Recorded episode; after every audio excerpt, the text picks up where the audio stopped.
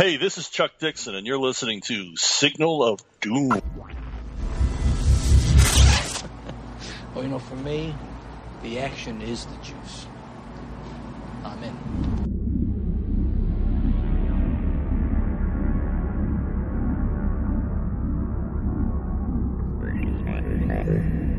Hello and welcome to Signal of Doom, episode 262. I'm Dave, I'm here with Richard. Rich, how you going?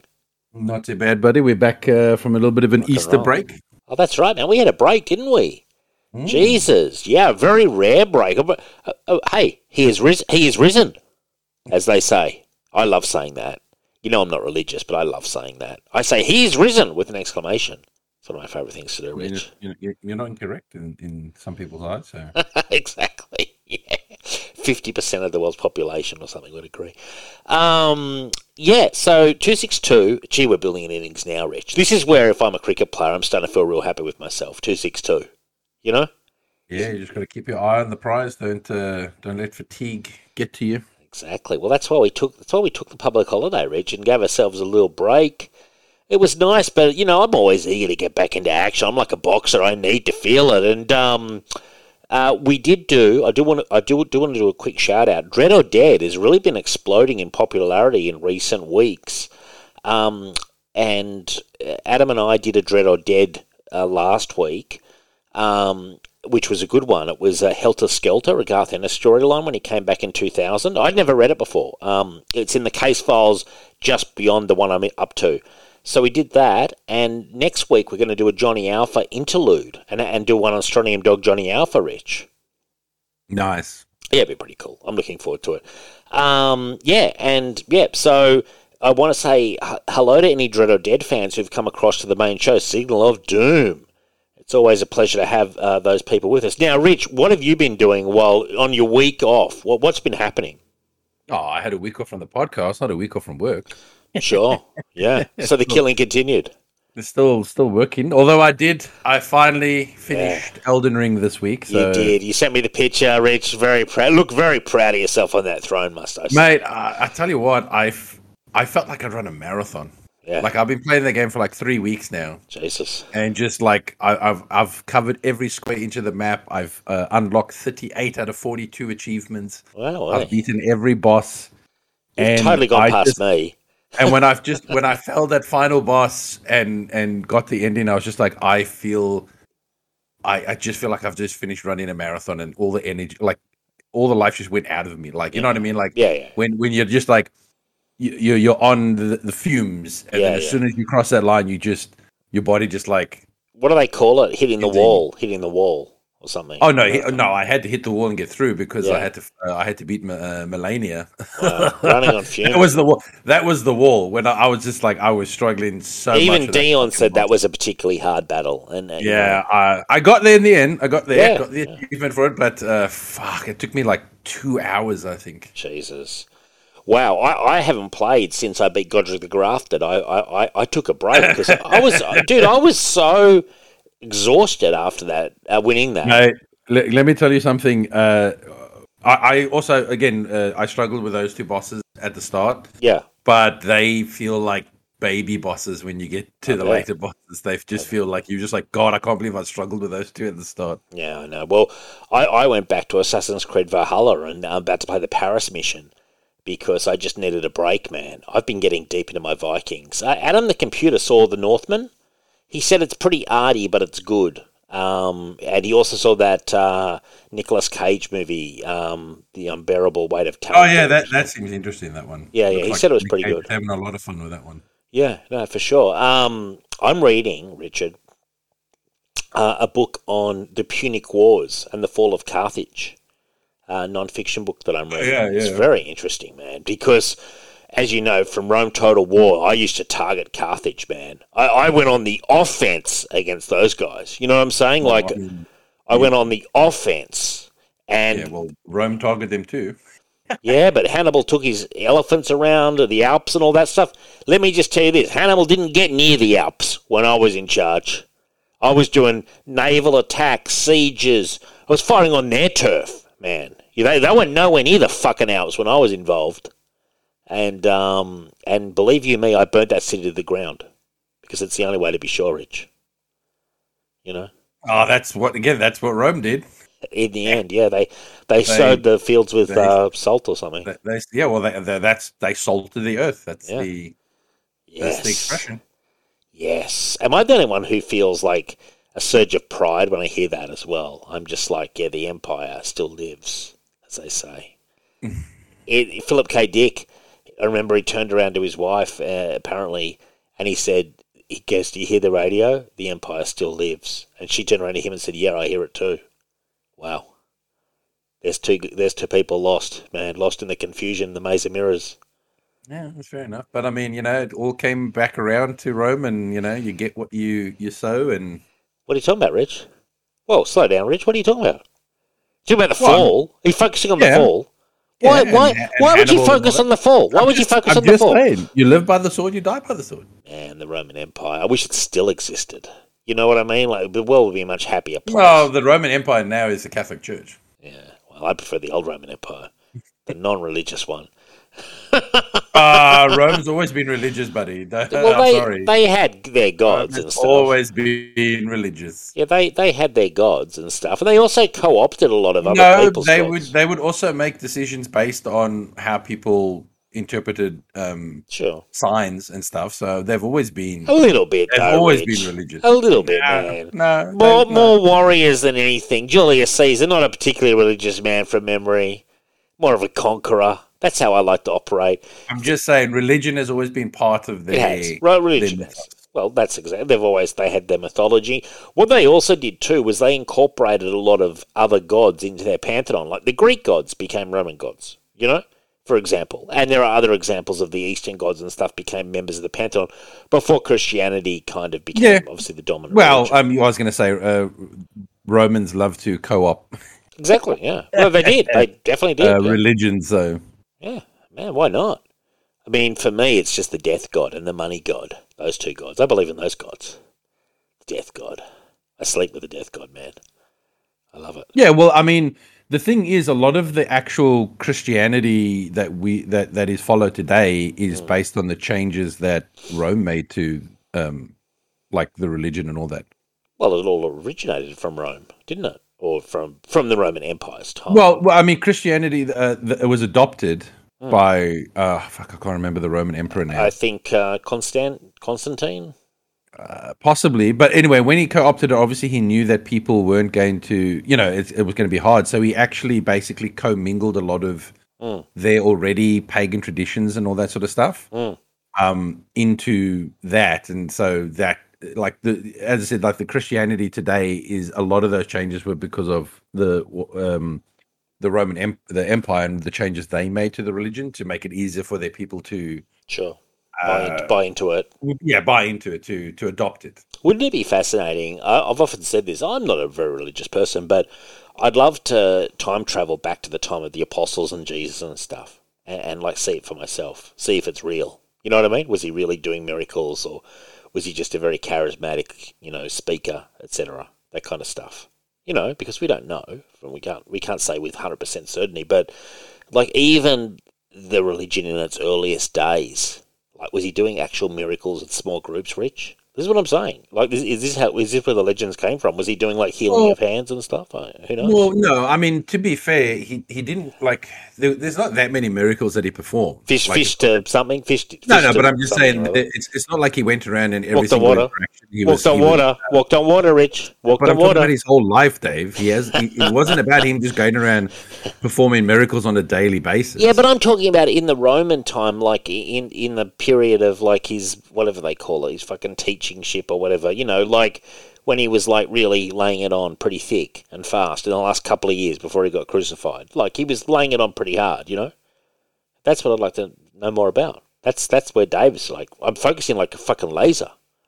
You know, because for me, then it becomes kind of corporatized and bullshit and becomes the state religion, blah, blah, blah, a big bureaucracy. Not as interested in the apparatus of a religion, but the actual, the Well, you know, the, the I live suppose- flesh on flesh. yeah, but I mean, like the question is, is even if you saw it, would that change your mind though? Me?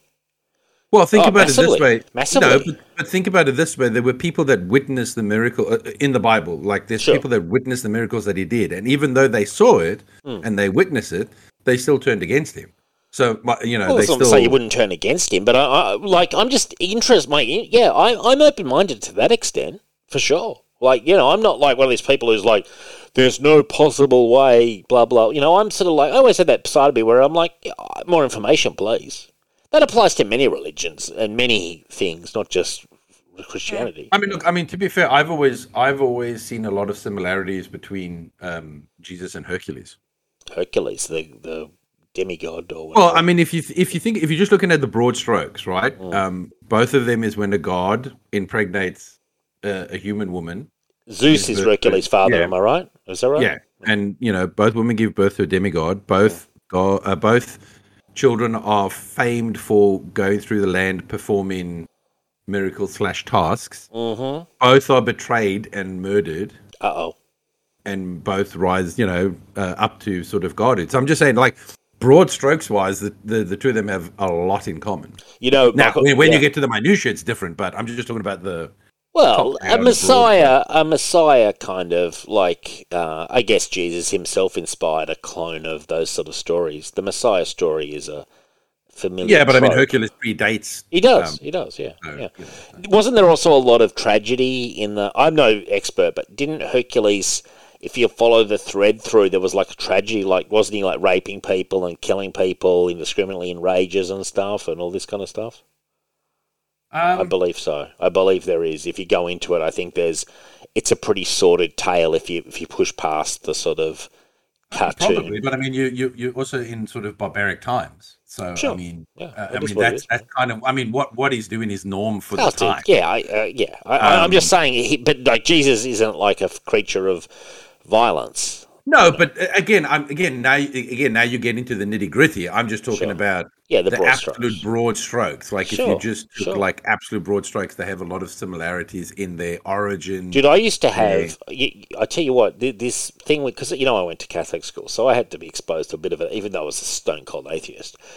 And um, they did this this really trippy fucking seventies movie called Godspell, which is like I, I don't know how to describe it. it. It's I think it was a musical in the seventies, and it's really hippie, but it's the story of Jesus. And it's done it's done kind of in 70s New York and it's it gets really full on. Like it gets really dark. Um, but I remember after it really made a big impact on me. And I was having dreams of the crucifixion for for a period of time. You know what I mean? Like um, of being there and stuff. Like you know watching it and stuff. And, and like it used to sort of um, it yeah I, I don't know. Like I, I remember you get used to get really stoned and, and I remember people like being around people and I'd be, I'd be thinking to myself you know and this is what you're really fucking wasted this isn't just like one puff Rich. This is when you're fucking on the passed out almost on the floor. And I was like man are we back in Rome? You know? If I look up is it going to be Jesus? Like I was really out of it. Like because people were talking about random shit around me and my brain was going at a million miles an hour. I was like are we back in Rome is this all just been a dream? And I was just like, Uh, wow. I was just looking it up. Victor Garber was in Godspell. Yeah. It's a weird movie. I mean, it's it's a weird thing for a for a from memory a PE teacher to show on a rainy day and and it's cheesy as fuck.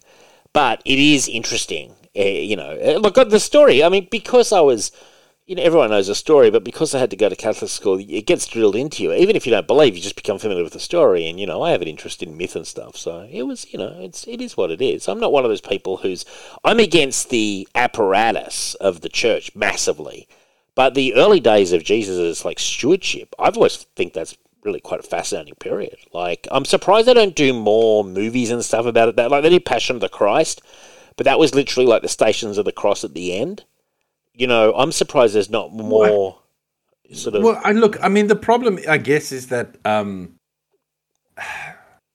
I'm not saying this like negative to any, you know, uh, people, but like when it comes to like the mythos and all that, let's be honest, Christianity is a little bit on the dry side. sure.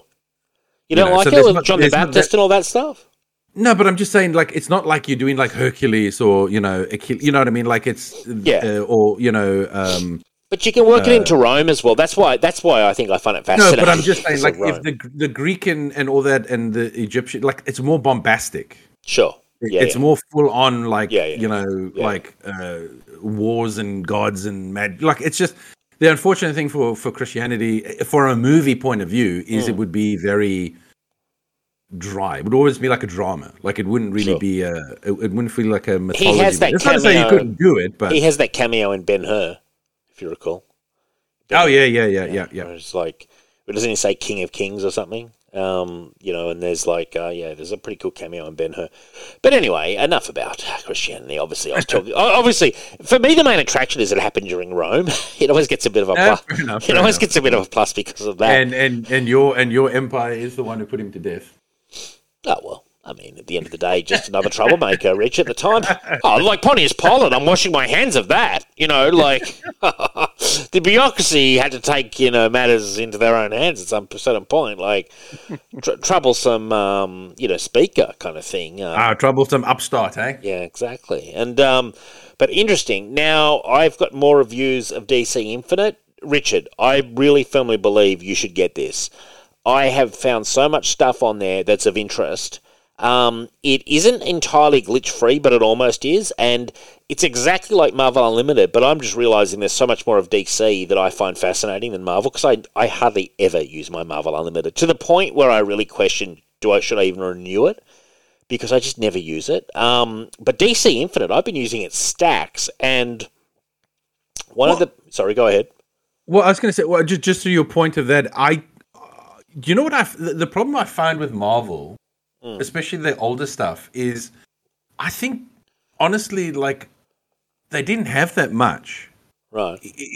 in my opinion. Like you know, because Captain America wasn't like super duper popular, um, you know, after the war. You know, Iron Man was never like a big seller and and stuff and all that. Like, I mean, yes, they had like the X Men and and Spider Man that carried Mm.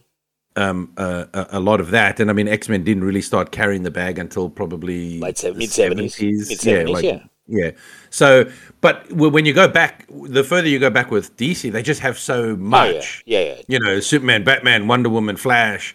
You know, uh, Green Lantern. You know, uh, and then the two different versions. You know, Yeah. of Green Lantern and so on. So I just think, if like when you go back that far, I do think that DC had a lot more variety and things that were popular compared to Marvel. Then again, over time, Marvel swung that back around to them when they started, as I said, you know, the Spider Man and the X Men and and and started taking off. But I mean, let's be honest. I mean, Iron Man was never super popular until the movies. That's true. Like, yeah. you but know, there's plenty of content though. There, look, there's look on Marvel Unlimited. There's shitloads of content, but I just find I never use it because I think my instincts are to go to DC first. This DC Infinite for 64 Australian and I think about 50 US. Um, awesome. And I've been checking up a lot of Alan Grant's Batman that I hadn't read before, his Shadow of the Bat stuff. Brilliant. And I read Rich the four part miniseries, Anarchy miniseries he did. I knew Anarchy from his appearances in Alan Grant's Batman stuff during, like, you know, No Man's Land and whatever else. You know how Anarchy's in it. So I knew the character. But this, this miniseries, Alan Grant claims it's one of his favourite things he ever did. And uh, I've checked it out, man. It's awesome. Are you, are you familiar with the character Anarchy, Rich? Uh, yeah, I know, I know of him. Yeah. Um, Interesting um, stuff. Uh, but uh, yeah, He's cool. but um, Lobo, Lobo, man, I'm deep in Lobo. You know I am. I've been texting you about Lobo, haven't I? I got Lobo t-shirts on the way. I'm going to be wearing my Deadpool cap, Lobo t-shirt. Like, yeah, man, it's going to be going off in here. Um, I also bought today. nothing wrong with that. Nothing wrong with that. today, man, I, I bought um, two pairs of tracksuit pants and uh, new sneakers. and I almost bought this like Nike kind of like it's kind of like a winter vest, but puffy, if you know what I mean. And uh, dude, dude I was it was singing to me. I'm going to go back and get it, I think, because I saw it and I was like, man, I could really roll into this.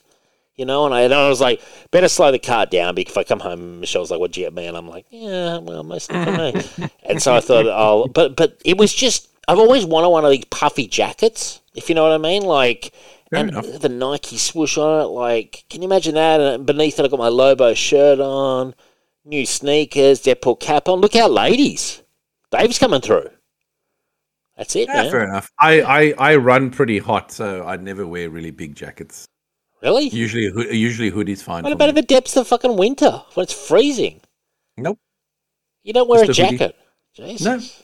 You know me. I feel Again, I'm I, I have I, I produce a lot of body heat for some reason. I don't know why. Like it's why summer is like pretty terrible for me because I can like get it. hot very uh very quickly. Um, Remember I don't on know what your- it is like on your couch. I need the blankie all the time. Remember when? yeah, was- yeah, but I'm not like again. I I just I'm always warm, and so winter is never an issue for me.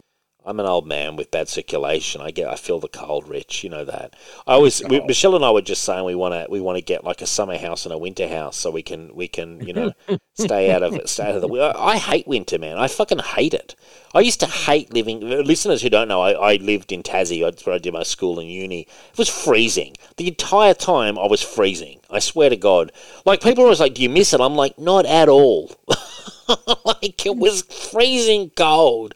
Fucking Well, three again, quarters of the year. some people are summer people and some people are winter people. I'm definitely a summer person, Rich. Definitely a Yeah, summer. I'm I'm a. I'm a winter baby.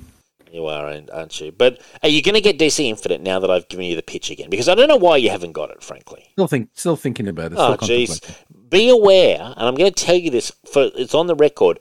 For the first month to two months, you get it at a reduced price from when it became available in Australia.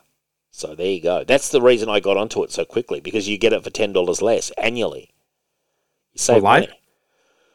I, they, you've already asked me this question offline. I, I think so, Richard, but you'll have to go and check it out yourself. I don't remember, but I think it did say something along those lines. Yes, but check it out for yourself, man. I'm telling, like you're the big DC guy, dude. I'm supposedly, you know, but I was, I was. yeah, but it's all the old stuff, man. I'm not saying it's got all the new shit on there, but I'm not saying you need to dive into that. But all the old gold, man. There's plenty of it, man. I Like, don't know. I'm just I'm just worried about my my um what? my monthly money going to pay for their new bullshit that they create. So Uh, who cares about that, man? You uh. I do. I don't want to be funding that shit. I don't want to fund their new fucking bullshit. I don't want them using this money that they're making off me reading old shit to to, to continue making crap. I'm but sorry, if you buy a if it. you buy a Batman mug, aren't you doing the same thing? You know, a little bit. I don't own a. Batman mug, so no. You don't have any. you don't have any sort of DC merchandise lying around the house Uh, that you've no, purchased. no, th- not recently. No, that stuff I purchased when I was collecting comics, and they were putting out quality stuff. I have not bought anything um, recently from them in probably at least probably a year or more. Really, Jesus. Yeah. Wow. Well, um, I I got you that um, James DeMatteis book, which came out through Vertigo, but it actually had a different publisher, so maybe the money didn't go to DC. Because that book I got you, because we're doing J. DeMatteis interview soon, seeking Seekers into Mystery, which is excellent. I love it. Uh, that was a Vertigo book, um, but I believe the publisher is a different publisher, so probably they picked up the rights to the to the series. So so what I'm trying to say is I haven't funded DC in that instance for you, Rich. There, so luckily for you, the revenue stream doesn't doesn't. I, I funded them. I've bought a billion in fucking omnibuses, so I guess. No, I'm- look, I'm I mean, part of the if I want to buy an old book that they're printing, that's a bit different because uh, that is um, that's paying for the printing that they did because they spent money to obviously print and manufacture that. Mm. But this is digital. That means they don't really spend any money on this. Like, you know Yeah, what I mean? it's all Like, profit, So all technically, profit. that money is going to fund okay. future shit. All right, well then don't get it. Jesus. All right, fine. Don't get it, Richard. But you're missing out. Basically, is what I'm trying to say. And I'll al- think about it. And I'll also, also, it makes my life easier because if we do older books, you can just look on the fucking app. There you go. That's true. That's true. there you Can I, can, I, can, I, can I somehow write it off for like some sort of tax break? Yeah, mate, you probably can because he's doing a podcast and it's a job. Now, Yeah, but I need an ABN number. For well, I can't, I can't help you. Now, a- anyway, um, I do want to say I have some positive Doctor Who news, which is rare in these dark days of Doctor Who with the terrible storylines that they've been recently. This latest special, Doctor Who and the Sea Devils, starring one of my favourite monsters, the Sea Devils, was actually pretty good and pretty watchable. And I said to Michelle, that was more fun. I'm not saying it was astounding TV, like the fucking wire can relax. It wasn't like the greatest TV of all time, but it was a fun romp and I enjoyed it. Um, did you get a chance to see it, Rich? no. No. okay. Um, I mean, this, is Jodie Whittaker, right? yeah, yeah, yeah. She's No, all right. I'm not. In, I'm not interested. She's okay, man. She's Nope. had bad stories, dude. I'm telling you. Like, No, I think her. I think bad stories and her terrible acting puts me off. oh, her acting's okay, man. Like, I can think of some pretty. Wow, what a ringing endorsement there, Dave. Her acting is okay. Like, well, geez, it you're really Like, it's not, like, it's not. It's not great, but like, I can think of some pretty average acting from some doctors at times. Like, doc, uh, uh, Colin Baker, Sylvester McCoy were not the strongest actors. You know, like, No, I'd still probably prefer to watch them. Sure. Well, anyway, look, I'm just saying. At least their stories were more fun generally. Yeah. Look, I'm just saying, they, both of them had some bad stories, though. They, that, that was in the dying days of Doctor Who. So Sure, sure, but I feel like all of her stories have been bad. Though. I, I I would agree. I, I have found, I don't mind her, but I have found, and I don't even mind the uh, companions, the actual stories themselves have been very, very lackluster. Um, and this one was just more of a fun romp. It was just more of an adventure romp. It went quickly, it didn't overstay its welcome. Um, it has some moments in it of personal interaction between, uh, is her name Yaz, the police woman, and um, Sounds, sounds- sounds right. and the doctor they've sort of got like a simmering romance but it, it's done in a very sort of like bland way if i can be honest um, that was probably the weakest part because of just the way it was handled it which seemed really boring and um, i don't know uh, well they could have done more with it. But i enjoyed the episode. I mean i'd give the episode a, a solid seven and a half out of ten frankly. And i think it's the best jodie whittaker story. And i wasn't a huge fan of most of capaldi either. Like i don't i don't think doctor who's been good for some time you know. Um it's not just dating back to her. I think i think it's been on the decline for quite some time and uh, it was probably the mo- most but also i am a massive sea devils fan are you familiar with the sea devils rich from the third doctor Uh, yes. yeah, and they had a they had an awesome story in uh, Peter Davison, Warriors of the Deep, and I had the book and I read the book before I saw the episode. Um, and it's the Silurians and the Sea Devils who are sort of cousins um, from prehistory of Earth, and they team up. Uh, you know, and the world is uh, there's sort of an underwater base basically, and the world is on the brink of world war, world war, um, like between you know the east and the west or whatever. Like it- literally, it's about to happen, and it, um, and then this incident happens with the with the Silurians and the Sea Devils, which is where you see them team up because in the Jon Pertwee, the Silurians and the Sea Devils are two separate stories, but in this one they actually team up. It was really cool. Um, and uh, yeah, man, I dug it. And uh, so a lot of my they're going for nostalgia, and they got me with the nostalgia because I do love the Sea Devils. But uh, it was interesting enough, Rich. I mean, you know, at the end of the day, what do you expect? It's been so poor for so long, you know. Well, that's the problem. Is like it's it's like when the bar is so low. Yes, yeah, You know, it's almost they can get away with doing mediocre, where you almost go, "Oh my god, finally something that's like s- Semi-decent, marginally yeah. better than you know the shit they've been putting out." And but I feel like that's like that's Yeah. giving them a free pass. I, I No, it's feel true. like It's true. It's it, you're you're right. It's not like it's surrounded by all this really other cool storylines. Like it's an outlier in the fact that it's even decent. You know, like I think I think some of her storylines have been so poor, really, really poor. And I- and I've I've battled through them purely just as a gutsy Doctor Who fan. You know, no, in no way would I have uh, watched these shows if I wasn't such a Doctor Who fan. Like there was nothing appealing about them whatsoever. So I don't know. It was. Um, I wouldn't even say it was a return to form because I think it was really playing off the Sea Devils too. If you know what I mean. Like, remember the Sea Devils? You love these guys, so it was really getting some some marks on that. And yeah, it's still a show with a lot of problems. Um, now there's only one last episode to go. Oh, the spoiler at the end, if you don't mind me saying it. Guess who's back in the final episode? You'll never guess the two companions that are coming back. Do you remember Ace, the Seventh Doctor, so McCoy's companion with the baseball bat and the nitro and all that? oh yeah, yeah, yeah, yeah, so yeah. I always liked her. She's coming back. And what the actual actress or someone yes, playing the character? no, character? the ac- actual actress, like Oh, okay. older, yeah, S- Sophie uh, Aldred, I think her name is. And um, guess who else is coming back? Tegan, um, played by Janet Fielding. Um, if you remember Tegan from the Fifth Doctor, the Australian, she was- she played an Australian um, air, airline hostess or whatever she was. Um, she's coming back, and I, to be honest, didn't even recognize. Her. I was like, "Who is that?" And like she, you know, I mean, it's been 30, 40 years. I honestly didn't know who it was, and I had to look it up, and it's her. But Ace, I recognised, um, you know, straight away. But I, I didn't recognise the other lady at all. I had no idea who it was actually. had to look up. Uh, well, uh, you know that happens sometimes. it's been 40 years, you know? Like, come on. So, yeah, anyway, so they're bringing them back. And I said on, I, I there was a uh, Den of Geek UK, I, I made a comment, this show is starting to look very, very desperate. You know? Like, they're really going back to the well rich to try to salvage something out of this, whatever his name is, Chibnall. He- His, he's, he's run this show almost into the ground, I think, personally, do you?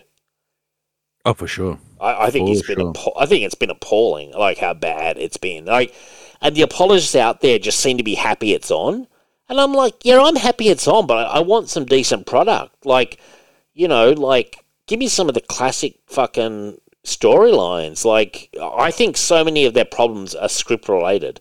Like, budget's a concern, but budget was always a concern for Doctor Who. Storylines have been weak since the final season of Matt Smith. Seriously, the final season of Matt Smith, it really was in decline story wise, and it's only continued. And now they're in the absolute pits where they're just rock. I think they're rock bottom. I don't think they can get any worse. So you get a you get a you get a story like Sea Devils, which is decent, Rich. You know, it's good, I guess. And it's like, oh wow, that was a real change of pace because it was actually decent. Because I think they've been the absolute pits for some time.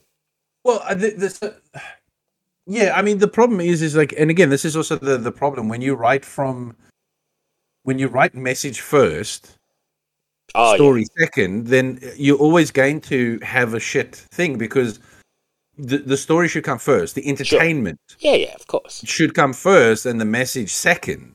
But And- the problem and, is, yeah. is they, they're writing from message. And again, Doctor Who's always had messages in it. You know what I mean? He's always, but they always wrote it from an entertainment side first. Yes. The story was entertaining.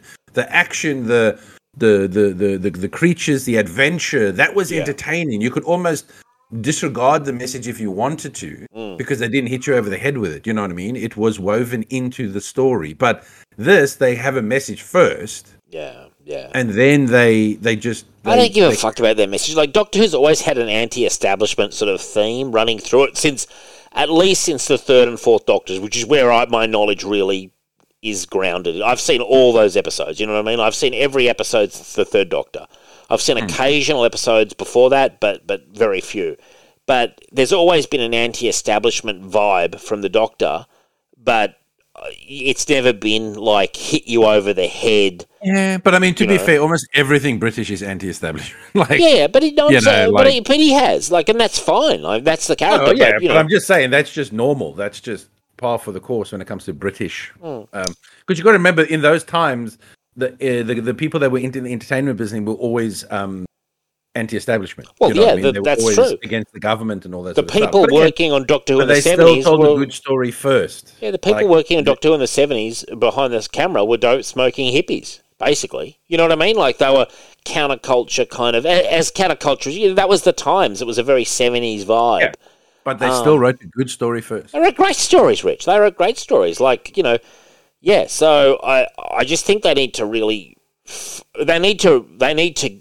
Unfortunately, she's so tainted by this administration. If you know what I mean. Like there's no getting away from the fact that Jodie Whittaker storylines have been very poor. Whether or not Well, she's a good actor or not, she they, they've been terrible. Yeah. They need Well, to get but rid of her. is- but yeah, because it doesn't matter if you replace the writers or the production. She's the face of Doctor Who. yeah, and as uh, yeah, as you say, be, that that face is tainted Mm. because people have turned off from her. Now, I And- definitely and- think they could go with another woman. I, I actually always thought that was, I was surprised. Tom Baker, when he retired from being Doctor Who, he, in the press, said it could easily be a woman. I've always thought there's no reason why not. And I, and I would have no problem with another another woman playing the Doctor. I, I've got I couldn't care less. I, I'm all about the storylines and the actor or actress doing a good job. Um, that's that, that's got to be the priorities, you know. And I think a lot of their problems are script related, and it needs a complete reboot. And I know that um, Russell T Davies, who rescued the show before, when it rebooted originally is coming back. So you've got to trust in, hopefully, that he will, you know, have the magic touch again, Rich. Yeah, as I don't know. I I understand that he regenerates. You know me. I'm I'm anti changing male characters to female characters. I'm all for creating new characters. Oh, you don't uh, like you don't like the Doctor being female, is that right? I don't like anything like when they're like, oh, oh but we, come you know, on, we Rich, want to make it- James Bond female. Oh, we want to make. Uh, But the Doctor's a bit different. He does. He, he Again, I understand the regeneration thing, but I, it still doesn't. It, that still doesn't make any sense to me. doesn't worry me. Um. Anyway, but I, I think that's the least of the problems. I think I think their real problems lie with the scripts, and I think Well, that's the point. Like, I, I, I would think, right, if you're going to change the to a woman, Mm. you definitely want to lay off the messaging because Yeah. you want to make sure that you go, listen, we've already got people against us, Mm. so we need to tell fucking fantastic adventure stories Yeah. and get people on board. Because Who once cares you about go, their messaging? Any their fucking No, messaging? Well, what does that I'm even saying- mean? But when you do that, so you've already got people going, oh, I, you know, Yeah. You know, I don't like the doctor being uh, uh, uh, female, right? So you've already got people on the defensive. Yeah, there's the a there's a contingent of the fan base who will always you know, dislike that and move. Yeah. but so then you had your goal then was to tell great stories to get them over the hump, Right. but you didn't. Instead, you were like, now let's hit them over the head with our messaging and our politics, and then you just completely drove them away. So even the ones that were willing to give you a chance, yeah. who were you know maybe like on the fence, they were like, ah, I'm gone. Like. yeah. Yeah. Yeah. I'm not here for that. So No, you're right. I, look, yeah, but like honestly, as a Doctor Who fan, I don't like. You know what I mean? I, I don't need super preachy Doctor Who. You know, like I, I don't mind a bit of political, I guess, but that that shouldn't be the sort of biggest goal of Doctor Who. Like No, it's but- you know, but Doctor Who's messaging was always um, more sparse. So there Yeah. were episodes where he was disappointed with the humans and Sure. the human race, but again, that wasn't like every fucking week. no, You know, they used it No, it sparingly. varied. It varied. Yeah, it, it totally varied. It was like, yeah, there, there was more to it than just that. Like, I mean, I mean, if you wanted to get really deep, you know, about it, you could look at the Daleks and stuff, and I'm sure come up with some analogies from the Daleks, and certainly the Genesis of the Daleks has a lot of um, nods to fascism. You know, literally they're almost doing the Nazi salute. Blah blah blah. There, there are examples, but you're right. It, it wasn't every episode. Like a lot of the times, there was a, quite a bit of comedy in Doctor Who as well. You know, like. Um, yeah, no, I, I, I, I, sort of agree with what you're saying, and I definitely think they need to. When Russell T Davies is doing it, he needs to sit down and really focus on story, entertainment, action, character beats. You know what I mean? And and really stick to that for seasons, and not worry so much about sort of pandering. Sort of, I don't even know what like sort of what are you? You know, you know what I mean? Like going for sort of the PC vote, like it, that's not the way forward, kind of thing. Like just tell good stories and and focus on that because the show desperately needs it. It's not like the show's the show's not doing well ratings wise. I can say almost objectively because I feel quite distanced from it. It's been getting poorer and poorer for seasons now. Like it's not. This isn't a season dip. This has been. uh, I'd Well, say five years. You know. Well, put it this way: like I always like to think, like fans are like um, uh, uh like pet animals, right? Mm. They don't like taking their medicine, so you usually got to like put the pill in like the meat or the food, Yeah. or you know what I mean. You've got to sneak it in there. I feel like that's the same if you've got a message. Hmm. The message needs to be wrapped up in a really good story so that it's easier to swallow. That you sometimes don't even realize that you've eaten the pill. Sure. But if you're just gonna shit there and go, "I'm shoving this pill down your mouth, like in your throat," of course you're gonna fight that. Yeah, like you know, of and- course you're not gonna be. Yeah, and it's also a bit overt, if you know what I mean. Like, if you, if you go too overt with your messaging, firstly, that's not the point of the show. That's not the point of the product. Um, you know, and it's like, well, why am I watching this? I don't want to be watching a show just just tells me Well, how to think or something. the thing you know? is, like, I, I think writers back in the in in uh, in previous generations, uh, they were they were uh, creators first, entertainers first, Sure. and activists second. sure, yeah. But I feel like today they activists first, Well, some are. and and entertainers. No, but I'm just saying, like, I feel like that's becoming the norm. You know, because like even Denny O'Neil, you know, he was a Sure. he was he was a massive activist, but he was he was a a, a, a, teller of good stories first. He was an entertainer first. Yeah, for sure. He, he was a journalist before he even became a uh, a um a comic book writer. Yeah, definitely. Yeah. There was a guy Oh, who yeah. had he had political ideals, and and most Yeah. people have some sort of ideals. Like it's, a, yeah, I don't know. Like But again, your job is to entertain people first. I've always Not saying found that you can't put it in there, but you entertain them first. Yeah, well, I've always found when you sit down to write a story, you know, that's going to be a proper story.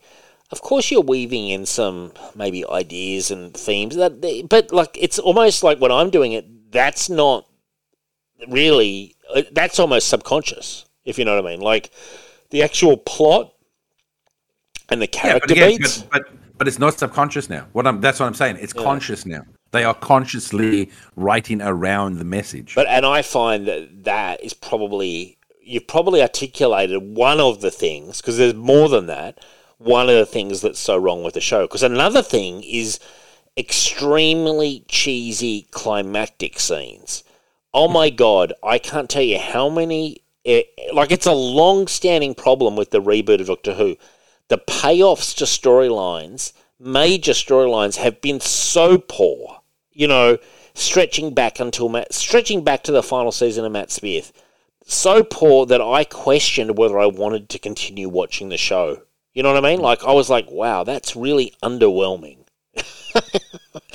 and that for me is where I really noticed there was a problem. Um, but uh, what your yeah, what your I, I agree. I agree. Uh, the Doctor Who definitely became more bombastic Mm. Um, uh, i- i- as it went on, and especially with Matt Smith. With the Matt Smith, I felt like it. It's almost like they kept trying to outdo the Yeah. bombastic level every every storyline, basically. You know, Yeah. or like you know, it just culminates to this massive big storyline, and it's like. And again, that's always, but that, again, that's always the problem. It's it's Mm. it's always the problem that you know. It's, uh, uh, uh, the perfect analogy I always use is Simpsons started, and look where the Simpsons are, Mm. right? Because you just you have to keep outdoing. You have to, keep, and that's why even sequels to action movies, like look at um, one of my favorite series, Death Wish, Sure. Love starts as a very down to earth street level Mm.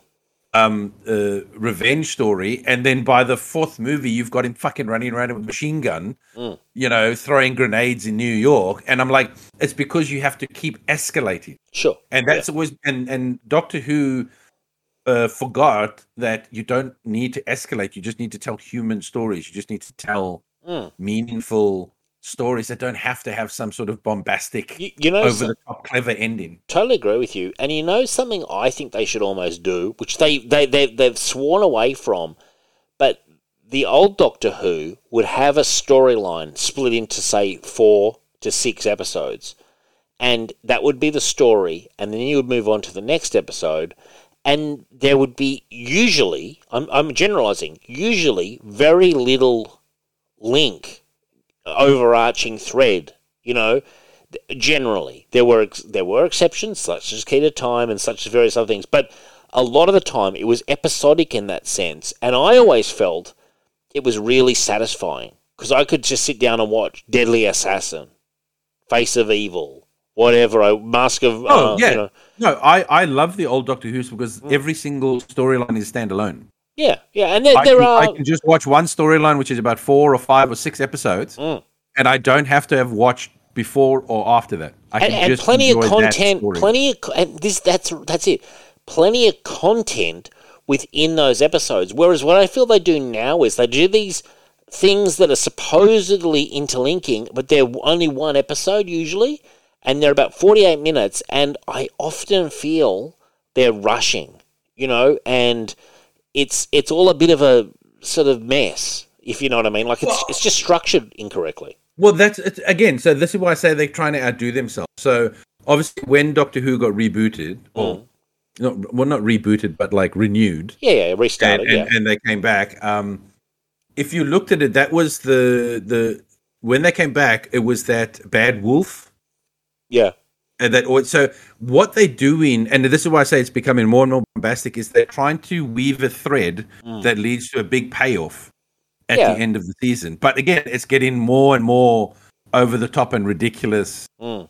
Um, you know, to the point where you just kind of like, I mean, you know, I understand this all fantasy and all that, but I mean, as I said, the, the and again, this is why I also say sometimes like um budget restrictions can also be very good. Mm. You know, because when back in the day, obviously they were restricted by budget and all this other stuff, so they, you know, so you tell more human. Um, Well, Jon Pertwee was on on Earth for Yeah. three seasons because they didn't have the budget to keep doing. Yeah. you know. and so again, so I say sometimes restrictions are good. You know, sometimes when you have more money, you tend to, you know, and you're having success and you're getting more money. Yeah, You know, because it's doing so well, you just go, oh, we've got to make it better, and you're like, well, you don't necessarily. Well, I mean, yes, obviously, I want it good. Mm. I don't want you to go worse, but I mean, you don't have to be like, oh, you don't have to try and top yourself. Just tell a good story that has a good payoff. It doesn't have to be some bombastic, over the top. Oh my god, my mind is blown, fucking reveal Yeah. ending sort of thing and all that. So Well, it's going to be interesting to see what happens. Um, what happens with uh, you know with the with the new Doctor and the new, and Russell T Davies and like what he does. I think he's got to sweep a broom through it. Really, you know.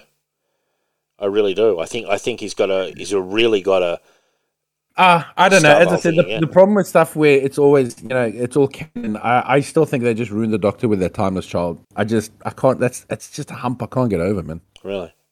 I've already forgotten it, but anyway, yeah, the one where it's um, yeah, I wasn't a fan of that. Where she's not a time. It totally destroys his history. It totally destroys. Yeah, his I wasn't. I wasn't. A, history. It just- I, I thought it was you know. shit. Basically, I, th- I my my reaction to that was, well, that was shit. You know, Yeah. like that was terrible. I, mean, I know it's fictional, but like it was just like, ugh, you know, really. Like you could have just had him become a woman, and it could have been the first time, and it just causes him some perplexity as to why. Mm. You know, all of a sudden, you know, because remember, he was supposed to only have nine re- uh, regeneration.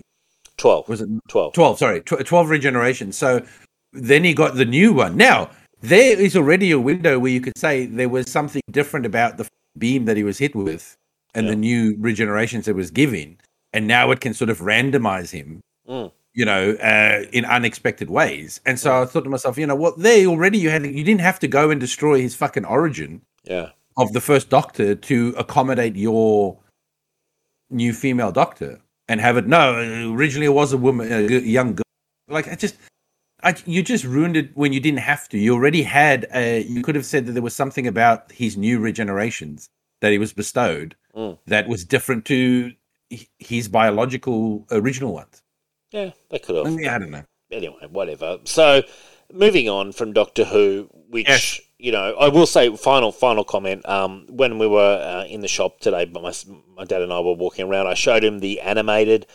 episodes, uh, like DVDs they're selling for the first and second Doctor storylines, and honestly, Richard, the animation is just so poor. Like it's just so bad. Like it's almost laughable when you look at it. Like you're like, I can't believe yeah yeah I was like, I, I said to my father, I can't believe they're trying to sell this for 35 bucks. This is they'll terrible. get, they'll get it they'll get it Yeah, well, I'm not buying it. Like, when I saw Power of the Daleks on the shelf, I thought, oh my god, they've managed to find the the, the, the lost footage, the lost episodes. I want to, I'd, buy- I'd buy that in a fucking heartbeat. Then I then I look at it, and I'm like, oh, hold on, it's animated off the audio, and I'm like, no, thank you. You know, terrible. Oh, again, uh, that could be fine as long as you actually put money in the fucking animation. if you put money in the animation, that'd be great. But this is a bad animation, Rich. Like you, you you'd be shuddering with what I saw. I, I almost couldn't believe it. I, I, my dad was like, "Wow, that looks really terrible." I was like, "Yeah, it's uh, it's pretty bad." now, um, did you see the Thor: Love and Thunder trailer, Richard? Yeah, I did. Well, take us through. What's your reaction, Rich? I know you're not a Jane Foster as God of Thunder. Not not that I am particularly either, but what did you think of this? Rich? I just think Thor has a fucking identity problem, man. I mean, is this Thor? Is this Guardians of the Galaxy? I don't know. There was plenty of Guardians in that trailer, wasn't there? Yep, yep. It, it, it to me, it felt like it. Like again, that's what I say. I, I don't know. Like I feel like Thor's got an identity problem where they don't, they don't really know what to do with the character, so they just go, "Fuck it, we'll just we'll go in the comedic route like Guardians of the Galaxy, and even do the, the um the title, you know, Mm. the Thor and and all that. It even looks like something fucking, uh, you know, that '80s Guardians retro style and all that. And I just, I don't know. I feel like the character has no um identity. I, I feel like he has no identity of his own. I thought you were a massive fan of Guardians of the Galaxy. No, Like- I am, but but I feel like each character should still. I, I understand it's a shared world, but I still feel like every character should have his own identity, right? So, like with the Captain America ones, they were always sort of in that sort of government espionage, Yeah, yeah, yeah. Um, secret agent. You know, that was the identity of Captain America. You know, what I Mm. mean? and then Iron Man is that sort of you know bombastic billionaire. You know, uh, uh, not not chauvinist the right word, but you know, like um, Yeah, I know what you mean. like the was, playboy, uh, irreverent, you know, cocky sort of thing and all that. And then Guardians was zany, sure. um, you know, uh, over the top comedic sort of stuff. Now, I just think they've never been able to carve out a uh, an identity for Thor.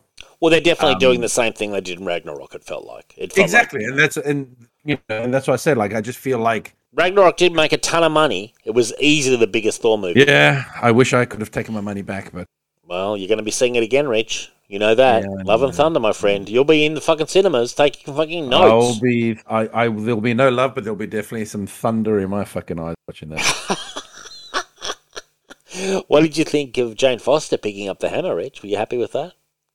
I couldn't give two shits about that character. I'm sorry. Yeah, I, I don't care about Jane Foster either. Like, honestly, that that Lady Thor storyline is where I, I must admit, I rolled my eyes a little bit. I was like, I thought Jason Aaron was doing a great job, but the more they did played with that, I was like, oh, can can the real Thor please? again what what back. again uh, what turned me off from that character again is that the fact that she went by the name thor Sure. that i mean there's been other people that have taken thor's hammer but they've never been called thor There was the Frog Thor. There was Better Yeah. A Bill. Beta Ray Bill. Beta Ray Bill there was uh, thunderstrike Was there Storm? Am- I Um, remembering that? no that's from a um the dc versus marvel All right. um, I don't know where I was uh, remembering that from. that but you know like other people have had the power of thor but they've never been called thor like Uh-huh. you know because again thor is Yeah. not a fucking Yeah, I know. it's, It's it's, it's not a title it's his fucking name Yeah, I know. I know. I know. They tried to write know, around it, but they didn't. you know, succeed. if if Bucky or or Sam become Captain America, they don't become Steve Rogers. no, no. You know, like I- if they just called her something else, if they'd given her a cool name, Well, did they call her like, oh, Lady, look- Lady Thor? Wasn't that the name? no, it was just called Thor. Oh. People were calling her Lady Thor, and apparently it was pissing people off at Marvel because Oh, they fuck were off, like, no, Marvel. it's just Thor. Hey, Tom Brevoort, go fuck yourself. You know She what I mean? is Like, Thor is, is how they kept Yeah, coming we- back I to now was like, remember- no, she's not. I'm She's starting to remember Tom Brevoort piping up on that and piping up a little too loud a little too often. You know? Hmm. Seriously. That was where I really It's the same. I'm just. I'm sorry. I'm just. You know, the fact that like every fucking character now wants to be called Wolverine. I just go. You know, give people their own names, man. Like, give them their own identities, their own names. They can be similar Well- to him, but you don't have to call them. You know, not everyone wants has to be called Wolverine. Well, they just want to go by the brand, though, of Wolverine Rich. I know, but it just again, it just, it, it just. Didn't, I mean, I always thought X23 was a cool name, personally. I know. I like X twenty three. I There's like nothing wrong with X23. Badger and all that sort of stuff. But now, like Badger's like, how would it be? Wolverine? Fuck me. Well, they're just getting we're gonna have four Wolverines running around. they're just getting in on the fun, Rich. Come on. Stop being such No. a uh, grumpy old man. I will Like- be a grumpy. Okay. There's definitely no danger of you stopping being that. No, but I, I, I must admit, as a reader, and I read those issues of Lady Thor or Thor or whatever the fuck I'm supposed to call her. Thor. Supposed to call her Thor. Yeah, well, regardless, it got very, very, very repetitive, and I was really craving the return of the real Thor, you know? And, um, Well, yeah. So the, the, the problem I have with a lot of those changes that they did is that they weren't done from stick or from story point of view, Mm. right? It's this, um, you know, like when they just decided we need to basically change all the characters, right? So Iron Man has to become a young black woman, Thor has to become a woman, Captain America has to become a black, you know what I mean? And my point is that they didn't. That was nothing. Nothing came from that from story, from like any like natural progression of story. It was a a, a mandate Mm. that they wanted to basically change all the characters at the exact same time, Stupid idea. and and that's why they because you don't have an idea or a story going forward or a reason like a a good reason. That's why. Uh, You may get some sales, but I think your Mm. stories will suffer as the title goes on because you don't, you didn't really have a plan. Well, they all struggled as it went on. Everything Yeah, struggled. that's like, who the fuck cares about Ironheart? Like, Ironheart's No. got like about one fan out there, you know? like I'll, I'll be honest with you like i feel like um a perfect example is like um like the batman and the superman right so when they were like um "Ah, we need to kill superman right because Sad we day. can't do the wed we can't do the wedding Very sad day. um you know so but they came up with a fantastic they did. story, and get what from that story we got great new characters. Out Loved of it. The reign of the Superman. The reign of Yeah, the we Superman. got we got Steel, we got Superboy, and then Yeah. we even got a new villain in Cyborg- Cyborg Superman. Cyborg Superman. So if you approach it from story first, yeah, yeah, yeah. not just be like, oh, we need to have a new Superman because reason. And how Like- about how about um, Denny O'Neil and all that, who came up with Azrael being AzBat? That was pretty cool. You know, Yeah, but I'm just saying, it, you've ha- you, you, your story has to matter first. There has to be a reason I agree, man. why you are doing these. You we're hitting come We're hitting a theme. We're hitting a theme this episode. Uh, Rich, I think you're cycling in on something that we've realised. We don't like the changes. oh, I like changes, but only when it actually is well done and there's a reason for it. Turn, face the strange ch ch ch changes. I used to love that song, David Bowie. You know, like no one told them to kill Superman. The writers came to that. well, they came up with it in a treat, like- didn't they? Well, I mean, Who uh, so said- who said, "Let's I break was- Batman's back"? I, hang on, I think it was uh, Jurgens who used to joke every time that they had the the summit. The writers, said, let's Hmm. kill him, and they would just dismiss him. But then they got to a point where they were like, "Well, okay, well, we were gonna we we were leading to the wedding, Hmm. but now they want us to hold off on the wedding because they wanted to tie in with the the TV show, Sure. the uh, the um, Lois and Clark." Oh yeah, yeah. um, TV show. So then they were like, well, what, you know, they're coming up with ideas. What can they do with the character? And then that's when, you know, Dan Jurgens piped up again. Let's keep. I would have. I would have. If I'd been in the room, I said, "Bring back Krypto." Yeah. But my point is, at least, you know, the, the, the, the higher ups didn't just walk in and say, you need to kill Superman and replace him with this character. And Sure. you know what I mean? Like they came to that conclusion just by brainstorming. And then they came up with, okay, well, what's going to happen? What's, the, you know what I mean? Like it, it was a thought out plan. And I don't Sure. feel like a lot of these changes now are actual thought out Well, they're a bit more. They're a bit more desperate now, dude. They're a little bit more. They're a little bit more like. um how can I say? Like the pitching's a little bit more frenzied now. I think. I think the pitching now is like anything because a part of the goal was to get names in the headlines. So with um, Jane Foster becoming Thor, they got on the View, for example. They, I think they had um, it got mentioned Oh. and stuff. You know, it was No, it of was course, but about, that's like- you're always going to have a bump when you make Yeah. the changes. Yeah. But what I'm saying is that it, it'll never be a, a good long term change because it wasn't it wasn't done out of artistic merit or good storytelling. It was just done because you were told you And, had. and I read all the Jane Foster stuff. It's not terrible, but like the, the stuff that went before it was so much better. Like it really Hmm. took the, the book off the tracks for a long time. Like Jason Aaron was really cooking on Thor. That so much so that I'm surprised he did that because he was doing so well. Now I had something I was going to say. Oh yeah, have we asked? Because we, we've got Chuck Dixon coming up soon on the show. Have we asked him this question? Who came up with the idea? Who said let's break Batman's back? I think I'm going to ask Chuck that question. Do we have an answer on that? Like someone's got to who? I don't think we asked him that. I can't I'm going to ask him that question. because I don't remember an answer. So I'm going to ask him that question, Rich. I'm going to say, take us back to the summit.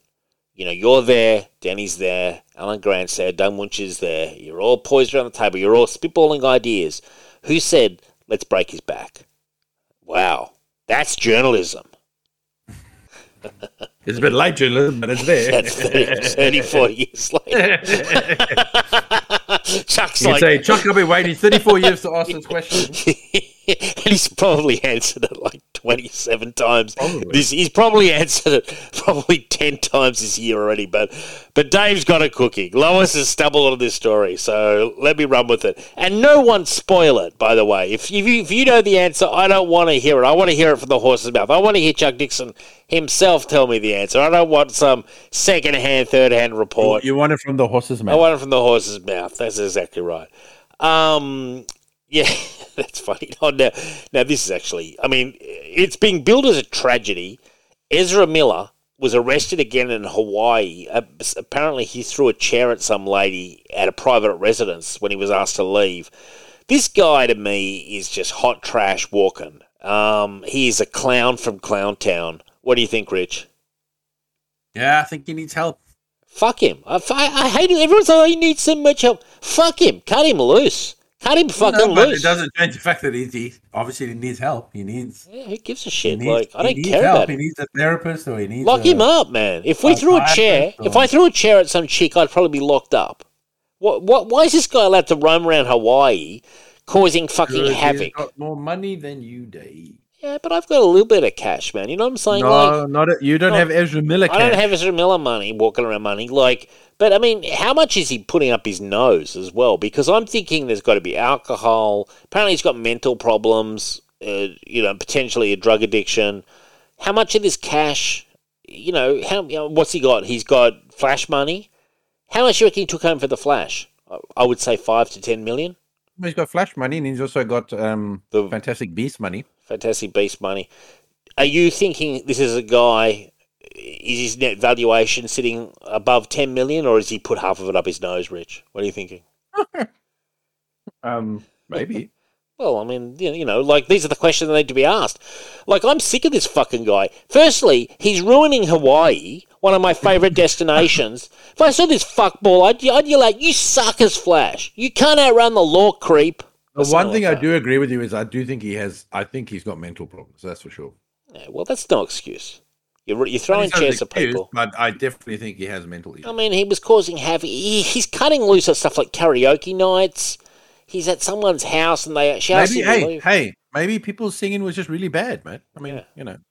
I don't know. This guy's a clown. Uh, there were some funny comments that some people were blaming on a reverse flash.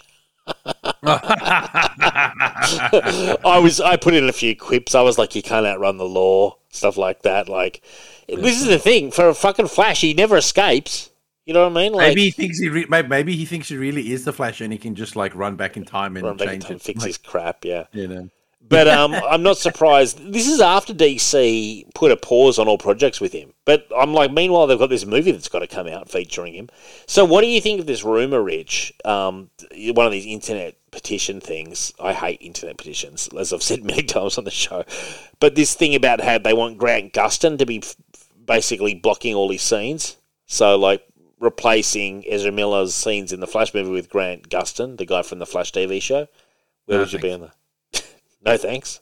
No, thanks. Yeah, I'm not a, the world's biggest fan. Like that guy to me is pretty cheesy. And How about you get me an actual blonde Barry Allen for a start? Like, can I have one of those in Well- my lifetime? with the crew cut, Rich. I, I I don't care. I mean, blonde, I just want blonde. Like, I mean, we've had we've had four flashes now in live action, and What was John Um, Wesley Shipp's? I don't even remember what his hair was. yeah, he's uh he's like brown brunette. Brown. Okay, right. You've got um, Grant Gustin, Brown, Ezra, Ezra Miller. Miller. You know, I mean, if you're gonna if you're gonna take him out in the movie and get someone else, just give me give me a fucking blonde actor at least. I mean, that's all I'm asking for. But you Not could dye someone's hair. I mean, oh, But again, they don't even do that. Is my point? Like, Yeah, Jesus. well, yeah. I mean, I guess so. But like, oh, I just think Ezra Miller was the world's weirdest choice for the Flash. I just he's he's awful. for He's terrible. for sure. Like he's shocking. Really. I mean, it's it's it, it surprises me the guy's got a career. I mean, he's flushing that career down the toilet as we speak. But it's I'm surprised because I've seen very little in terms of talent. I, I you know, I, I really, I've often said, I don't think some of these actors, I don't think it takes a lot of talent. I really don't think it's that hard a job. And the, the, the harder part of acting, other than having to be, in general, very physically attractive, is remembering lines. That would be the hardest part of, of and I Well- think films, it's easier than stage. Well, you he- okay. Here's the thing. I agree and disagree with you. Like, I feel like acting is easy and anyone can do it, but acting well is hard. Sure. You know what I mean? Like, um, But is Ezra Miller acting doing well? it well. Is Ezra Miller acting well? I don't think so. Uh, I do, uh, look, I'll be honest with you. I've not really watched the guy. I've not seen Fantastic Beasts. I've not seen any of his other movies. The only thing I've seen him is The Flash, and I think he's terrible in that. So Yeah. that- that's all I can judge him on.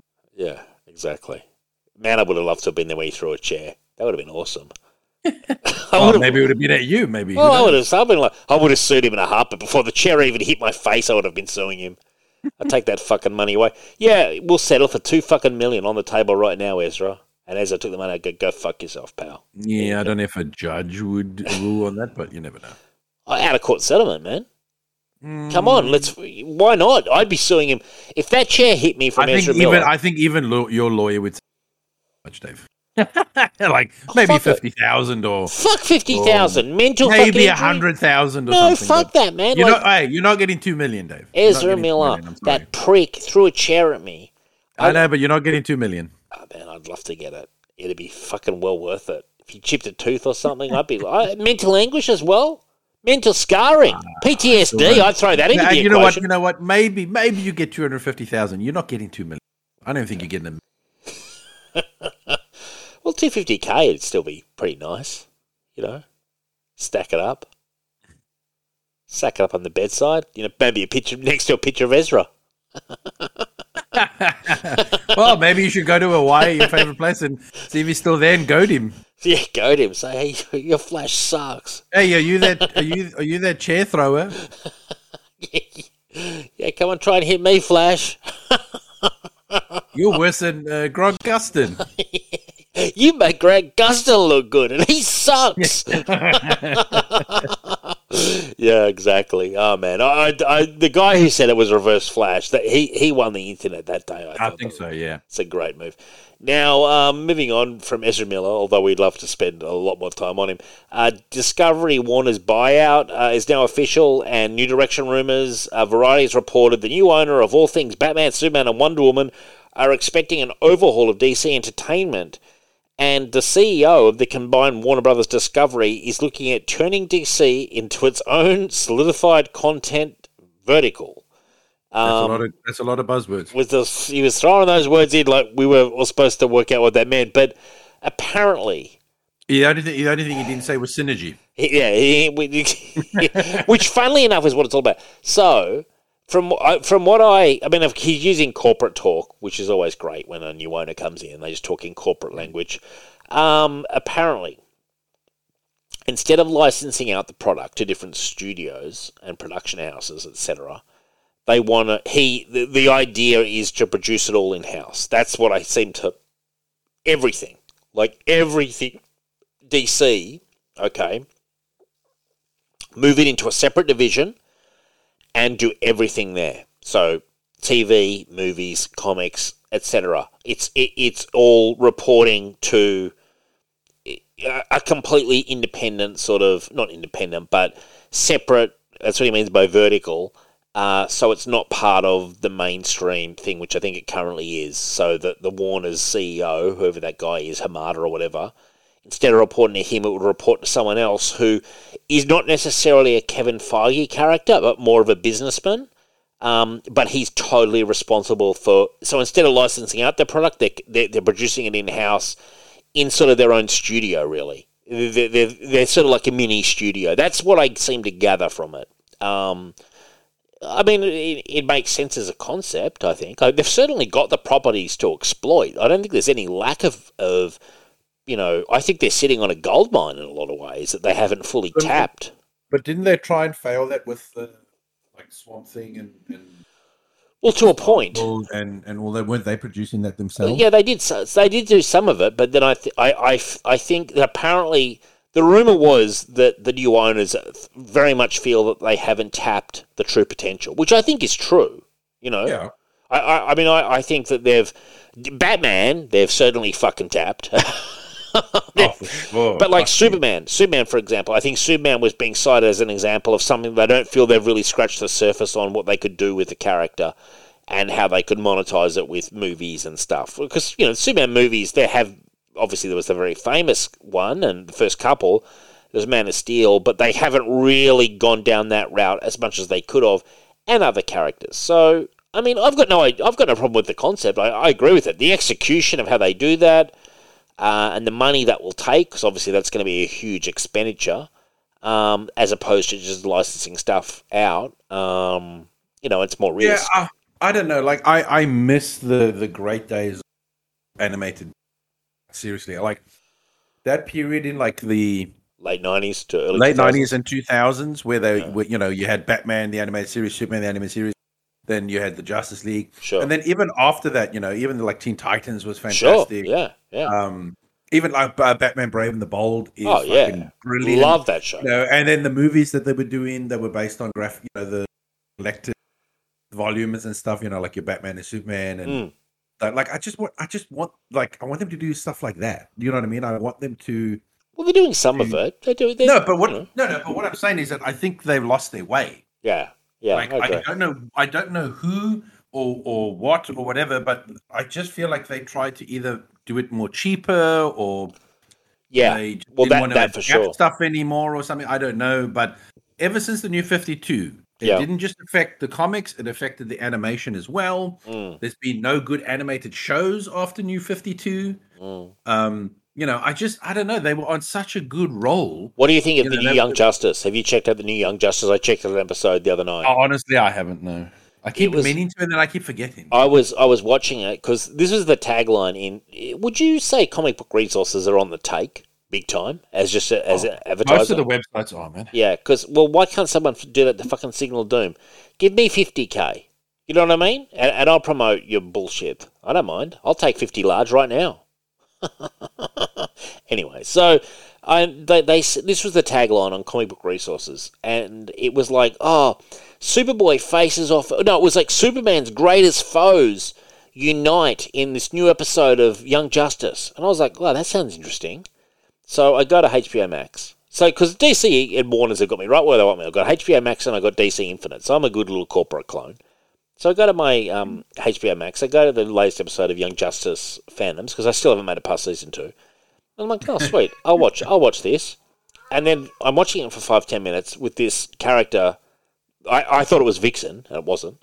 Um, and I'm like, who is this character? Like, I, I don't know who this is. Like, and I was texting you, who is this woman in Young Justice? Like, wears this like blue suit, and she was going to the um, you know, the Jack Kirby world, whatever it's called, the fourth world, you know, New Genesis, and blah blah blah. Like, I'm watching this thing's going on for. I'm like 20 minutes in. I'm thinking, where's Superman's greatest foes? I mean, I'm not that. I know people love Jack Kirby's like New Gods, blah blah blah, but like, I'm not like the biggest fan of it unless I'm really in the mood. And I'm certainly not a fan of it when Superman's not even there, and it's this character I've never heard of. And, and I said, who is this character? It was Rocket apparently? I've never heard of Rocket. And you said it was like what Milestone or someone's. It was Icon Psychic. Icon's fucking sidekick. That's right. And I, I was like, Jesus Christ, we're really heading into the D list now. Like, I said, what's next? Uh, you know, Icon sidekick's cousin's girlfriend. Um, it was just like I'm watching this thing. 25 minutes in, I realized that the Phantoms, Phantoms is a reference, I think, to the Phantom Zone, and there's like Superboy's running around, but you can't even really tell it's him. And Lex Luthor's talking to him, but I was like, oh, great. So it's really just almost like a dream sequence tucked into a fucking totally other episode. And I switched off.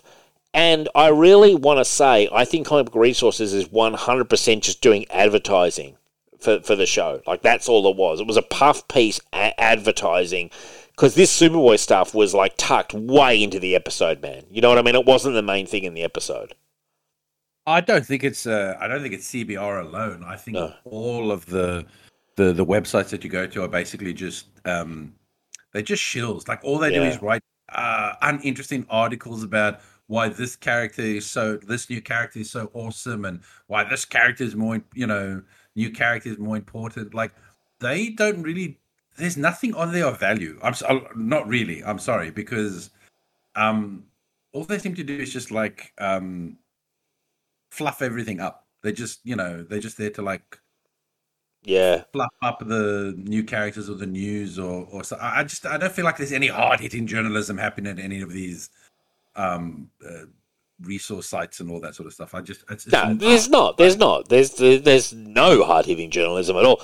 I, I think if you search around and you really looked, you can sometimes find in the past people did some really cool oral histories. I know that um, there was some cool stuff done with Ed Brubaker's uh, Batman run and Greg Rucka's Batman run, like really in depth. You know what I mean? Interviews with them, like you know, I'm written interviews that were really in depth uh, to the kind of point where you're like, wow, someone really took the time and researched it. But those people who are writing articles for CBR and all the other associated fucking sites, you know, um, what's it called? you, you, you're not reading articles to be like hard hitting or to do journalism. You it's just clicking. Like they Mm. Yeah. just write articles to get people to click on it, and because clicks make you money. It gets your ad revenue. You know, you make money off the ad revenue. So that, they, there's nothing there. They just write stuff there to make you click on it. They just want you to click on it.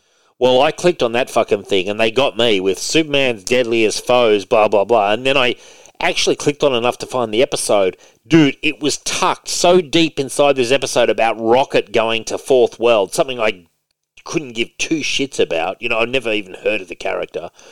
and I was just like, oh my god. Well, I mean, I to, I'll be honest with you. I kind of lost a little bit of interest in um, uh, Young Justice when the the um, the roster got too bloated. sure.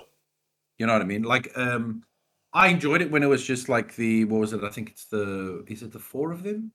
The five. It's a few of them, like Kid Flash and whoever else. No, but when it started, it was just Robin, Kid Flash, Aqualad, and Superboy. and Superboy, and then Artemis obviously came along Mm. um, at some point. But like that was like the five core, and then yes, you would have other characters come in and they'd meet new characters and stuff, and and you know, and Zatanna came in and you know and, and stuff. But then it just it just got more and more bloated. It just got you know where I feel like I feel like there's like 50 members on the team now. You know, I've got I a mean? Like- question. In season three, which I think is called The Outsiders, are the actual Outsiders like Metamorpho and all that in it? no, no, no, no. I ah. think it's that's just the name. I think. Oh, really, Rich? What, like, so the Outsiders like metamorpho? Why are you like really rich? Like I wrote it. Like, I'm just so annoyed. Jeez, I'm sorry I wrote that episode, Dave. I'm really. You know I love the Outsiders, Rich. I'm always up for the Oh, name Metamorpho on those then. I'm sorry. Well, is Metamorpho in it at all? Oh, I don't know. Surely. He shows up for a cameo at some point. I can't remember. I'm a big fan He's of not- that character. I'm a big fan. I do know that like Shazam uh, pops up occasionally. Okay, well, because I mean technically he is a kid. Um, Yeah, and in fact, they actually they did that storyline. Do you remember the storyline um, Mm. in Young Justice in the comic books where the uh, the adults disappeared? yeah, yeah, yeah, I do. Um, well, they they did that in this where um, all the all the adults disappeared and all the kids were left, and Billy Batson could actually switch between the two worlds. Oh, So- right. When he changed to Billy, he was in the the separate world where all the kids were, and then when he changed to Shazam, he would appear in the adult separated world, and then he had to sort of be like the goat, like you know what I mean, like to Yeah. try and uh, uh, uh, coordinate with the two teams and and get it. And I was like, that was pretty cool. I thought that was a pretty cool, fun story. I But will I say said, I- this. it got too bloated, and I just stopped caring. I will say this. The animation's pretty decent. Like at least. Oh yeah, yeah, yeah, yeah. You know, yeah, that's sure. something. You know. That's something. Now, Richard, did you do your research? Which I, I gave you homework this episode. I did my best, Dave, Excellent. She Okay. hasn't really appeared. Well, don't let's not bury the lead yet. So let's let's discuss this. So, firstly, Green Arrow, Connor Hawke, who we all know is the son of Oliver Queen, um, came out of a monastery. Uh, I know Chuck Dixon did a long run on the title. He didn't create the character, but did a very long run on the title with Connor Hawke as the lead. Green Arrow. In Green Arrow in the nineties, um, I really enjoyed it. And then I'm not sure what happened to Connor Hawke after that. But um, at some point, Ollie came back, um, and I didn't even know Connor Hawke was still around. But he is, apparently. And he came out this week, and it's confirmed by DC that he's asexual, meaning I asexuality, uh, from my understanding, is uh, zero to very little uh, desire for sex and possibly Yeah, it's a weird way of saying that he's celibate. Well, I you know you could be celibate and still you you could practice just celibacy. saying, like, I, I think we're having this conversation where, Mm. look, he was raised in a monastery. Yes. He's very monk-like, yes, so he probably doesn't really have any inclinations for like romance or anything like that. He's very Mm. monk-like in his behavior. Doesn't necessarily like it doesn't mean that he's asexual. It just means that he's, he's repressed. celibate. That he's that he's uh, uh, He's, he's, very repressed. monkish. He's repressed. You know, Yeah, I'm but again, but you know, they look for anything these days. You know, every character's got to have. I, I just can't believe. Like to me, I'm I'm like, what an odd choice. Like I, I'm I'm kind of like you know, Because again, it's a character that doesn't matter, Dave. but make him gay, make him straight, make him bisexual, do something with him. But instead, we're just choosing this. Like, so what? It's just the Oh, but that's death the of. they can't because he's a monk. He But he's had no not- is he- interest. But he's not a monk now, is he? He, he left No, the he's still, monastery. no, no, no, no. He left the monastery, but if you read the stuff that like Chuck and all that did, Mm. he was still very monk-like in his approach to life. Yeah, I know that he was very inexperienced, but I, I but no, I mean, not just no, not just inexperienced, Dave. Uh. He lived by the tenets of what the monks taught him. did he? Okay, It was about like non-emotion. It was about being yeah, centered. yeah, It was about not yeah. giving into desires and wants and greed and all that sort of stuff. He was basically a monk. He lived life as a monk. Right. That was what he was taught. It wasn't that he was naive or inexperienced. He lived his life as by the monk teaching. So, so are you supporting this move now? You... at the end of the day, I'm not buying any books with him in it. So, no. whatever. Do Is he still Green Arrow? Is he still around? Probably. I'm sure now that they've brought him back out of obscurity just to just to make this announcement. To dust him off for this announcement. It does feel like I that. Think like... about it. He's he's pretty much never appeared since New 52. But yeah. you know, we got to have you know, we got to have everyone represent something. So they're going well, it's dust someone off, someone it's, who doesn't really matter. And, Mr. Asexual, and say something. so representing the asexual comic book fan base, we have Connor Hawke. yeah, yeah. I, sometimes I wonder if they think about it or if they just pull something out of a hat. Yeah, it just. I mean, I, I guess if someone's going to be asexual, I guess I can see what they were thinking. But I, I don't know. I, I just, to me, it's just such a, I don't know. It, it really limits the character. You know, I, I think anyway. I mean, not that the character's been going great guns recently. Like I know Chuck's run was excellent, but I think that was Chuck. you know, and the artist more than Connor Hawke's natural fucking fascinating kind of character. Um, yeah, I don't know what to say, but I did give you a job, Richard. Now this because this stirred up a memory. Now there was a character. I forget what her name is. I want to say it's Mia, but I could be wrong, or Maya. And she was like a female Speedy, and she had HIV. And I said to you, "Where is she now?" You recall that she was around during Young Justice, uh, around that time, Rich. Do you recall this? Yeah. Her, uh, so her name was uh, uh, Maya Mia uh, Dear Dearden. Okay, all right. Well, there you go. Um. I believe she was living on the streets. I don't know if Yes. she was a prostitute. I think she was a child prostitute or something like that. Yeah. Um, and then she Drug user, at least. Well, no, well, yeah, drug user, and she, I think I don't know if she's probably, but I I think she was being taken advantage of or whatever. I can't remember the exact details. And then she was tested positive for um, HIV, Yes.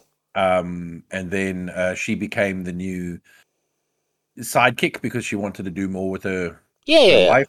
Yeah. Um, and then she kind of disappeared after Crisis. Uh, I think it Right. was pretty much Infinite Crisis. She kind of Oh, just- okay. I think she did join the Teen Titans at one point. She was definitely in Young Justice, the Peter David Young Justice. That's what I remember. her. I'm sure. Yeah, but she was also in Teen Titans, I believe, as well, Okay. because that's where um, uh, that's where Cyborg gives her the uh, uh, Speedy's old uh, trick shot arrows, right. and one of them is a Phantom Zone arrow, which Mm. she uses on Superboy Prime. Really? Um, Really? Yeah, Wow. and so yeah, so um, a fascinating but, uh, character. Like, why would they get rid of her? To me, that's a great character. You've got a HIV positive archer, female, young, cool backstory. You know, interesting backstory. I always thought it's that was a not- great It's not they got rid of her; it's just that she kind of got sidelined. Um, but um, why not bring her back? she was she was still around when Roy's kid got killed. But you can do so much with Um, that character in today's environment. Like, you know, that's a. I think that was a very forward-thinking kind of character. But again, I mean, the yeah, I do, I get, I get what you're saying. But again, the problem is, is that like everyone just keeps wanting to create new characters. I mean, many fucking Uh-huh. people do we need running around with a bow and fucking Oh, arrow? come Like, on! I don't mind any character being created. Like that was a really interesting one. You know, that's one of my favourites, Richard. Yeah, I don't know why, but anyway. Was she in? Was she ever in? Sometimes I think the only reason that you like her is for some reason because she was HIV. Like I think that's the only like selling feature for you. Is like no, I don't know. Well, It- okay, tell me about her. That was uh, what, It- what you liked about her. I liked that aspect of the character. Made it interesting because her being in battles and stuff, Okay, it was hard for her. Tell me something awesome about her. Well, I don't remember that her such a much about her. Well, then that's my point. But that was a hook, and she had the past of being on the streets and stuff. Blah blah blah. It was interesting to me. I, I thought it was interesting stuff. Like, and you had the whole thing like she couldn't have a she could have a romance, but she you know it was tough for her to have sex and stuff. And in battle, she couldn't get cut. If she got cut, it was really bad for her. There was all these like stuff going on around her. I always thought it was really fascinating stuff, man. And you know, I love this character and I'm so disappointed they didn't do more with her. I'm sort of surprised though too because to me that that was a very sort of that's also a very relatable character to a lot of people mm. because like they see sports stars and stuff. You know, it's like when back in the or 80s and 90s, whenever it was, when people because you know AIDS was this big taboo, HIV was this big taboo thing. And then you'd start seeing, you know, various people getting it, like Magic Johnson was who I was trying to think of. People like that who were sort of bigger than Ben Hur getting it. Um, you know, and the dangers of it. I think she got it through sharing needles or something. Um, if I'm not Yeah, mistaken. I, I, I don't think they went into how exactly how she got it. Well, I would have. You know, I was writing the storyline, I would love to write a mini series with that character. I could knock it out of the park. I'm telling you. And I could put so many eyeballs on that character who I feel is neglected by DC. But at least, Richard, so what are you saying? So since Infinite Crisis, there's not been much to do with her. Is that right? Mm, yeah, kind of sideline, and then New Fifty Two just completely disappeared. And um, I think they said that she may have appeared once or twice, but I can't find anything concrete. Massively minor, like in a group shot. Oh my you know. god! So I'm actually just looking at the new design for the Connor Hawke. I think he was reintroduced recently in the Robin book. Right. Fuck, he looks like a hobo. Let me have a look at this. No, I, I, I honestly thought you were gonna. I hobo. honestly thought for a second you were gonna say something like super offensive, and I was so relieved when you said that. No, he just looks like a hobo. Like seriously, he looks he looks like he doesn't wash or clean or actually own clothes or anything. Really, let me have a look at this. Um, what's her name? Connor Hawke. Yeah. I, I honestly, I, I've said this to Chuck. I, I what's wrong with this? what was wrong with his old costume? I, I said this to Chuck Dixon. I said I couldn't have cared less about Connor Hawke, and then you made him so readable. You know what I mean? Like, I, I honestly feel that was like that. That that is the sign of a good writer when they can take a character. Like my my my interest in Connor Hawke normally zero, and then when Chuck did the character, I'm reading it. I'm going, this is just a good comic book. You know, he made he elevated the character. Um. Okay, so Connor Hawke, modern costume. Yeah. Um. Uh, that should bring it up. I just looked up Connor Hawke. Okay, let's have a look at this costume because I remember his old, his, his old costume was cool. Um, oh, of course, I'm not getting any comics. I, it always comes up with the cosplayers and stuff. Like it's always, you know, they never Look up, uh, look up, look up Connor Robin. I think that might bring it up. Okay, I, I'm seeing one with a cape. My my father's a hero, a hero just like yours, Robin. Is that him? And he, Ca- no, he's he definitely doesn't have a cape on. he's got Yeah. some sort of bizarre cape going. He's wearing something that shows off his midriff. Really? Like it looks like a looks like a, um, a, What's a gym. what's a It looks like a, a it looks like a torn up gym shirt that What- shows off what- your abs. What's a little asexual boy doing? Um, I, I, I, This, co- this costume is fucking terrible. what I'm seeing here is, I think that is actually his midriff. Like it's like a black cape with green gloves, No. a black sort of jacket. No, no, it's a brown. It's a brown like Yeah, gym shirt over his spandex. yeah. I don't know. I, what I'm looking at looks shit anyway. I, I, I like it. It looks way more shit than what it used to look like. You know? No, his costume was actually pretty cool back in Yeah, the day. had a Like, cool because it even had like the, the monk hood and everything. Like I like that. I like that they added the brown in with the green and the Yeah. the yellow and all that sort of stuff. But no, this this one. Yeah, I- look, I, unless they bring Chuck Dixon back to writing Connor Hawke, I don't think I'll be buying it. Basically, you know, if they bring Chuck on for Connor Hawke, I'll be impressed. You know, uh, because I honestly like he's one of these characters, and I mean this next thing as a compliment. He's a character that very few. I know he would have his fans, but very few people are even aware of him or care about him. And a good writer, that's an opportunity. You know a good writer goes, well, actually, that's a big fucking opportunity because I don't have to shame chains and shackles on me. You know, I can just write some good stories with this character. That's what I mean. Like, I'm a big believer. If I got my hands on a character at DC, I'd be going for one of the minor characters, like my little me or whatever her name is, Speedy, and do something with her because no one gives a shit. Everyone's forgotten her. That's fine. I'll make Yeah, them but again, remember. As I said, the problem is is as I said, I think like the problem is is DC is just uh, New Fifty Two just has completely fucked up their legacy,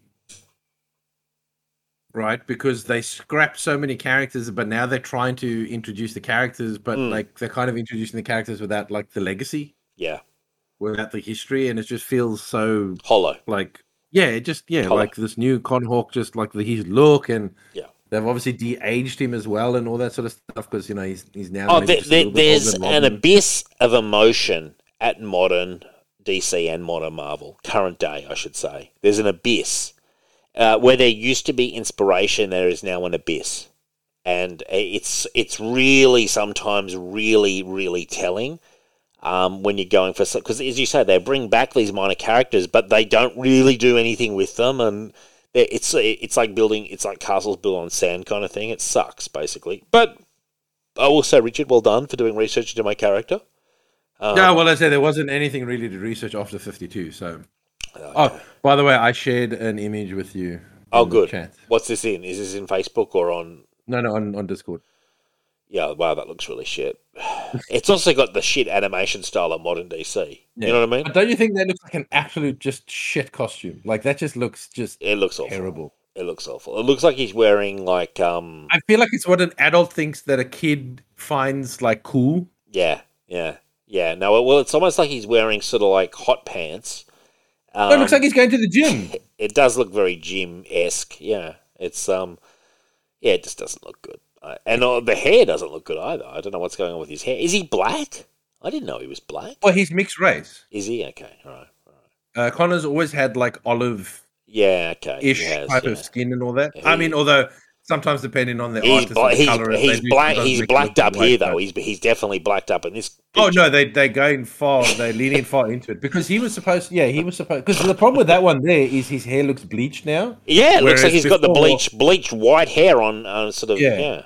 Because what's weird is I feel like they're trying to make him black, but I think he's supposed to be half um Asian, half white. Blasian, like Tiger Woods. That's what you call it.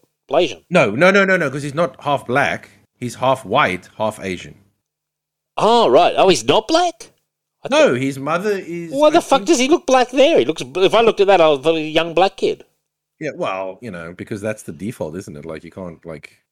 Well, what do you mean? If you're saying he's half white and half Asian, well, I'm sorry, that doesn't usually equate to like fucking dark, dark, dark black skin like he's got here. Yeah, but again, it's it's probably just the artist. Like they just don't know how to. Look, to be fair, I don't even care.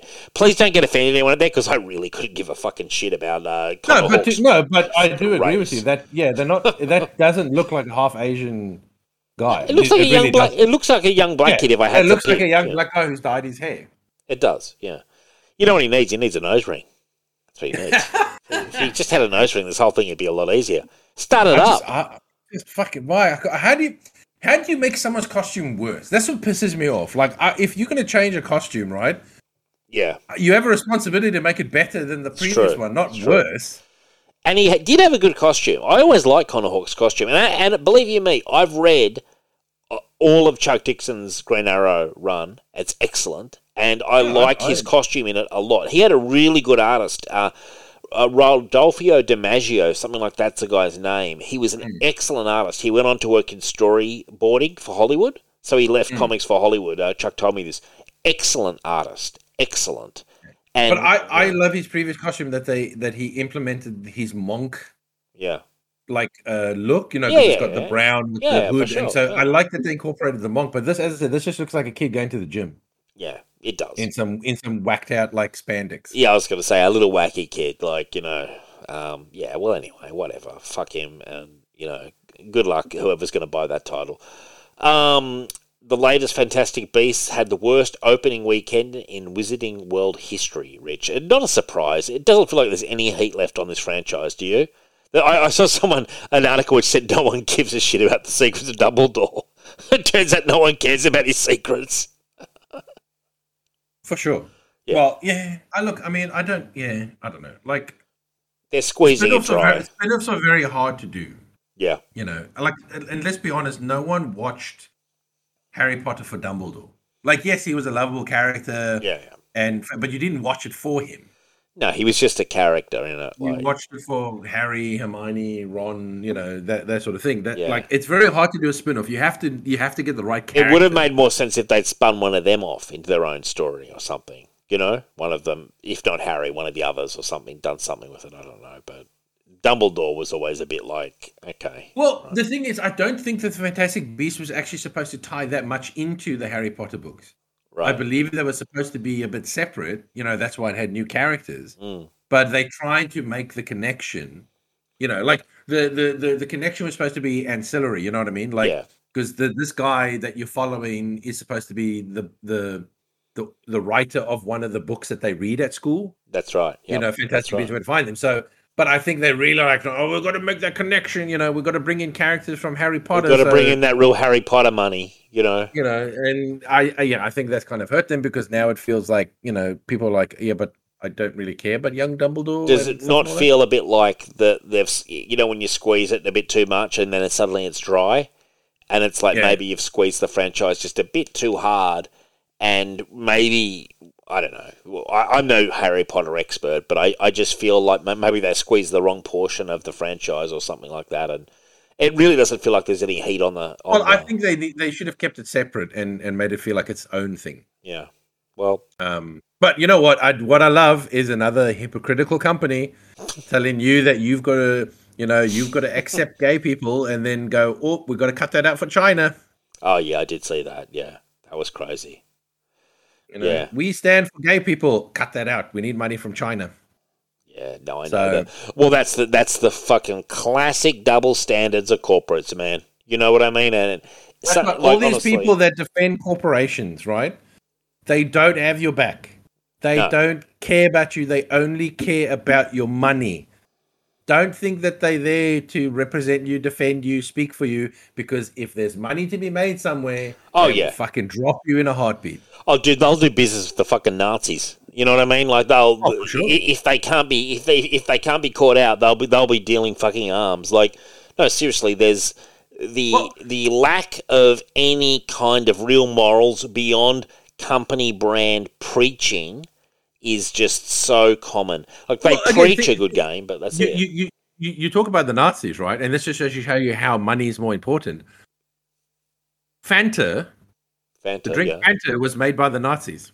Wow. was made by Germany because the uh, well during uh, the war. I thought it was Coke uh, that made Fanta.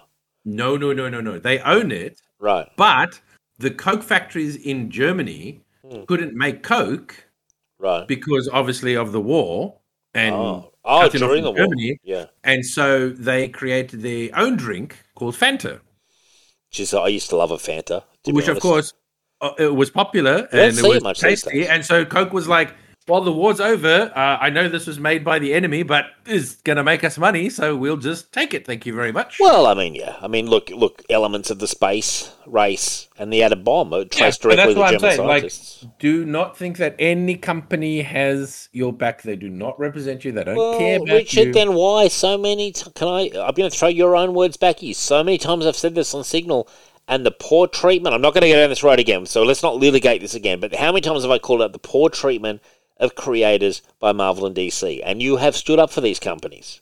And now your own no, words are no, going no, back to no, no, you. no. I have not stood up for the companies. Mm.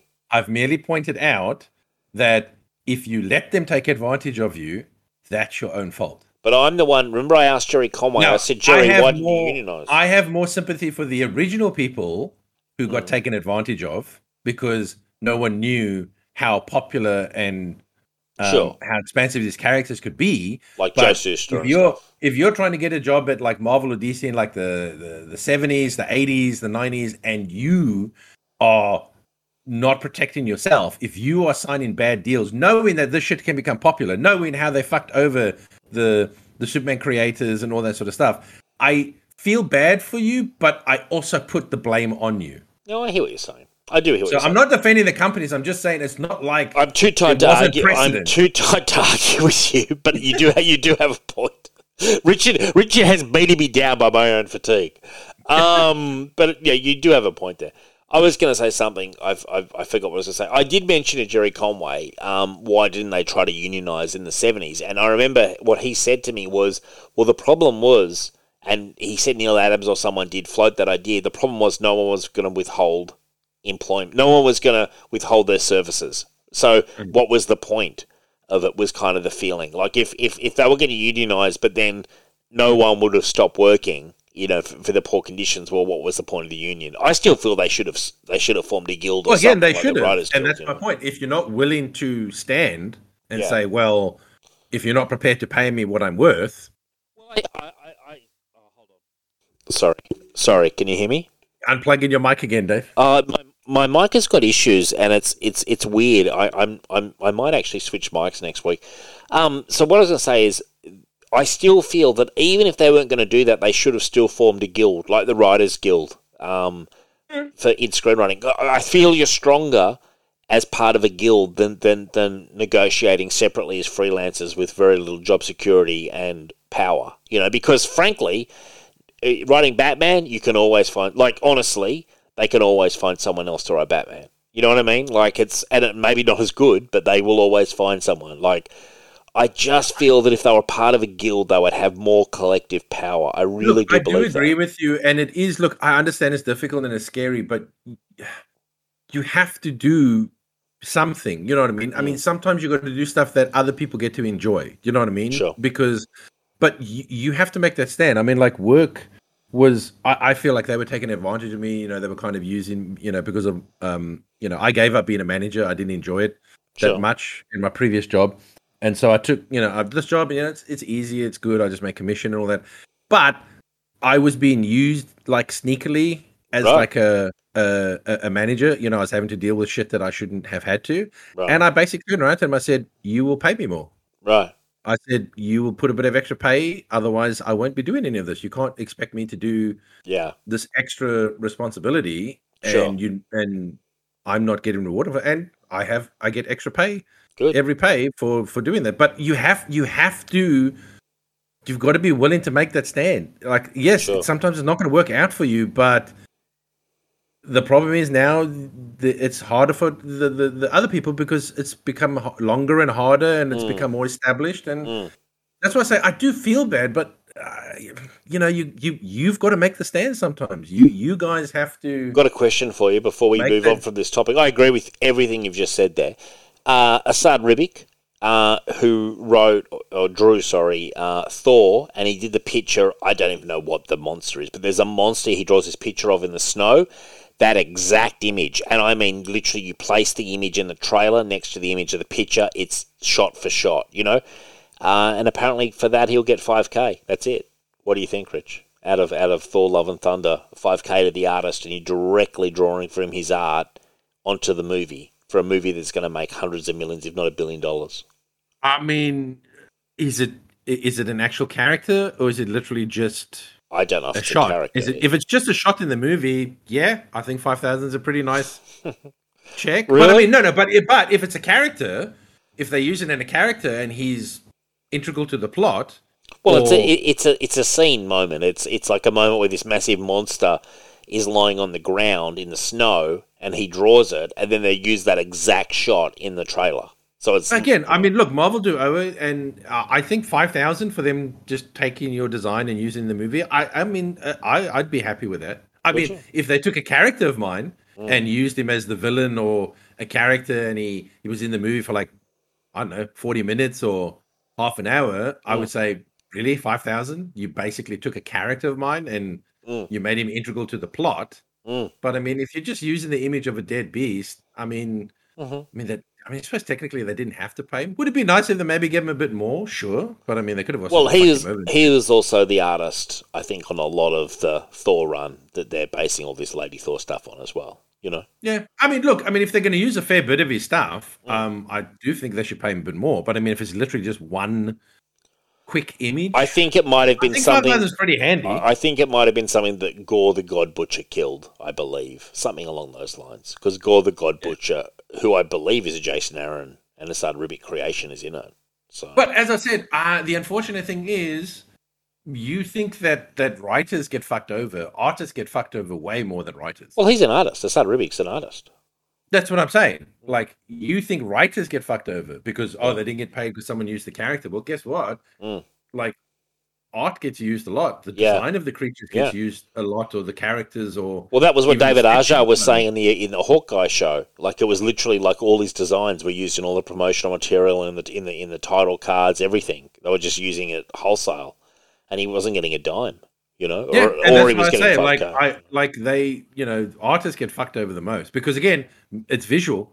Yeah. You know, yes, a writer they may be using your words Yeah, or your story, but I mean, as an artist, you've done most of the fucking Oh. work for them when it comes to design. for sure. you know yeah. um so i mean look if they use a fair bit of his work in this movie like if a lot of it is based then i do definitely think he deserves a lot more Mm. uh but if it's just one if it was just Well, literally like oh it was a shot But he created panel i think 5000 is he, he good. created Gore the God Butcher. I think's the key villain in all this. So he well then he should definitely Jason get paid more for that Well, as all well. he's going to get is five k. He's getting five k, Rich. oh so you're getting 5k just for like everything Yeah, it's five k. oh Sorry, I thought you meant he was getting 5k just for that. Like, No, I think it's I think that- it's that just image, overall all Marvel give them is five k. Oh no, that's bullshit. then. With Sorry, I thought you meant my bad. I thought you meant 5k for like the use of his image, like the use of that panel. Yeah, no, so they copied the panel. Oh no, no, no. If it's if it's five grand for all of the work Mm. that he did and all most of the designs and the characters, oh fuck no, no, God no. That's that's that's that's that's terrible. yeah, well that's what I mean, he's done most of the work. I mean,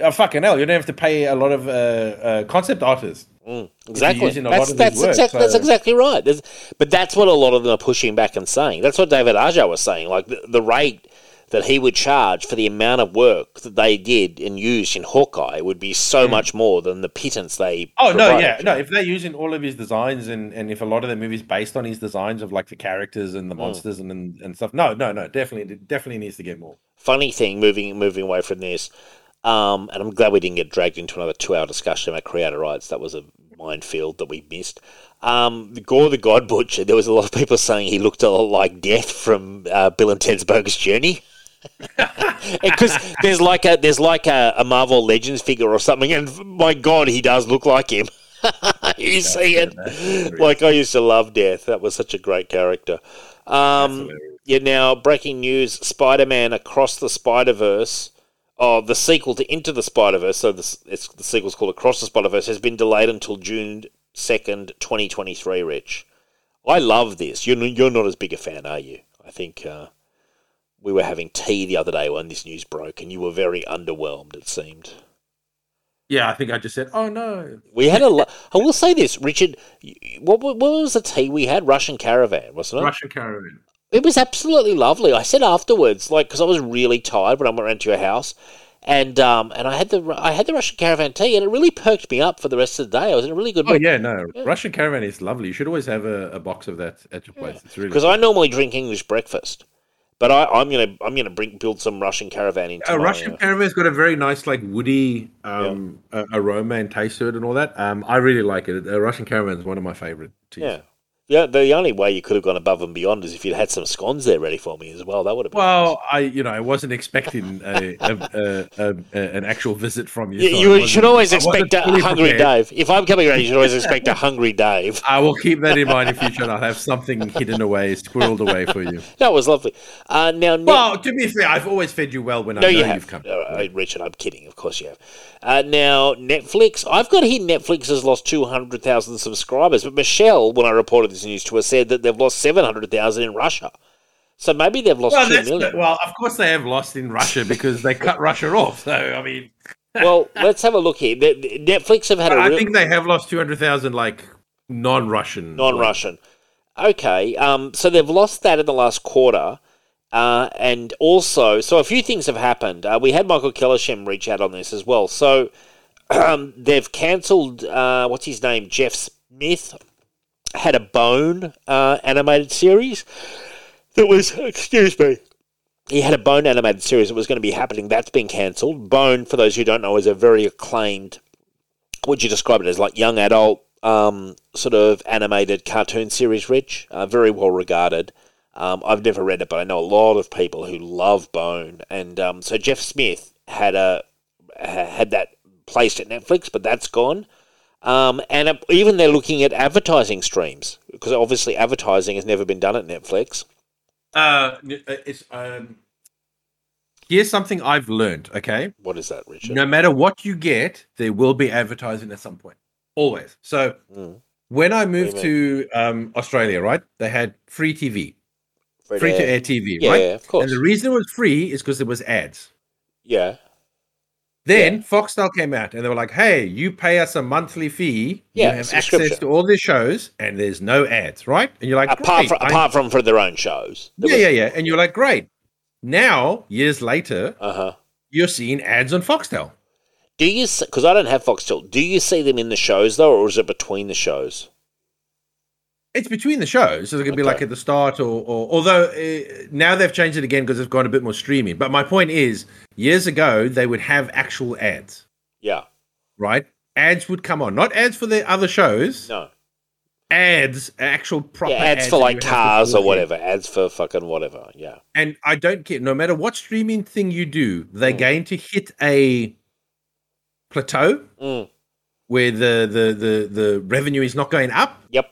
Yep. and they're going to want it to go up, and so they're going to look and they're going to go, well, we're not getting any extra. We've kind of hit the we've hit the ceiling, Mm. so now we're going to sell ad and we're going to make people what you know. we're So gonna have wh- what they normally do, what the, you- are right. So what uh, Hulu, for example, do is you can you if you want without ads, you pay a premium, which is what I pay. So there are no ads. Mm. Um, now there are a couple of shows Michelle watches where it will say this is not supported by the ad-free thing, and I'll play a very short ad before the show, but that is very rare.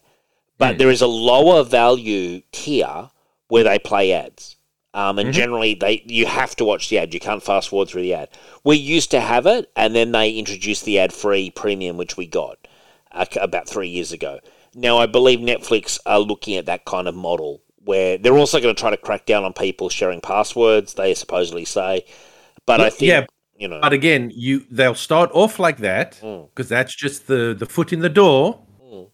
and then when again when they need ah we need an injection of cash, we've again hit the you know we're, we need to sell more ad space because Well, what they'll do then is raise the they they will raise the value of the ad free. That's what they'll do, so that people, if they want it, no ads. yes, but that's my point. So you're having to pay more and more just to not have ads, Yeah, even exactly. though you, the whole deal was you were supposed to pay this to yeah.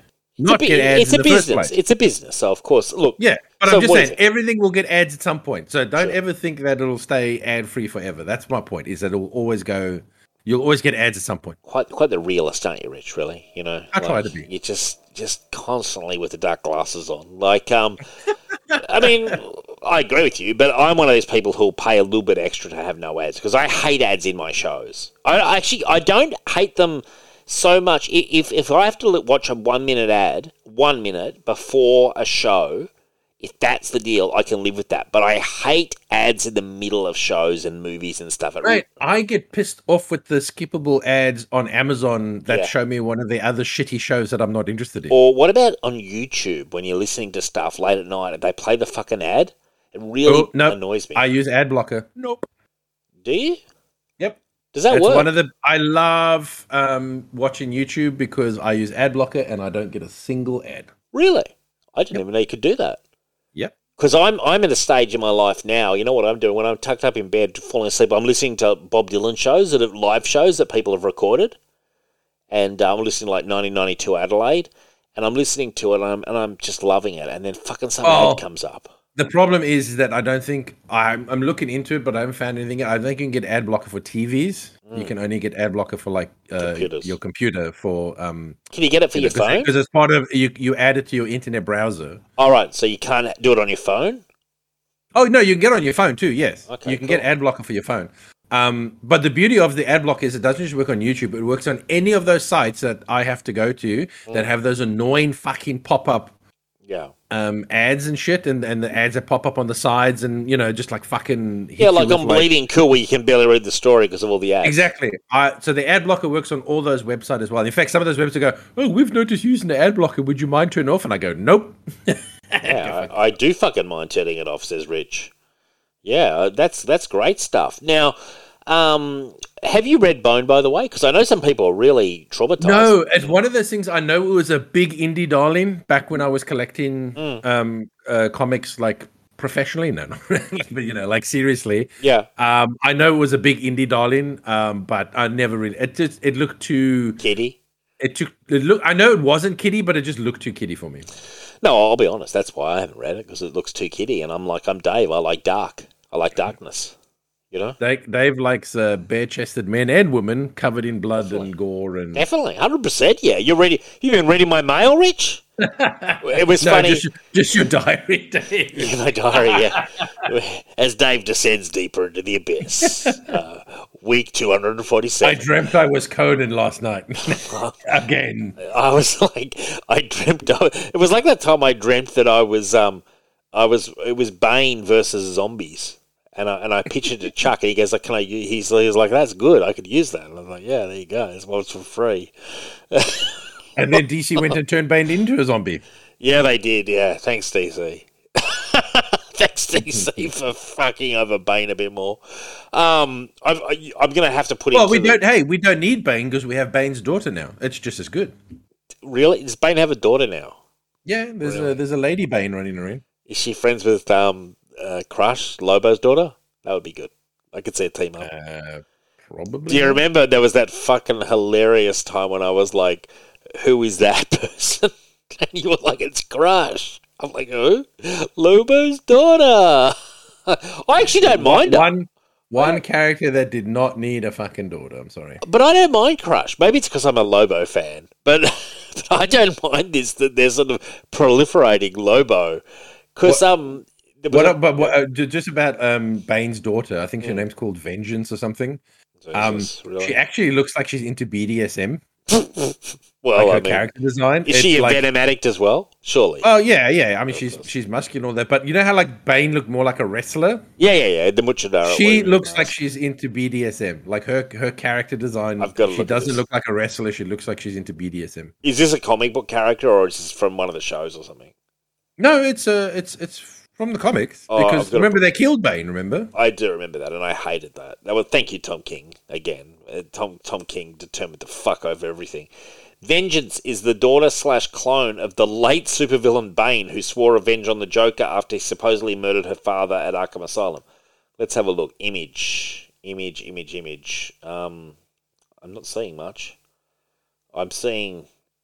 Uh, I'm seeing.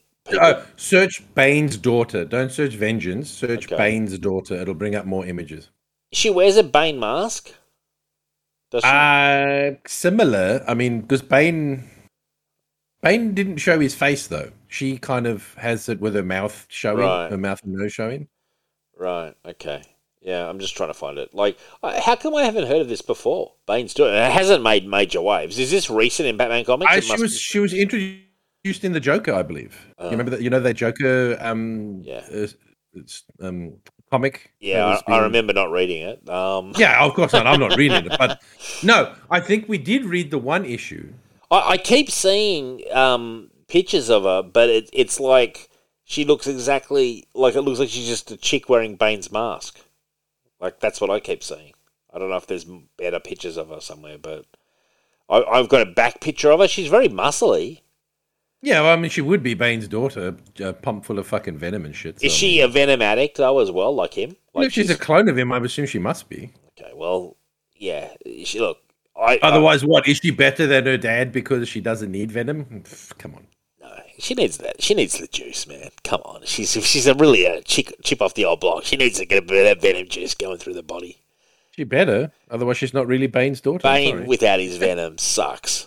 You know, I love I love Bane, but he needs to be juiced up. You know, look, I'll put it this way. Either way, her costume is very uninspired. It's very mediocre. well, what I'm seeing, it looked like just Bane's mask, and that was about it. Like, Yeah, but again, Bane does no, but you never see Bane's face though in his mask, isn't that right? Or do you see? It? No, I thought. uh, yeah, no, I've seen it in in in Bane Conquest, Chuck's last um comic with Bane. He did take the mask off, but outside of that, I don't remember. I mean, No, maybe no. Bane, Bane always wore a. F- oh, man, I suppose it depends on.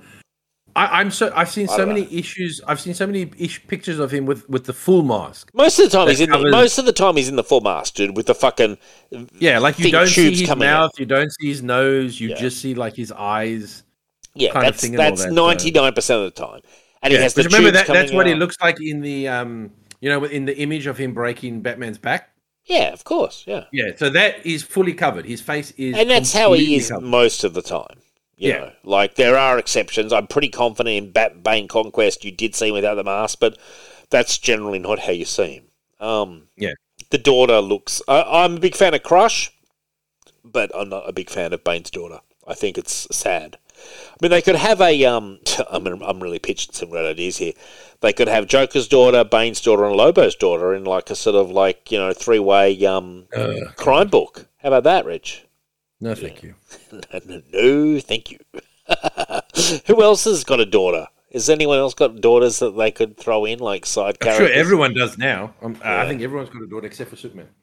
Batman doesn't have a daughter. He has Basically, he does. Uh, in Earth Two, he does. Huntress Yeah, or, yeah. um, Huntress from Earth 2. um, yeah, Huntress Yeah. from Earth Two is his daughter. with Catwoman. Yeah, that's true. Actually, there we go. We're displaying our deep DC knowledge there. But um, but anyway, so just to wrap this story up, so there's this funny thing at Michelle's mum's. I we got her this, or I I got a I got a big DC jigsaw, um, and uh, frankly, I just I've always struggled with jigsaws. I, I completed one in my life with my sister that took us about six months.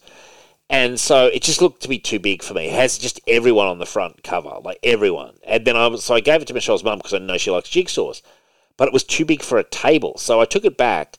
And seriously, dude, I'm looking at this jigsaw and it seemed to have every fucking DC hero and some villains. And I, I, I, I was so confident Lobo would be on it, but I, I searched through the entire thing. It had people like the Demon, it had Deathstroke, it had random people no Lobo, man. Lobo was missing out on this massive group shot of all the DC universe. Like, that sucks, don't you think, Rich? I mean, I would have thought Lobo would be popular enough to score a little picture, even if it was like one of the fuzzy people up the back. Uh, you're the only person who cares about Lobo, Dave. That's not true, Richard. That's uh, I true. think I think the demon and Deathstroke uh, deserve a spot on that puzzle. Really, but the demon above Lobo? The demon, of course. I, I, I like the demon, but Jason Blood you know. and the demon with his. Uh, what about Lobo? He's, his, his rhyming and all that far more interesting. The oh, fact that the demon has ties to Merlin and King Arthur and all that. No, hell no, hell no, demon Dude, all the way. You keep talking this way about Lobo, you're going to be off the podcast with Val Semeiks when I get him talking about Lobo because we're going to have a long conversation. No, Lobo deserved to be on that picture, man. It had some random people that you you barely even knew who they were. I'm sure they were all better than Lobo. Lobo should have been. If I'd been drawing it, Lobo would have been like where you got Batman, Superman, and Wonder Woman, and oh, he would have been the next line after those guys, like waving, you know, like. But I, but I think it's a case where Lobo's a bit too hot for it. Where they're like, oh, we're not too sure about this Lobo guy. He's a bit too. Maybe, maybe he's on there. and You just couldn't see him. Maybe he's like, where's, no, uh, where's Lobo? I researched, I, I was scanning through the thing because I got obsessed with it and I was scanning. That's how I saw, like, the demon is like a little blob up the back. You have to be a fan of the demon to even realize it's him. And Deathstroke wasn't much better. Um, but yeah, Lobo missed out, man, as far as I'm concerned. Like, like maybe they maybe they put baby Lobo in there and you couldn't see. I was looking. No, I was looking for him. It was little Lobo. You're talking about? Yeah, that that yeah. genius. Well, I call him baby Lobo. Man, you could have had Lobo on his bike, man. Would have been awesome. Anyway, it was a missed opportunity. Um, it's a massive, so. it's a massive jigsaw. I can tell you that much. Now, Morbius uh, crossed 100 million at the worldwide box office. There is a ton of footage left on the cutting room floor. The director Daniel Espinosa implies, oh god, another director saying the movie he turned on is not the movie currently in theaters. The, these directors with all their like, we want the fucking Daniel Espinosa cut of Morbius now. It's become a real thing, Rich. Yeah, but the problem is, is that most of the time that is true. Yeah, like, the, it, like let's be honest. There's always a director's cut. Sure. There's a director's cut of Superman. There's a director's cut of Blade Runner. Like, there's a director's cut of um, Gladiator. Like, let's be honest. Directors have a cut, and then mm. they usually get told a lot of the times. Yeah no. They've got to cut things, or you've got to get it down to this running time, or whatever, whatever. I mean, even the the Ben Affleck Daredevil movie, the the movie that got put into the cinemas was definitely inferior to the director's cut. Yeah. So I I do I believe him, but I think that you know this is a thing where I feel I get very annoyed with these studios, right? Because you hire a person to make a movie, mm. let them make the fucking movie. Yeah. You know, you you interfering or trying to claim this has got to be cut or this got to be like you you're not that's not your job. Your job is to fund it, mm. do your best to accommodate it so the best movie can be made. But you hire the director for a reason. You hire him to make a movie. Yeah. So let them fucking make a movie. Yeah. Yeah, well, yeah, true, but I mean, this is a tale as old as time, though, man. Like directors, it's not a new thing that studios put out their cuts of movies. Like Orson Welles often didn't get didn't get final cut on a movie. It's not that common for directors to get final cut. For, no, but that's knowledge. what I'm saying. I, I, that, that, baffles me. I know that's a tradition of, of Hollywood, mm. but it's always one that's baffled me because I'm like, you you you hired someone to make a movie. Yeah, but a you lot of, I mean? a lot of times like, though, yeah, I agree, but you know, the studio wants what the studio wants. They do all that testing and stuff. I'm not saying they're right, but they test these movies to high heaven and then they feel that they I'm I'm looking at it from their point of view. They then feel that they've got a more commercial proposition the director. I agree with you though. The artist vision, yada yada yada. Um, but I mean, Daniel Espinosa. Do you know who he is? Do you know what other movies he's done? I don't. You know, he he could be someone they hired on the cheap, really, to put together Morbius. think, yeah, but again, if you if you hire someone to make a movie, then like I don't know. I just I I I, I kind of feel like let them make a movie that you you know because you hired them for a reason. Mm. Whether, Yeah, yeah, you know yeah. whether it w- was the direction that they pitched or the the atmosphere or the the you know w- whatever they pitched, whatever they pitched as the movie they were going to make, you agreed. Yes. You were like, that sounds great, you're hired. That's exactly, you know, the type of movie we want. And then you go and fucking interfere and say, this needs to be changed. No, this is too dark. Yeah. That's, you know, it's like, uh, what didn't, why don't you just get a fucking AI to make it? No, I know, movie? You I what know, mean? Like, yeah. just get a robot to do it. Well, it's like Dave. I felt bad for David Ayer. Like Suicide Squad that got released was horrible, but when Hmm. they were like, "We got the fucking video game company who cut the trailer to do final cut on the movie," well, that is butchering your film. You know, Exa- yeah, yeah. that is exactly. that that is butchering your movie. But I mean, I've seen directors' cuts that are quite self-indulgent of films. You know, over time, and I, I've seen movies where No. you know, Oh look, I do agree with you. I, the only time I could turn around and say is it if you say to the the director, right, Mm. you're making an hour and a half movie, Mm. right? That's the movie we want to reach an hour and a half. If that director comes together, well, I shot the movie and I've got two hours, then you can say that's not what we agreed upon. yeah, We told you it has to be 93 minutes or you know whatever. Yeah. If you as, as a studio, if you said that that was the length of the movie you wanted, fine, I understand that. But if you now come in and say, "Oh, we feel like we want to change the tone," or you know, we want to like yuck yuck it up, Yeah. you know, we've done testing and all that. It's like I love that they think that testing is the be all and the end all. In fact, there's so many testings have ruined movies, oh, for sure, for sure. right? I think Because people are testing. like- I think testing is very unreliable a lot of the time. I really do yeah, believe but that. so my point is like I just feel like you hire someone to do a job, Mm. let them do the job. Now you agree to terms like whether it's going to you know uh, the runtime or whatever, and I don't mind you then saying to the director, "Well, listen, I understand you've shot two hours, but that's not what we agreed upon. Yeah, We wanted a, a 93 minute movie." Like I, I- I'm okay with that. I, I understand that because then you've made a, an agreement, you made a deal, or he was told that that was supposed to be the runtime. But Mm. changing the tone, like that's what happened with Suicide Squad. oh, for Suicide sure. Squad, they completely wanted to change the tone of the movie after it was made. Yeah, which is which is almost never going to work in my in my No. eyes. Like, Uh, I mean, I do agree with him. Uh, I don't necessarily mean that. Doesn't mean that his cut is better. No. Like I'm just putting that out there. I do agree with. I I believe him when he says that the movie I handed in is not the one. But that doesn't mean that what you handed in was better. Like, or it's that much better. Like as I said, I'm one of those people. I will still say to this day, I don't like this, the the Snyder cut.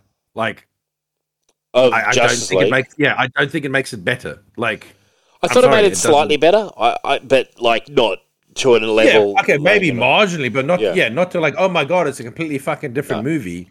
Like well, no, I- like no. In fact, I, I, I really it was a struggle to be honest. You know, the getting through that was a fucking grind, which I never want to ah, experience. I've, again. I've, I've not rewatched that honestly. I, I don't I couldn't do it. I will Like, tell you I- something that I just ordered, though. I just ordered the uh, Ultimate Cut Blu-ray of Watchmen, which also incorporates the pirate stuff. Um, I really, Oh, yeah, yeah, yeah. I really dug his Watchmen, man. I know he's doing almost shot for shot of the comic, but I felt that that really worked. Um, No, as I said, I would have loved him to continue just adapting graphic novels.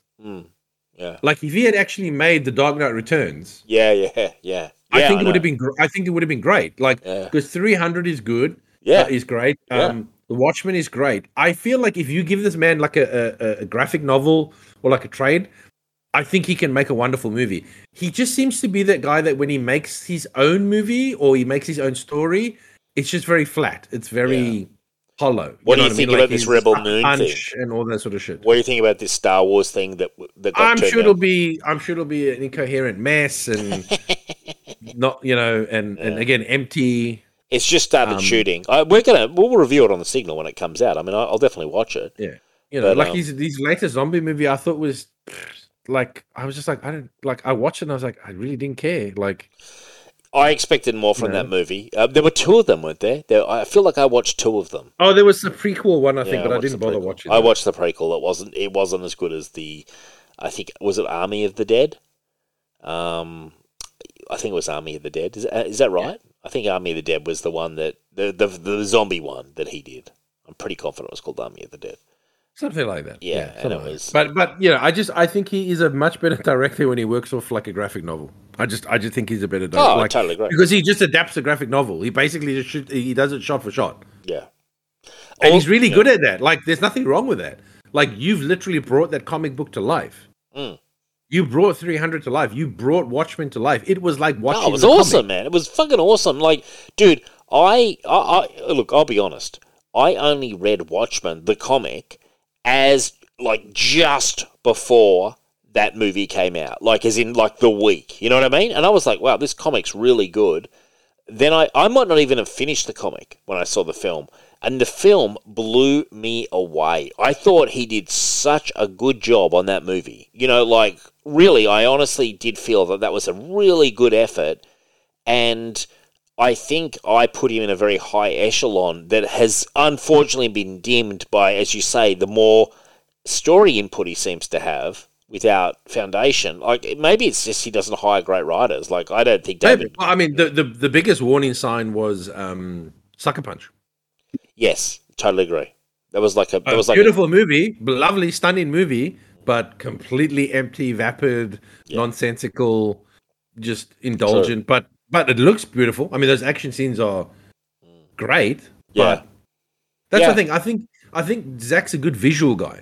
He's very good at Oh, visual. he is. He's, like- he's very strong. yeah. I, I, I- unless he's working from a, a, predetermined good story, I just don't think he's really But good why at like. wouldn't you, if you're him with such good cinematography skills and visuals, why wouldn't you just hire some really ace writers to come up with some pictures for stuff? Like that's Yeah, or do. just keep doing the graphic novels. You could have been the Yeah. graphic novel fucking director. You know what I mean? Yeah. You could have been that guy making a massive name for himself with all the the comic nerds. Mm. Um, and you know what? I mean, 300 wasn't just watched by nerds and all that. Like, I mean, It's a great fucking film. all, they all made money. So I don't know. That could have been your niche, man. That could have been your thing that sets you apart from all the other fucking directors. Well, You we'll we'll see. We'll life. see what Rebel Moon is like when it comes out. We'll give it the signal Um, review. I'm sure it'll be terrible, but you I think we'll it's just started filming too.